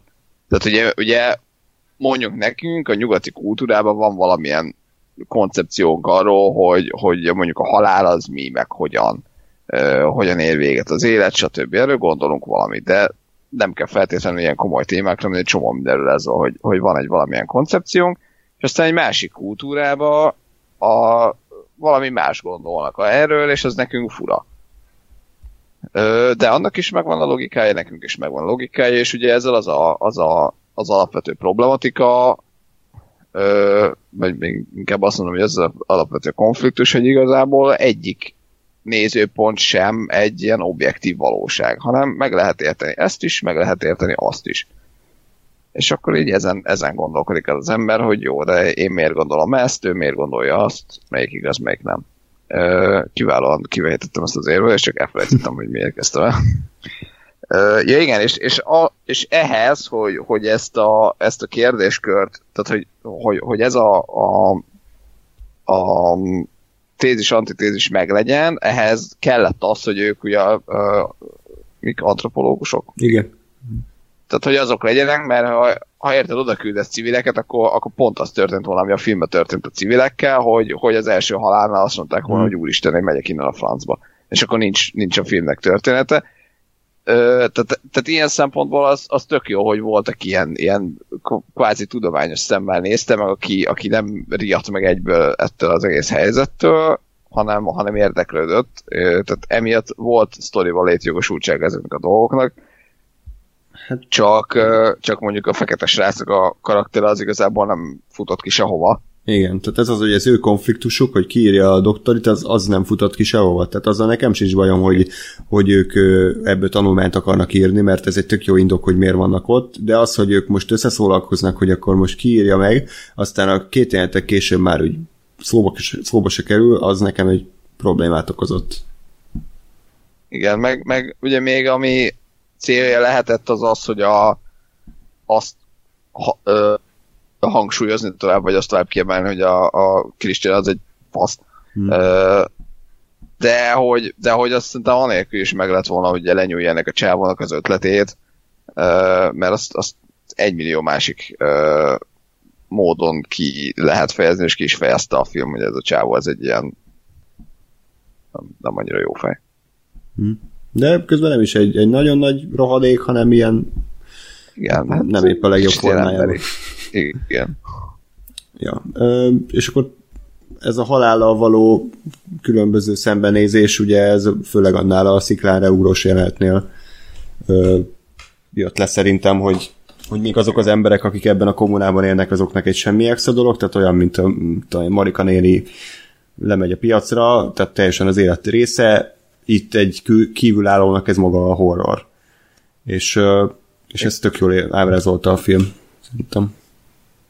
Igen, ö, erre, mert ez, ez is most fogalmazódik meg bennem tök jó, amit mondasz, és ezért lehet, hogy kellett volna egy pici ülepedési időt adni a filmnek, hogy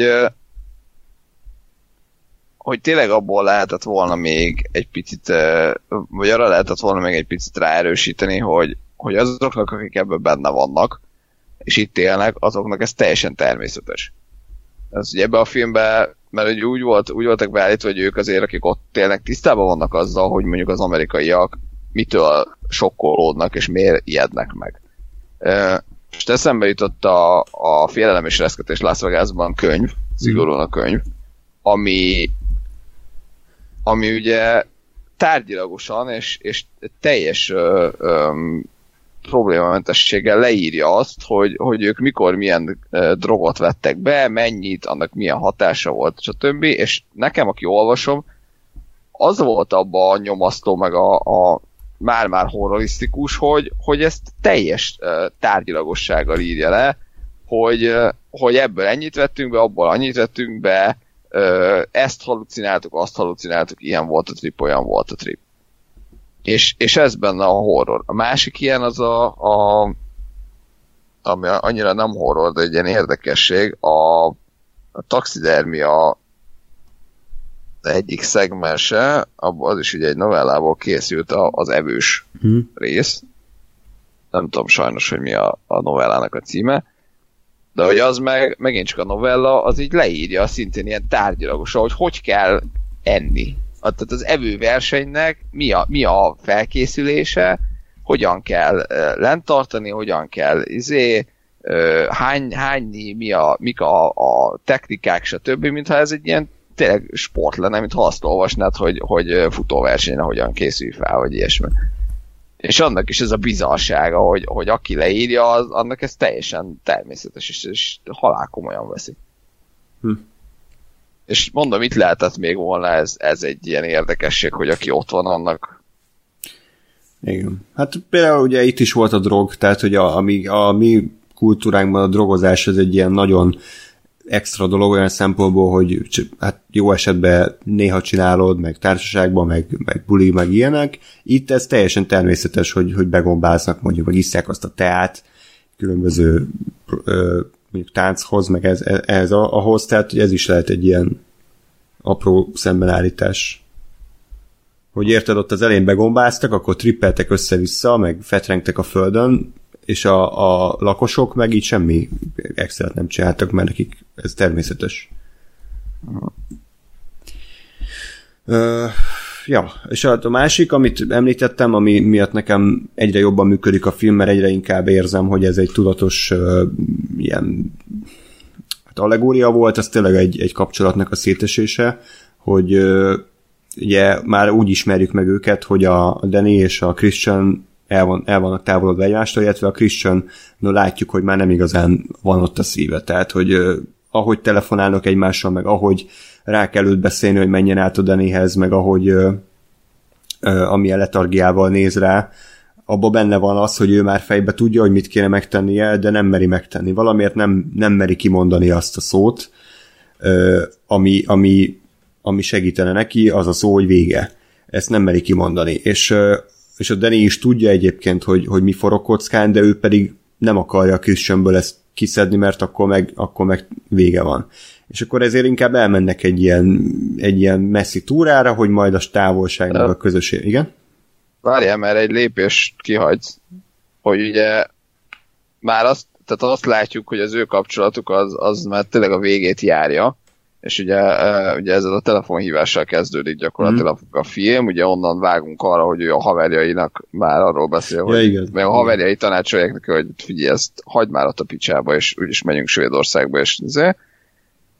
És ugye meghalnak a csajnak, vagy hát a, a csaj huga megöli a mhm. magát, mm. meg a szüleiket. Igen. igen. És ugye, ugye ez van, hogy, hogy bele kényszerül gyakorlatilag a csávó, mert, mert érted, ezen a ponton ott hagyni a csajt, az egy, tehát az tényleg egy ilyen ultimate fasság, mármint, hogy, hogy rohadékság, de ugyanakkor meg most érted, kibaszol-e magad? Tehát, hogy ez egy ilyen, már egy ilyen, egy, egy olyan helyzet, amiből, aminek nincs jó megoldás, nincs, nincs belőle jó, jó kiút. És és ugye azt látod, hogy eltelik nem tudom mennyi idő, azt hiszem nem mondják ki, nem, hogy, nem. hogy nagyjából, de mondjuk de valamennyire tehát a, a, a svédországi útból lehet azt hiszem így számolgatni, hogy kb. mennyi. De mindegy, az a lényeg, hogy pár, pár ö, ö, hónap telik el, ö, és, hogy, és hogy tényleg, tényleg így valahol minden ketten tudják, ö, hogy, hogy ezt a kapcsolatot már, már nem nagyon tartja össze semmi, de hogy ugye a, a, a csávó azt szerintem tényleg csak ezért van benne, mert nem akarja otthagyni a csajt, amikor meghaltak a szülei, meg a, meg a testvére, a, a csaj az meg, és az is egy nagyon durva jelenet, amikor ugye a csávó ugye, igen, hogy elmennek a buliba, a csávó, ugye, ugye kiderül, hogy a csávó az akar menni mm. Svédországba, hazamennek, ugye a csaj lekúrja a csávot, hogy erről hogy mégis mikor akartál szólni, és 20 másodperccel később már csaj kér elnézést a csávótól. Igen, igen, Az, igen. az nagyon kemény volt szerintem. Tehát az, Abszolút. az egy ilyen igazi, ilyen kínos, hogy érzed, hogy Mm. fú, az meg ez a kapcsolat, ez nagyon-nagyon nincs, nincs Nagyon a helyén, és nagyon-nagyon nincs rendben. Mm. Abszolút, abszolút, igen, és akkor igen, valóban, tehát nem az, hogy közösen eldöntik, hogy világkörüli útra mennek, hanem a csávó valahogy kicsit úgy belekényszerül ebbe a helyzetbe, hogy, hogy akkor meghívja magával, és hát a csaj meg megy, mert ő meg nem tudom, hogy szeretné megmenteni ezt a kapcsolatot, de ő még nem mondott le róla teljesen.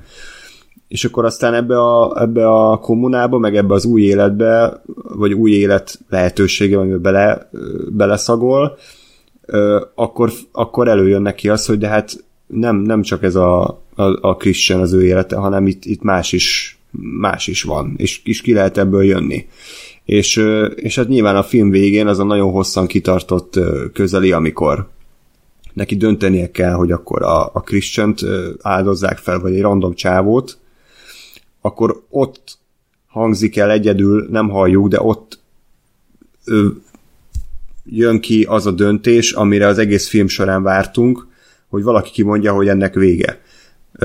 És ezért gondolom, hogy, hogy a filmnek- a filmnek a második fele inkább az ő kapcsolatuknak a, a, a végéről szól, mert azáltal, hogy a, hogy a Danny kimondja ezt, amit a Christian nem tudott kimondani, ezáltal ugye Danny felszabadul, és ezért az ő arca az utolsó kép a filmben egy mosoly, amit nem tudom, hogy láttunk-e egyáltalán valaha a játékidő során a színésznő arcán, hogy mosolyog, mert hogy végre meg tudta tenni azt, amit, amit meg kellett tennie. Nyilván ez kicsit ö, drasztikus eszközökkel, tehát hogy egy svéd kommuna felgyújtotta a medvejelmezben a csávóját, ez is egy hozzáállás, valaki mondjuk küld egy SMS-t, de, de meg, megtette, amit kell, és, és ilyen szempontból az ő karakterfejlődése az így megtörtént, vagy lezárult, mondhatni. Christian részéről meg ugye ő, ő a tipikus, hát nem tipikus, de ő is egy ilyen férfi megoldást válasz, hogy megkór egy másik csajt. Tehát, hogy nem, nem mer kiszállni a kapcsolatból, hanem, hanem enged a csábításnak, félrekedjint, aztán amikor ö, rájön, hogy hülyeséget csinált, és mesztelenül rohangál, akkor már késő, akkor már neki vége. Tehát akkor már lebukott, úgy, úgymond, és tud róla. A Igen, barátnő. nekem, nekem ezzel a vonalal egy kicsit az volt a bajom, vagy ez az értelmezéssel, amit mondasz, hogy a csávó, csávót azt annyira bedrogozták, hogy fogalma nem volt, hogy mi történik. Ö, ami, ami azért baj, mert de még lehet, hogy ez szándékos volt, hogy, hogy ilyen, ilyen ö, ö, ambiguous, amit magyarul Mhm. úgy mondanak, hogy Két, kétesélyes, vagy kétséges? hát igen, valami ilyesmi. Árnyalt. Igen, tehát hogy, hogy azért volt két értelmű mondjuk. Ez Jó, ez a dolog, mert, mert, mert, mert nem tudom eldönteni, hogy most a csávó az, az azért Everyone? azért kúrta meg a kis vörös lányt, mert, mert működött ez a, ez a rituálé rajta, azért, mert szimplán be volt állva, mint az állat, vagy, vagy mert tényleg volt benne ilyen, hogy hogy amúgy már kifelé állt ebből a kapcsolatból, ami, ami igen, tehát tudjuk, hogy kifelé állt már belőle, csak hogy nem tudjuk, hogy ez mennyire Hmm. Ö, vagy én nem tudom eldönteni, hogy ez mennyire ö, volt egy tudatos döntés, és ez, engem egy picit zavar, hogy hogy most akkor melyik, Ugye melyik nincs, volt. nincs hogy egyértelműen, mert ugye ezt már a drogozás előtt voltak ilyenek, ugye a csaj ugye megérintette a christian és akkor ő, amikor rohangáltak, vagy nem tudom, valami ilyesmi jelent volt, hogy valami csajok elfutottak mellette, akkor ő hozzáért, Christian utána fordult, és akkor láttuk a, láttuk a csajt. Lehet, hogy ugye azt akarta a rendező, hogy a Christianben meg volt a vágy, de a drog kellett hozzá, hogy ez kijöjjön belőle. Tehát, hogy valószínűleg ez, ez a Igen, megoldás. meg, meg én, én, igen, és azt gondolom, hogy valószínű, igen, valószínű ez volt, hogy, hogy oda akarta kifuttatni a dolgokat, hogy, hogy azt azt egyértelműnek veszem, hogy a, hogy a Christian nem szándékosan csinálta ezt, hanem azért, mert be volt drogozva, és pont ott van a, a, a, a két értelműség, hogy a végén akkor ugye gondolkodj el azon, hogy akkor amit a csaj most, tehát hogy a csajnak az ítélete az, hogy a halára ítéli a csávót, az, az mennyire jogos.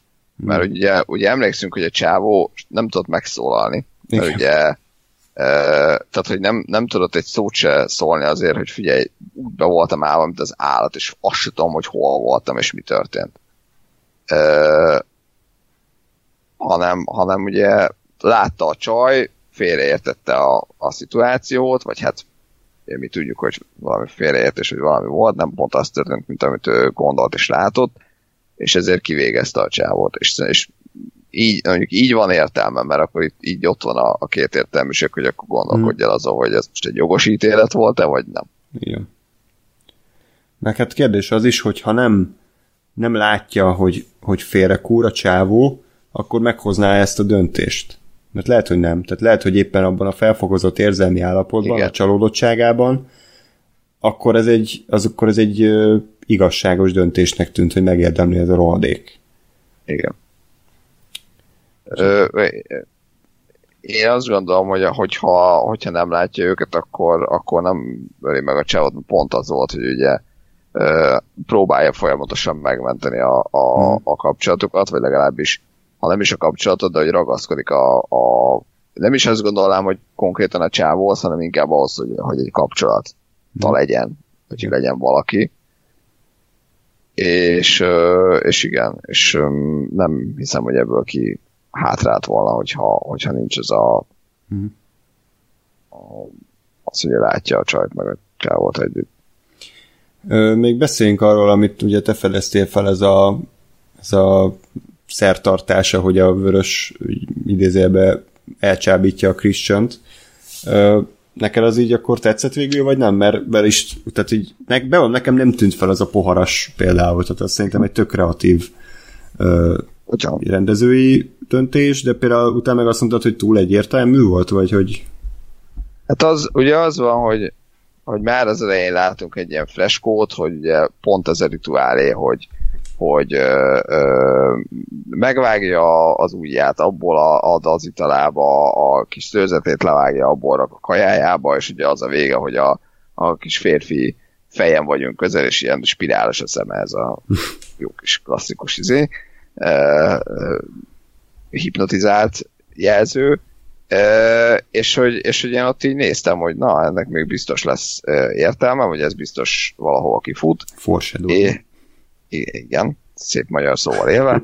Ö, és hogy tényleg csak, csak aztán ezt így nagyon az arcunkba tolták, hogy, hogy ö, mi történik, tehát konkrétan kimondták, hogy igen, most ő elcsábított, meg igen, most ez, meg az, és, ö, és nekem ez így annyira nem tetszett, mert, mert szerintem sokkal jobb lett volna, hogyha, hogyha, és még talán az egész ilyen félreérthetőséget is erősíthette volna az, hogy ugye ö, látod azt, hogy ez a csaj, ez ugye ö, kacsingat meg összenéz a Christiannál, a Christian is visszanéz, stb.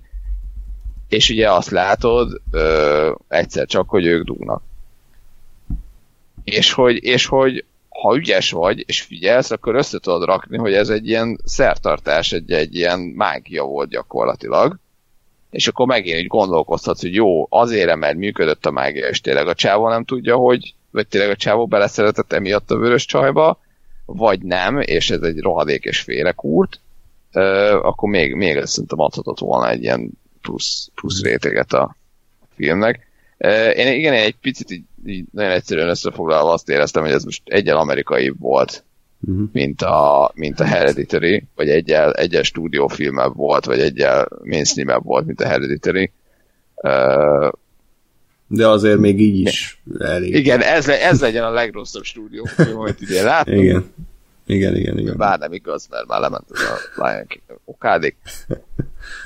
Meg nem is volt nagy stúdiófilm, szerintem ez egy kis független, Persze, persze. független darab volt. Nem most a, mint, mint stílus, vagy Ja, ja, ja. felfogás értem, hogy ilyen kicsit jobban arcban magyarázóbb volt, mint a, Hmm.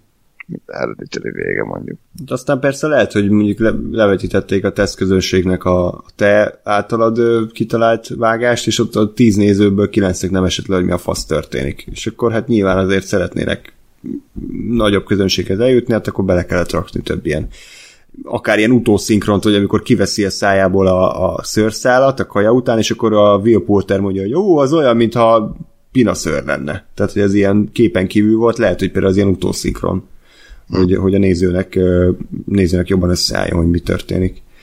És, és nekem én úgy érzem, hogy így inkább suspense volt benne. Tehát, hogy amit te mondasz, Igen. az inkább ugye meglepetés. Így te tudtad pontosan, hogy mi történik, csak a csávó nem tudta, és ezért volt benne egy ilyen, egy ilyen suspense, tehát amikor mondjuk a, a mit tudom egy barátnő kinézi magának a, a főszereplő csávót, és így elkezdi csábítgatni, és a csávónak nem esik le, de te nézőként tudod, hogy mire megy ki a játék, és aztán amikor elcsábítja, akkor fogod a fejt, hogy te barom, miért nem, miért nem es, esett le neked, hogy, hogy mi történik itt. Lehet, hogy itt is valami hasonlót uh, akartak. Csak így viszont uh, tehát így viszont tényleg voltak olyan uh, elrejtett utalások, amit mondtál, hogy a poharas, hogy mindenkinek ilyen inkább fehéres átlátszó víze, vagy itala volt, a Christiannek meg ilyen vöröses, hogy több olyan kellett volna lehet. Igen, hát aztán, és ugye ez is úgy volt, hogy aztán így rá közelítettek szépen, hogy lásd, hogy ő hmm. neki pirosabb, meg így jó közelébe beleívott. Tehát én, én megint erre is azt mondtam volna, hogy egy egyel visszafogott abban, hogy jó, igen, igyon bele, csak ne közelébe, hanem így tök mellékesen, és akkor hmm. így megértem, hogy az meg ezt is be, benyelte ja. ezt a lépését is a izének. Meg ugyanezek is szőrszálnál, és ugye nem, nem kell kimondani a, a a csávónak, hogy hú, fanszört teszel, hanem csak azt látom, hogy beleharap a csávó a pitébe, én akár életlenbe, vagy akár közben más történik, kivesz valamit a szájában, nem is látom mi ez, és így félre, izé, hmm. félre pöccint, és akkor is megértem, hogy ú, igen. Úgyhogy én, én picit, picit ezt hiányoltam, hogy kicsit ilyen misztikusabb, vagy rejtélyesebb legyen az egész, ne legyen ennyire minden az arcomba tolva hát ez van. Hát szerintem, ahogy most előadod, azért nem annyira tragikus a helyzet, tehát, hogy hát, mondom, ez, ez, ez neked lehet, hogy egy komoly probléma, nekem abszolút nem volt az, jó, hát ez, ez nem egy, ez nem egy kirakós van... film, tehát ez nem, nem össze kell puzzle tehát itt, itt ez egy egyértelmű sztorit. Jó, igen, most megint az, hogy van egy, egy tök jó film, és aztán ezért az én apróságokba kötök bele, mert amúgy még teljesen jó volt, és így mm. nem, nem, nem tudok arról uh, fröcsögni, hogy uh, nincs értelme a filmnek, és miért kell egy teljesen jól működő uh, 20 akárhány éves uh, rajzfilmet uh, újra csinálni, és társai, de... Igen. Tehát legalább, igen. legalább uh, nagy részt azért működik szerintem a, a, a Midsummer. Szerintem a színészek fantasztikusak voltak, és nagyon örültem, hogy nem nagy hírességeket castingolt, tehát mondjuk még Tony Collette is nagy, nagyobb szárnak számít, mint a, akik ebbe voltak, tehát a főszereplőnőt én még sohasem nem láttam. Nekem nagyon tetszett, bár így fejbe összeraktam, hogy ilyen Ellen Page és Elizabeth Olsen keverék a csaj, de... de... Nekem, nekem egy kis ilyen Tesco-s Chloe Moretz volt benne. Aha, hát lehet, de kurva jól játszott szerintem, zseniális volt a, a csávó, a Jack Rayner, ő, őnek ijesztő szemei vannak, nem tudom, hogy ő való, tényleg ekkora szemei vannak, vagy csak a filmben lett felnagyítva, de úgy néz ki, mint amikor egy fotóra ráraksz egy ilyen manga filtert, és így megnöveli a, a, a szemgolyódat, de ő, ő se játszott rosszul, nem kellett akkor átalakítani, ezt szerintem nagyrészt ilyen hülyén kellett néznie, meg hogy nem tudja, mi történik, de, de egész jól hozta ő is a, a szerepét. Tetszett, hogy a, a svédek közül senki nem volt ismert színész, tehát nem tettek be egy nagy hollywoodi sztárt, hogy ő legyen a, Donald Sutherland legyen a, a szekta vezér, vagy ilyesmi, hanem... Hát, hogy a Stellan Skarsgård. Igen, igen, igen. És a Bill Skarsgård lett volna egy... Nem, másik... most pont ez jutott eszembe, hogy az amúgy poén lett volna, hogyha az összes Skarsgård berakják, és igen, akkor igen. az, mindegy, de hát nem, nem biztos, hogy ott lett volna a filmben, csak azért vicces lett volna, hogy megérkez egy ilyen Skarsgård kommunába. És aki arra kíváncsi esetleg, hogy mennyire ijesztő a film, hát nyilván kevésbé, mint a Hereditary, de azt mondanám, hogy azért elég nyugtalanító képek vannak benne, meg elég brutális. Tehát, hogy az Ari Eszter szerintem nagyon ért ahhoz, hogy olyan képeket alkosson, amik így beleégnek az agyadba. Tehát a, amikor a Will Poulter arcán besétál az a csávó, azért az így nekem elég kemény volt. Ugye szerintem az volt, akinek leújozták a fáját, nem? Egyébként én arra tippelek, hogy az, hogy az az volt. Lehet, azt nem, nem gondolkodtam el azon, hogy ez igazából kicsoda. Hmm, meg a végén a szétnyitott háton kilógó tüdődarabok, vagy nem tudom mi volt az. Igen, ez elég, elég király volt, és annak pont utána olvastam, hogy ez egy ilyen viking népszokás volt, tehát az valóságban is létezett, úgyhogy Aha. köszi. köszi a rémálmokat. Úgyhogy, úgyhogy az Aster ez nagyon ér, de itt láthatóan nem ment annyira rá a horrorra. Tehát a hereditary az utolsó 15 perc, ez konkrétan egy horror volt, ahogy rohangált a, a főszereplő a házan át, és akkor mindenhonnan ilyen szellemek, meg zombi, meg öreg emberek ijeszgették. Itt nincs ilyen, tehát itt, itt, itt tényleg feszültség van, néha egy-két apró jelenet, amiben meghal valaki, de, de nagy részt a svédeknek a mosolyása a legijesztőbb a, a filmben. Hát meg ugye megint ez a, ez a nyugtalanítás inkább, hogy, hmm. hogy mindig az, hogy mindig a háttérben ott énekelnek, meg kis ilyen hippi hangszereken játszanak, meg ott így el vannak, és, és hogy így közben meg nézed, hogy történnek a, hogy így derülnek ki, hogy amúgy mi, mi, mik történnek ott, és hogy ez így mindenki amúgy egy ilyen idélben vannak, és így tényleg emiatt érzed szarul magad, hogy miatt a kontraszt miatt. Hmm. Ja, ja. És szerintem arra is azért is nagyon hálásak lehetünk, hogy, hogy ez így bemerte vállalni azt, hogy most akkor én napsütésbe forgatok egy horrort. Ami, ami azért nem nagyon divat. Tehát a horrorfilmek ugye nagyrészt arra építenek, hogy, hogy sötétben éjszaka szörnyek úranak elő, mert egy alapvető emberi ösztön az, hogy fél az ismeretlentől, fél attól, amit nem lát, és a sötétben vannak a szörnyek, és akkor ezért a biztos tábortűz mellé kell menni, ahol, ahol a fény és a, a tűz az biztonságot ad. De most a fehér éjszakáknak a 90%-a egy zöld mező játszódik, rikító napsütésbe, és így is, így is tudott félelmet, feszültséget kelteni, ami szerintem egy nagy, nagy erénye az egésznek. Tehát nagyon jól tud rendezni, az Ari Eszter kurva jó zenéket használ, nyugtalanító ambient zenéket, vagy akár ilyen népdalokat, és néha csak annyi kell, hogy a háttérben egy ilyen nagyon halk sikoltás, oda, odafordulnak a szereplők, majd megvonják a vállakat és tovább mennek, aztán mit tudom, fél órával később derül ki, hogy, hogy ez ki volt, vagy hogy tényleg kihalt meg. És csak ilyenek kellenek.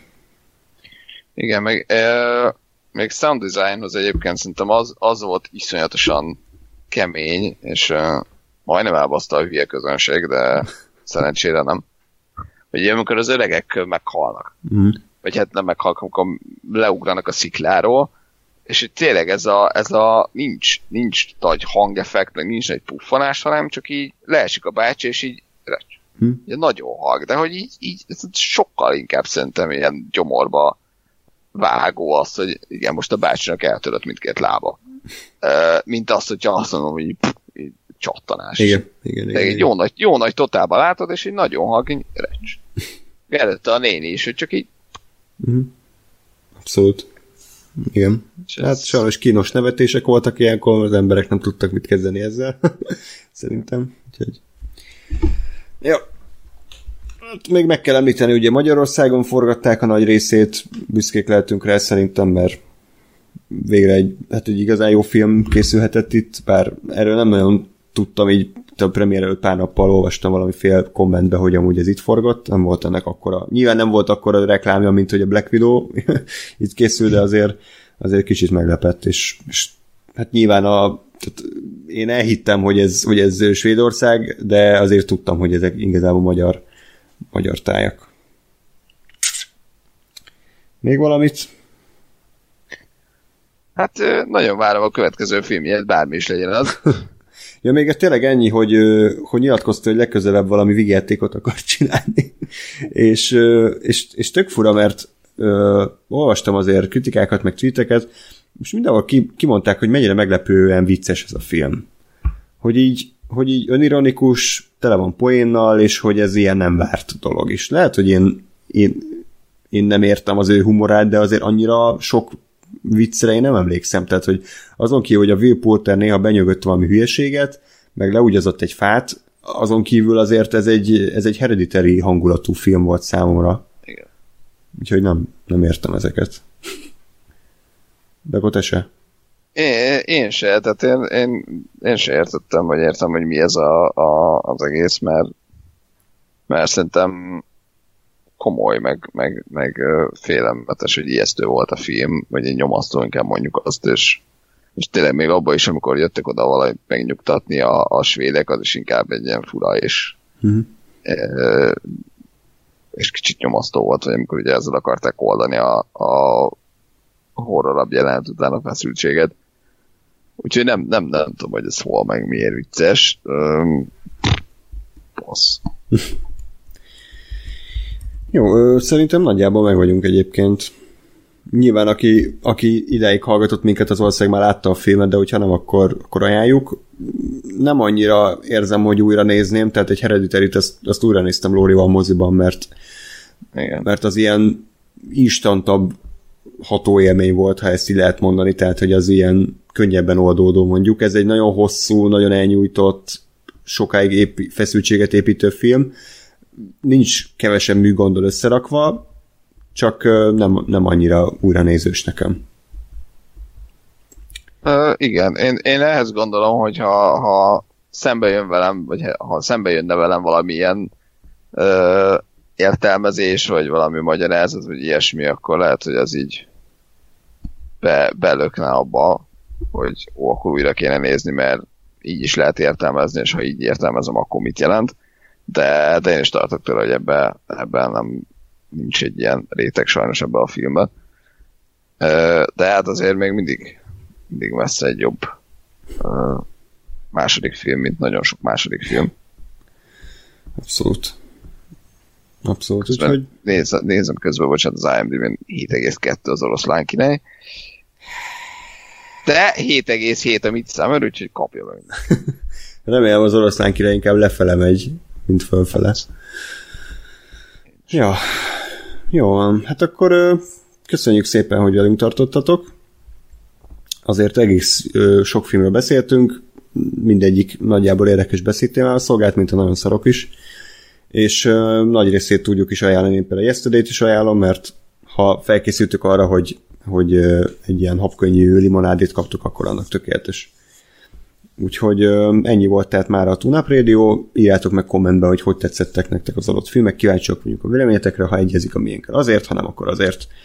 Úgyhogy ne fogjátok vissza magatokat, szeretettel várjuk a kommenteket, és hogyha tetszett az adás, és tetszett, amit csinálunk, akkor tudtok minket támogatni a Patreon oldalunkon, patreon.com per Radio Tuneup, ott tudtuk választani különböző tírek közül, amelyik nektek megfelelő és szimpatikus.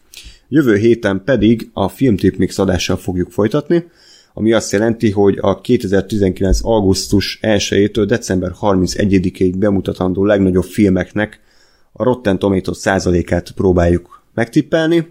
Úgy tűnik, hogy a évad felét eddig az Ákos viszi, de ezt még vissza lehet fordítani. Bár azért nagy bajban leszünk, például milyen lesz volna a Skywalker, vagy milyen lesz a, nem tudom, a, az új Terminátor, tehát hogy ilyen sok kétesélyes film van. Úgyhogy izgalmas lesz, ott is hallgassátok majd mindenképpen. Addig is pedig minden jót kívánok nektek. Sziasztok!